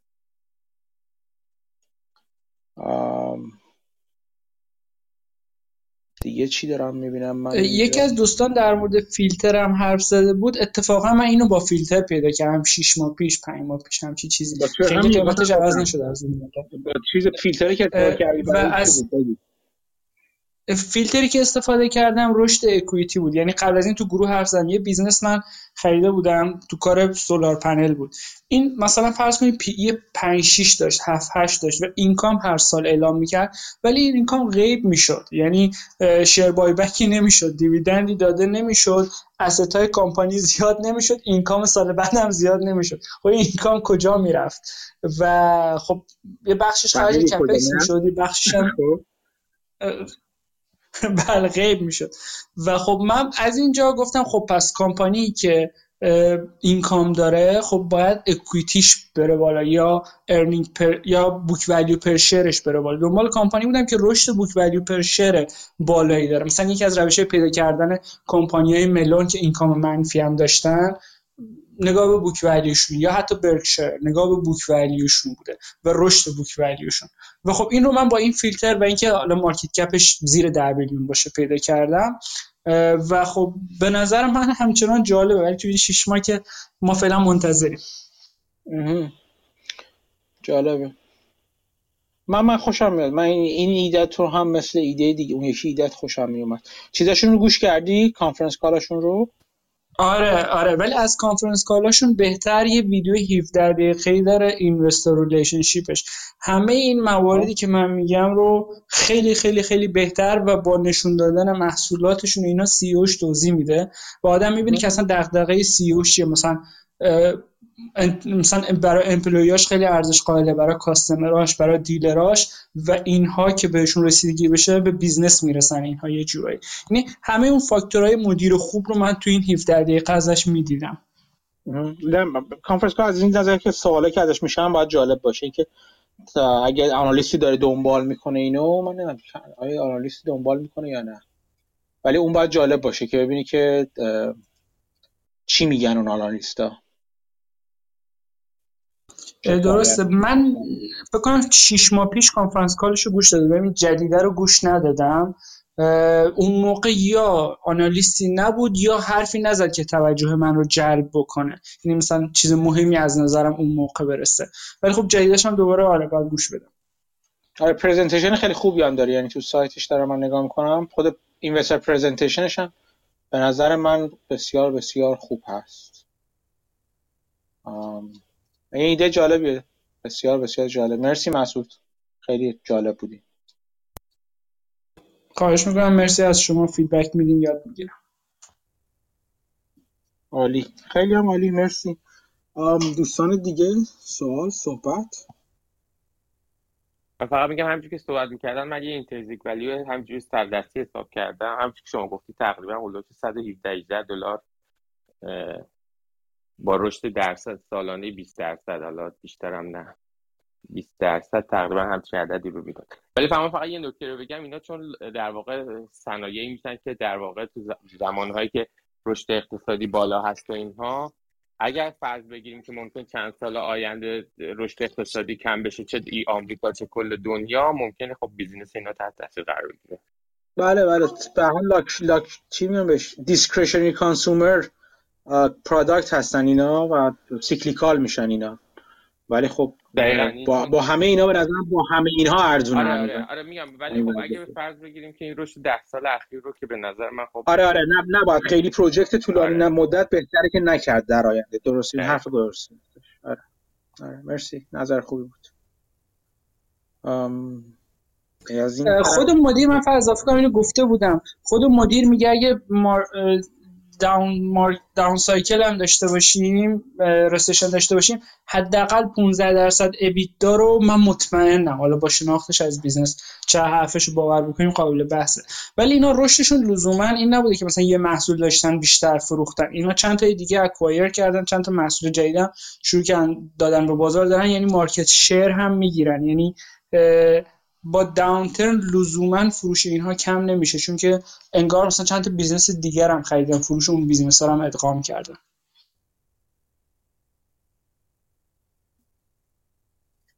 خب مطمئن چی؟ تنوع در محصول کمک می‌کنه بهشون. ولی خب تو فرض کن که کلا چیز بشه کلا خرید کالاهای لاکچری مانند یا تفریحی کلا بیاد پایین. این چیز میشه دیگه این تاثیر می‌ذاره روی درآمدشون. آره قطعا تاثیر داره ولی خب شما فرض بکنی یه رستشن هم الان بیاد یه سالم طول بکشه دو سال بعدش هم یه رستشن بره. شما این همون پنج سال مثلا نگه دارین همچین cycle ی ممکنه بیاد و بره و بعد از پنج سال 6 سال هفت سال کمتر بیشتر از سرش عملا خیلی کم شاید بشه. یه چیزی که بالا توصیه کنید نگاه کنین اگه سابقه acquisition ش نگاه کنین ببینید کی acquisition کرده چند خریده. چون این مهم میشه. اگه بتونید برید تو اخبار شرکت تو پرس های قبلی شرکت می‌تونید ببینیم مثلا چیزی که خریدن آیا چیزی گفتن که چند برابر EBITDA شون خریدن خریدن شرکت هایی که خریدن رو؟ این نکته مهمیه. چون حالا می‌بینید من دارم حساب می‌کنم. فرض کن فرض فرض کن که سال آینده دو سال بعد بخوام وین داون کنن. بخوان مثلا فروش رو بیارن پایین. چیکارا می‌تونن بکنن اینا؟ دقیقا. بعد با پولشون چیکار می‌خوام بکنن؟ اینا خیلی مهم میشه. آیا قصد داره؟ آیا تو وقتی تو دوران بالا رفتن خرید کرده تو دوران پایین رفتن حرفی زده از اینکه مثلا بخواد برگردونه یا بخواد دتش رو بپردازه. با پولشون می‌خوان چیکار کنن الان با پولشون دارن چیکار می‌کنن؟ دارن می‌خرن یا چیکار می‌کنن؟ اینا الان دارن vertical integration انجام میدن. خودش مدیرش می‌گفت ما خیلی برام مهمه که چی می‌خریم و با چه کیفیتی و چه قیمتی می‌خریم. من چک نکردم قیمتشو ولی اینجوری می‌گفت ما 20 تا برند رو دنبال می‌کردیم و فقط سه تاشو تا حالا خریدیم چون برندهای بهتری بودن و قیمت مناسبی تو اون زمان داشتن. سه تا برند هم داخلی develop کردیم. می‌گفت vertical integration برامون خیلی مهمه ولی قیمت هم خیلی مهمه و ما هر موقع حس کنیم که چیز مناسبی برای خرید نداریم و قیمت سهاممون مناسب share buyback می‌کنیم دوباره اینم می‌گفت خب به قیمت سهام بستگی داره.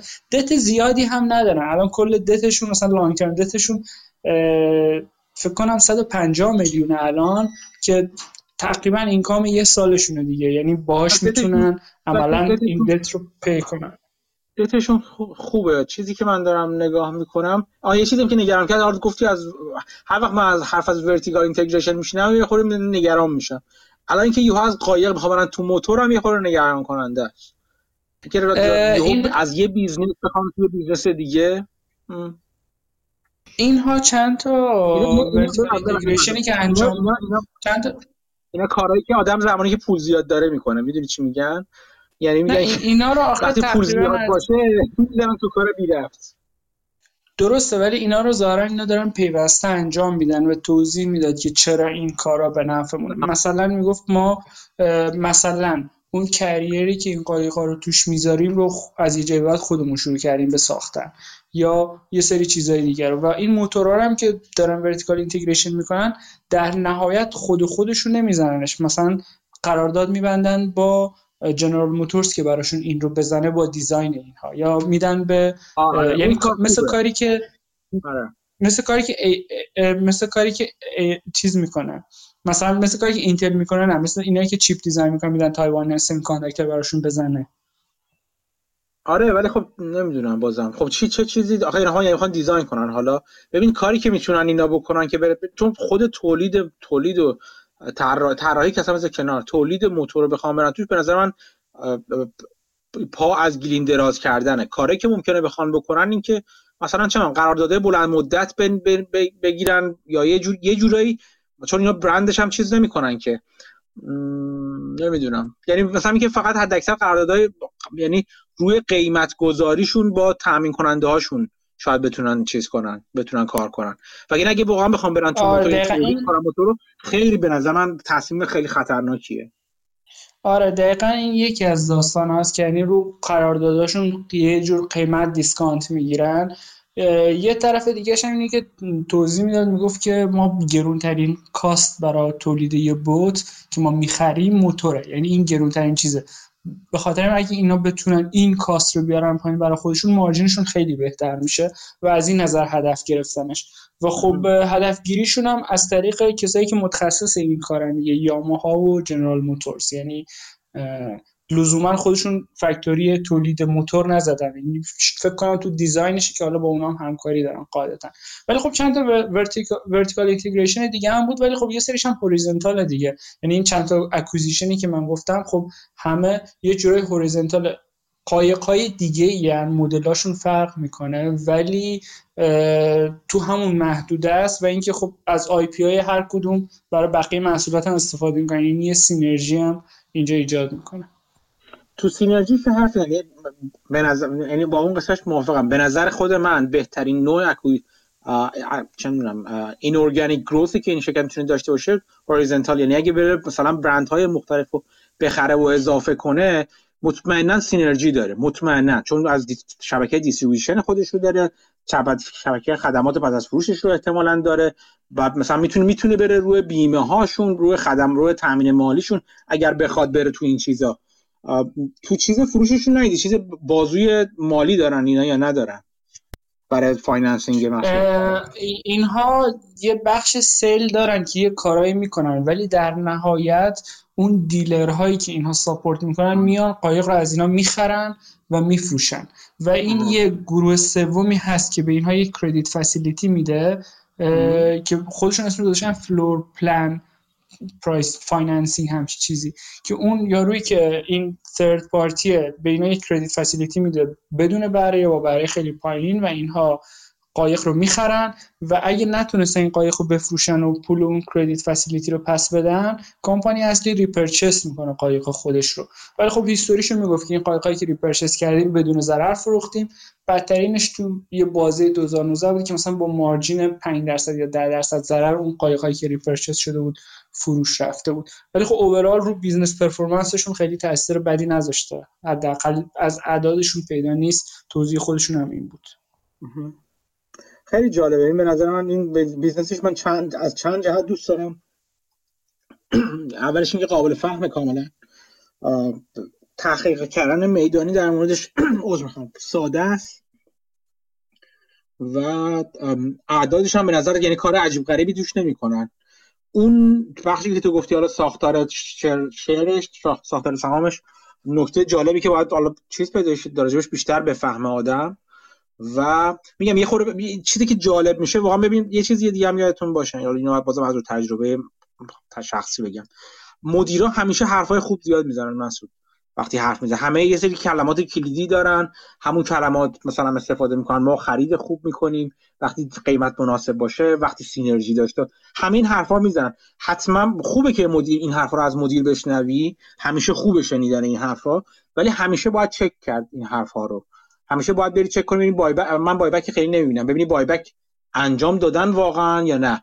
ببینی با پولشون چیکار کردن. ببینی خریدایی که کردن چجوری اکرتیو بوده. باید خود سابقه این شرکت سابقه خرید شرکت بررسی کنیم. می‌تونه کاملا شرکت خیلی خوبی باشه. می‌تونه کاملا شرکت خیلی خوبی باشه این شرکت. مخصوصا به خاطر این حالا بدبینی اخیری که در موردش به وجود اومده چون تازه آگست 2021 پارسال آخر آگست در واقع بگیم سپتامبر حالا چیز شده اون حکم دادن. می‌تونه کاملا جای جالبی باشه. خیلی وقتا مثلا همین که فروش یعنی چیز افتاده باشه قیمت افتاده باشه فقط به دلیل مثلا چه می‌دونم نمی‌دونم به چه دلیلی ممکنه باشه واقعا. به خیلی دلایل دلایل خیلی ناواضحی ممکنه باشه. یا اینکه کلا مثلا discretionary products رو کلا بکوبن اینا با هم دیگه. ولی خوبه من من خیلی دوست دارم. به نظر من ایده بسیار بسیار جالبی هستش این ایده. مرسی بازم مسعود از ایده خیلی خوب. خواهش می‌کنم. حالا من یه چیزی رو گفتم دوباره بگم. اینکه مدیر چجوری داره این capital رو allocate می‌کنه خب حرف می‌زنه همشون حرف خوب می‌زنن. خب اون لازمه ولی کافی نیست. یه راه چک کردنش برای من اینه که ببینم که خب این capital ی که استفاده کرد چقدر به equity اضافه کرد و اون اضافه شدن equity چقدر به درآمد اضافه کرد. اگه اینجوری بهش نگاه بکنیم رشد درآمد کمپانی و رشد equity کمپانی نسبت به پول net که سال قبلش اعلام کرده خیلی بیشتره. مثلا 100 میلیون اگه net income داشته من حدس می‌زنم خب equity باید 100 میلیون فرض کنیم بره بالا سال بعد. equity 200 میلیون رفته بالا مثلا. یعنی اینجوری هم اگه حساب بکنیم به نظر می‌رسه capital allocation خوبه. ولی خب همونجور که گفتین up cycle هم هست. ممکنه down cycle ی هم پیش رو باشه. یک چیزی که بافت راجبش حرف می‌زنه اون dollar bill test دیگه که میگه هر یک دلاری که شرکت نگه میداره قاعدتا اون اون هم خوبه که نگاه کنید. هم تو book value رو درست نگاه کنید هم تو درآمد رو نگاه کنید. ببین چقدر نگه میداره. یه یه چیز دیگه بازم شما یه بار حرف زدین راجبش من فقط اشاره می‌کنم. راجب مقاله مابوسین راجب CapEx که صحبت کردم همون دید مابوسین راجب CapEx رو اینجا راجب چیز هم می‌تونید نگه دارید. راجب retained earning و CapEx راجب هر دو می‌تونید نگاه کنید که مقدار چیزی که مقدار سودی که نگه داشته یا cash رو که شرکت نگه داشته حتی CapEx ی که داره چه جوری باعث رشد شده تو سالهای مختلف. این تست رو هم حتما به نظرم انجام بدید تو شرکتی که انقدر خوب قابل فهمه بالانس شیت و اینکام استیتمنتشون رو و بعد راجبش تصمیم بگیرید. دوستانی که بالا هستن به ترتیب من بگم همین رضا سوالی داری؟ شما صحبتی داری؟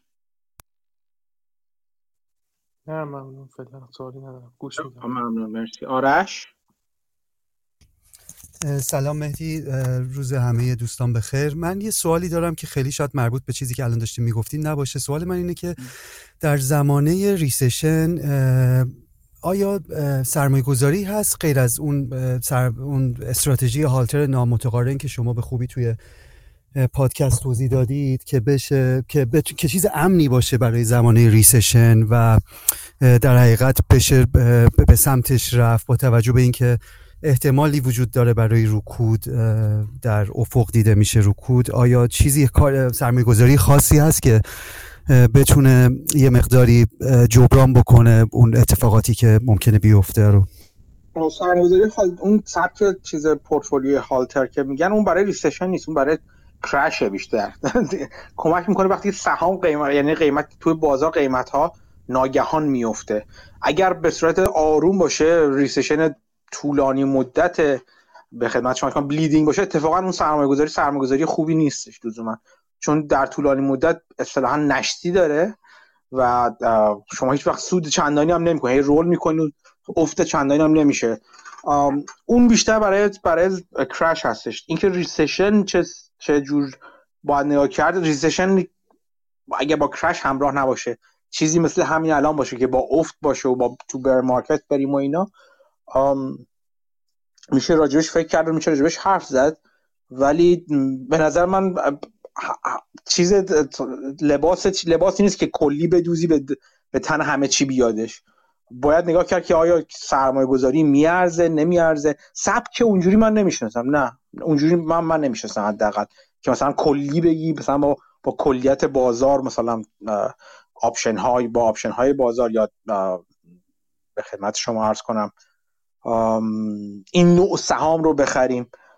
می‌تونم نگاه کنم. شاید جای چیزی داشته باشم. الان گفتی شاید من توی یه جایی یاد داشته یکی از این کتابام روی portfolio ی option هایی که به درد اونجا می‌خوره چیزی نوشته باشن. ولی نه الان چیزی به ذهنم نمی‌رسه. خیلی متشکرم. خواهش می‌کنم. آقای محسن. سلام. سلام. من راستش سوال ندارم. می‌خواستم راجع به یه کتابی صحبت کنم ولی اگر فکر کنید چون به بحث آمسود خیلی ربطی نداره. اگر می‌خواین الان صحبت کنم و یا نه که اگه در دو دو دقیقه است آره چون امروز حالا یه خورده طولانی‌تر شد. کیوان هم دیرتر اومد. بنابراین ما مجبوریم از کیوان هم بخوایم که هفته دیگه صحبت کنه خب می‌تونم هفته بعد بگم. آره کتابش جالب بود برام یه لحظه صبر کن کیوان. کتابی که می‌خوای معرفی کنی چی هست؟ ما همین بحث مثلا چند بار تکرار vertical integration کیوان کیوان کیوان صبر کن. بذار محسن حرفش تمام بشه محسن چه کتابی کتابی بود؟ اسمش هست Mindset The New Psychology of Success. آها okay. اگه طولانی هست اگه مثلا هفت می‌تونم مثلا در حد یه دقیقه آره بگو بگو حتما آره, آره بگو, بگو, من فقط بگم که این کتاب خودم هنوز تموم نکردم. ولی خب اصلا بعد اینکه اومدم این کتاب شروع کردم این بود که داشتم این پادکست We Study Billionaires episode 129 شو اگه گوش کنین در مورد این کتابه که یه خلاصه ای گفته و جزو recommendation های بیل گیتس هم هست که راجبش review هم نوشته. حالا اگر کسی خواست می‌تونه بره اون پادکست هم گوش کنه. بعد حرفایی هم که من بیشتر می‌زنم از پادکسته چون کتاب رو تموم نکردم. اینجا کلا حالا نویسنده کتاب هم یه خانومی به اسم کارول دوک که استاد سایکولوژی استنفورده. بعد کلا میاد تو فصل اولش خیلی راجع به دو تا مایندست حرف می‌زنه که یکیش فیکس مایندست و یکیش گروث مایندست. و حالا میاد توضیح میده که مثلا کسایی که فیکس مایندست دارن بیشتر به استعداد ذاتیشون اتکا دارن و فکر می‌کنن حالا تو اون زمینه که کار می‌کنن از همه بهترن و خب خیلی هم علاقه ندارن که تو زمین های جدید سرک بکشن بدن اینکه مثلا فکر می‌کنن شکست شاید بخورن تو اونجا.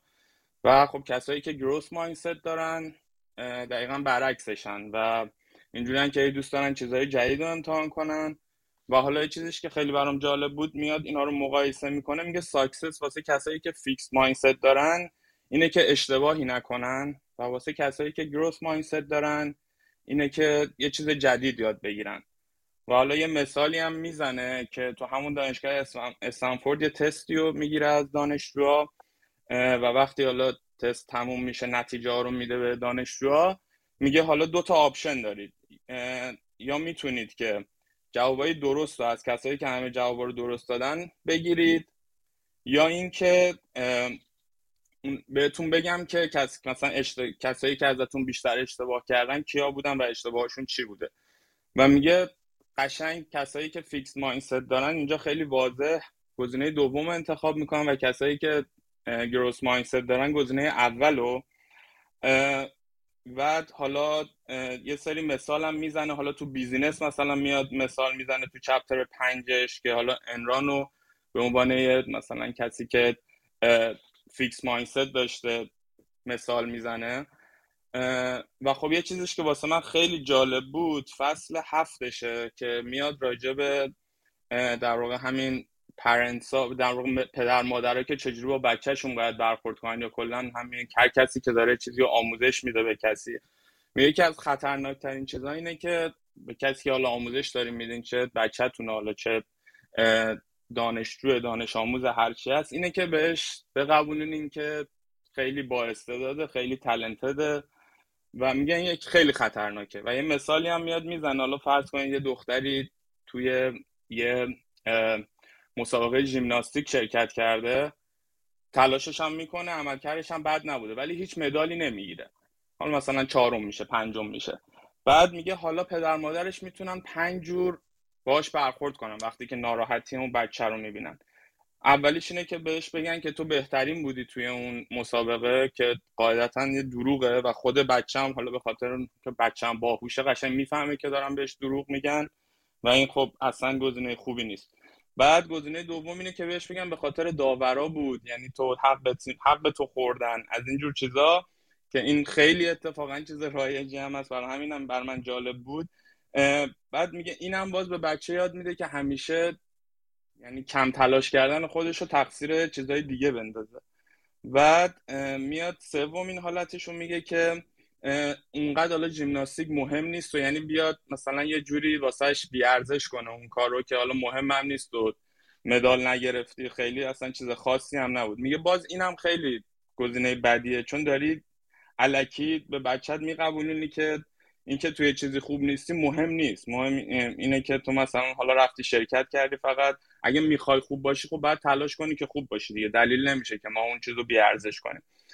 بعد گزینه چهارم اینه که بیاین به بچهتون بگین که تو تواناییشو داری که دفعه بعد اول بشی. حت... نه حتما دفعه بعد اول میشی. و به نظر خود نویسنده این خطرناکترین چیزی که می‌تونین به بچهتون بگین. چون که دارین در واقع بهش میگین تو خیلی تلنتدی یعنی بدون هیچ تلاشی می‌تونید دوباره چیز بشی. و همین روندی که تا حالا داشتی و ادامه بدی می‌تونی دوباره بری تو همونجا چیز بشی قهرمان بشی. که میگه به نظرش به نظر نویسنده از همش خطرناکتره. بعد آخرش هم میاد میگه که حالا اون چیزی که به نظر خودش درسته اینه که حالا نه به این شدت ولی به بچهتون غیر مستقیم به این که تو در واقع چه لایق این جایزه هنوز نبودی. ولی خب اگر بتونی مثلا تلاش کنی و اینا می‌تونی حتما دفعه بعد به دستش بیاری. حالا اینو غیر مستقیم به خیلی از راه ها میشه. حالا یه جوری که به واسه بچه 7 8 ساله خیلی سنگین نباشه گفت. ولی حالا اینکه این چهارمیش که چیز بود و فقط خیلی تاکید داشت که خیلی خطرناکه که بچه تو اینو به هی بخواین بهش بگین که خیلی تالنتد یا اینا. حالا من یه ذره شخصیش کنم و بگم خیلی هم برای من جالب بود.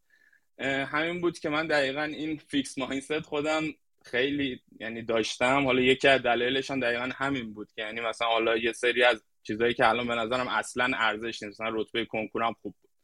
و این اطرافیان مثلا خیلی موقع باعث می که بهم القا بشه حالا مثلا به قول معروف باد کنن آدمو و این باعث شد واقعا که خیلی از چیزا رو خیلی از چیزایی که می‌خواستم سرک بکشم و نکشم.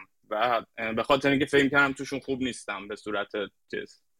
حالا کلا خواستم اینو بیشتر بگم که حالا به نظرم به بیزینس هم ربط داره. ممنون. مرسی محسن. اگه تونستی لینک اون قسمت پادکست رو توی چیز بذاری ممنون میشم. توی گروه تلگرام بذاری ممنون میشم. من هم لینک پادکست رو می‌ذارم هم اون review ی که بیل گیتس روش نوشته رو می‌ذارم که حالا یه تیکه review بیل گیتس هم که باحال یعنی خوب جالب بود. این بود که گفته بود که حالا برخلاف نظر نویسنده حالا یه چیزی که به نویسنده داشت این بود که حالا آدمو صفر و یک نیستن. اکثر ماها یه جای اون وسط وایسادیم که خیلی جاها فیکس مایندست داریم و خیلی جاها گروس مایندست.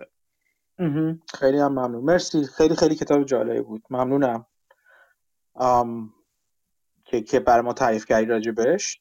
دوستان دیگه هم خواهش کنم که این کار کنین. نقل خیلی خوبیه که الان کار خوبی که محسن کرد و هفته های دیگه هم شما هم می‌کنین. کتابی که خوندین براتون جالب بود یا دارین میخوین و براتون جالب هستش یه چند دو سه دقیقه مثل هم کاری که محسن به خوبی کرد. لطفا بیاید برای بقیه بگید که ما هم یاد بگیریم یا ایده ای برامون بشه که بریم دنبال اون کتاب بیشتر یاد بگیریم بخونیم.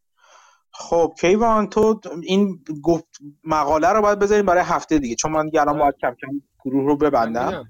من خواستم سوالی پرسیدم ولی در مورد مال کتاب محسن گفت خیلی خوب بود. من دقیقا چیز مقاله که می‌خواستم بگم حالا نمی‌خوام توضیح بدم دقیقا فیکس مایندست بود. دقیقا تو همین چارج من گفتم چجوری اینقدر یارو اینقدر چیزه؟ اون فردی که نوشتش اینقدر خوشگه مثلا توی همین از ضرر میترسه. دقیقا میترسه که اشتباه نکنه. دقیقا آخر مقاله حالا نتیجهش همین بود. خیلی هم خوب. جالب پس هفته دیگه روی base چیزی که محسن گفتش تو در مقاله رو توضیح بده برام باشه. ولی حالا در مورد مال چیز من مثلا من خواستم بپرسم که vertical integration من دقیقا ترجمهش چی میشه؟ من فارسیش نمی‌دونم مفهوم میده. مسعود می‌خواد جواب بدی؟ اگر می‌تونی صحبت کنی. فکر کنم ادغام عمودی افقی یا یک پارچگی عمودی آره، من نمی‌دونم ترجمهش چی شده. خب این چی هست یا نه؟ ترجمه چیه یا خود تعریفش چیه؟ تعریفش چیه؟ چون ادغام عمودی دقیقا خود چه معنی ببخشید من دستم بند بود.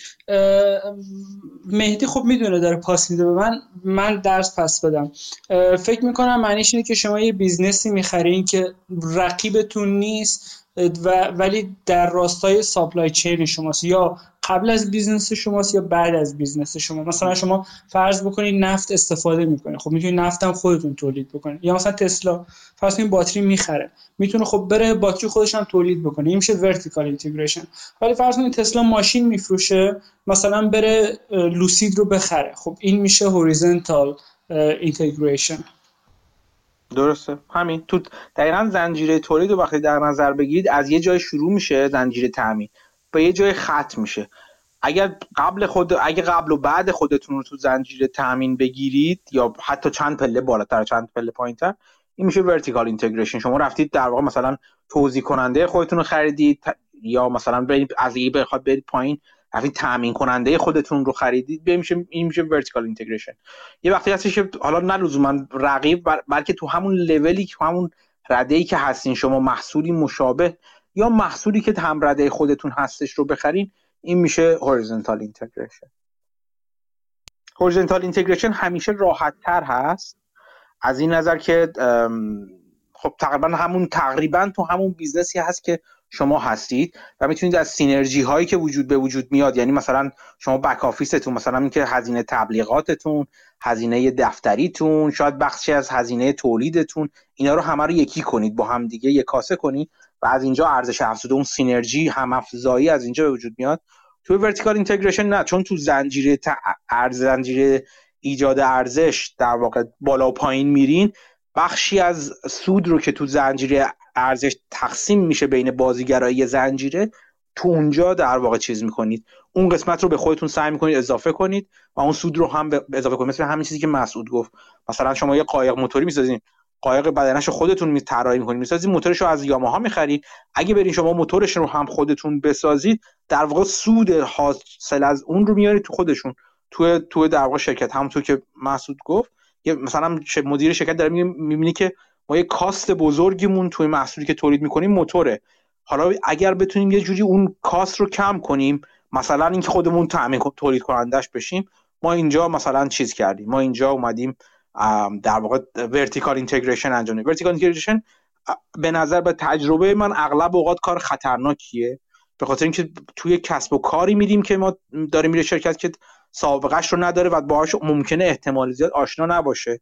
ولی تو horizontal integration اغلب یا با acquisition یا حتی با این organic growth با رشد درونزا اگه اسمش رو بذاریم اغلب تو همون کسب و کار شبیه همون کسب و کار فعلی خودمونه. به خاطر این این کار امنتر و کم ریسک تره هرچند خب البته ریسک های خودش رو داره و همیشه به اندازه کافی مثال برای خرابکاری برای جفتش هست. ولی به چیزی که من دیدم مثال های خرابکاری برای vertical integration یا ادغام عمودی خیلی دردناکتر بودن به تجربه تا افقی ها البته مثال موفقش هم خیلی موفق ترن درسته؟ بله بله به خاطر اینکه یه قسمت از بزرگی از چیز یعنی لورج دیگه در واقع.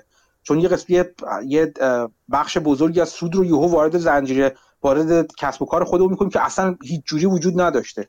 خب خیلی کمک.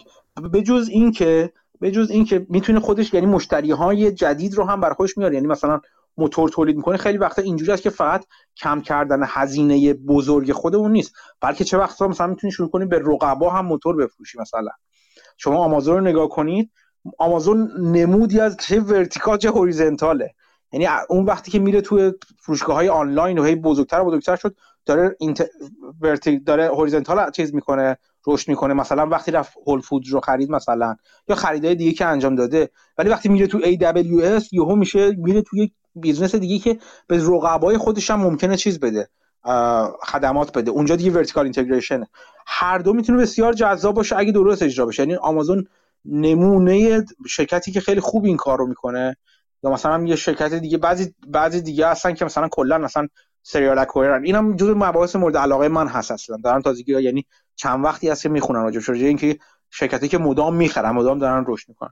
هر دو طرف خیلی جذاب می‌تونه باشه و خیلی مخرب هر دو. مثلا خرید اینستاکارت رو مثلا اگه نگاه کنیم برای والمارت مثلا Instacart نه اون شرکت چی بود؟ خدا یه خرید خیلی بدی کردن اینا تو مثلا تو هند خواستن هم vertical باشه هم horizontal که اصلا زیاد گرون دادن. تو همه اینا البته تو همه خریدها و integration ها همیشه قیمتی که پرداخته میشه مهم هست. ولی تو بعضیش خیلی بد مهم میشه. یعنی فقط صرف این که می‌خواد یه قسمتی از فروش خودش رو به صورت از بیرون نگاه می‌کنه می‌بینی کم ریسکه میگه خیلی خب مثلا من این فروشگاه رفته یه فروشگاه بغل دستش یه بقاله بغل دستش می‌خرید horizontal horizontal integration همون کسب و کار هم همون همه چی خوب. بلدم هم اداره کنم همه چی خوب ولی قیمت زیادی براش می‌پردازه. و این خودش از بین برنده سرمایه است. خلاصه خیلی چیز جالب موضوع جالبی هست این integration ها و جایی هست که consultant ها و مشاورها خیلی حسابی توش ویراژ میدن و حسابی هم banker و بافت متلک میندازن به هر دو طرف از این نظرها.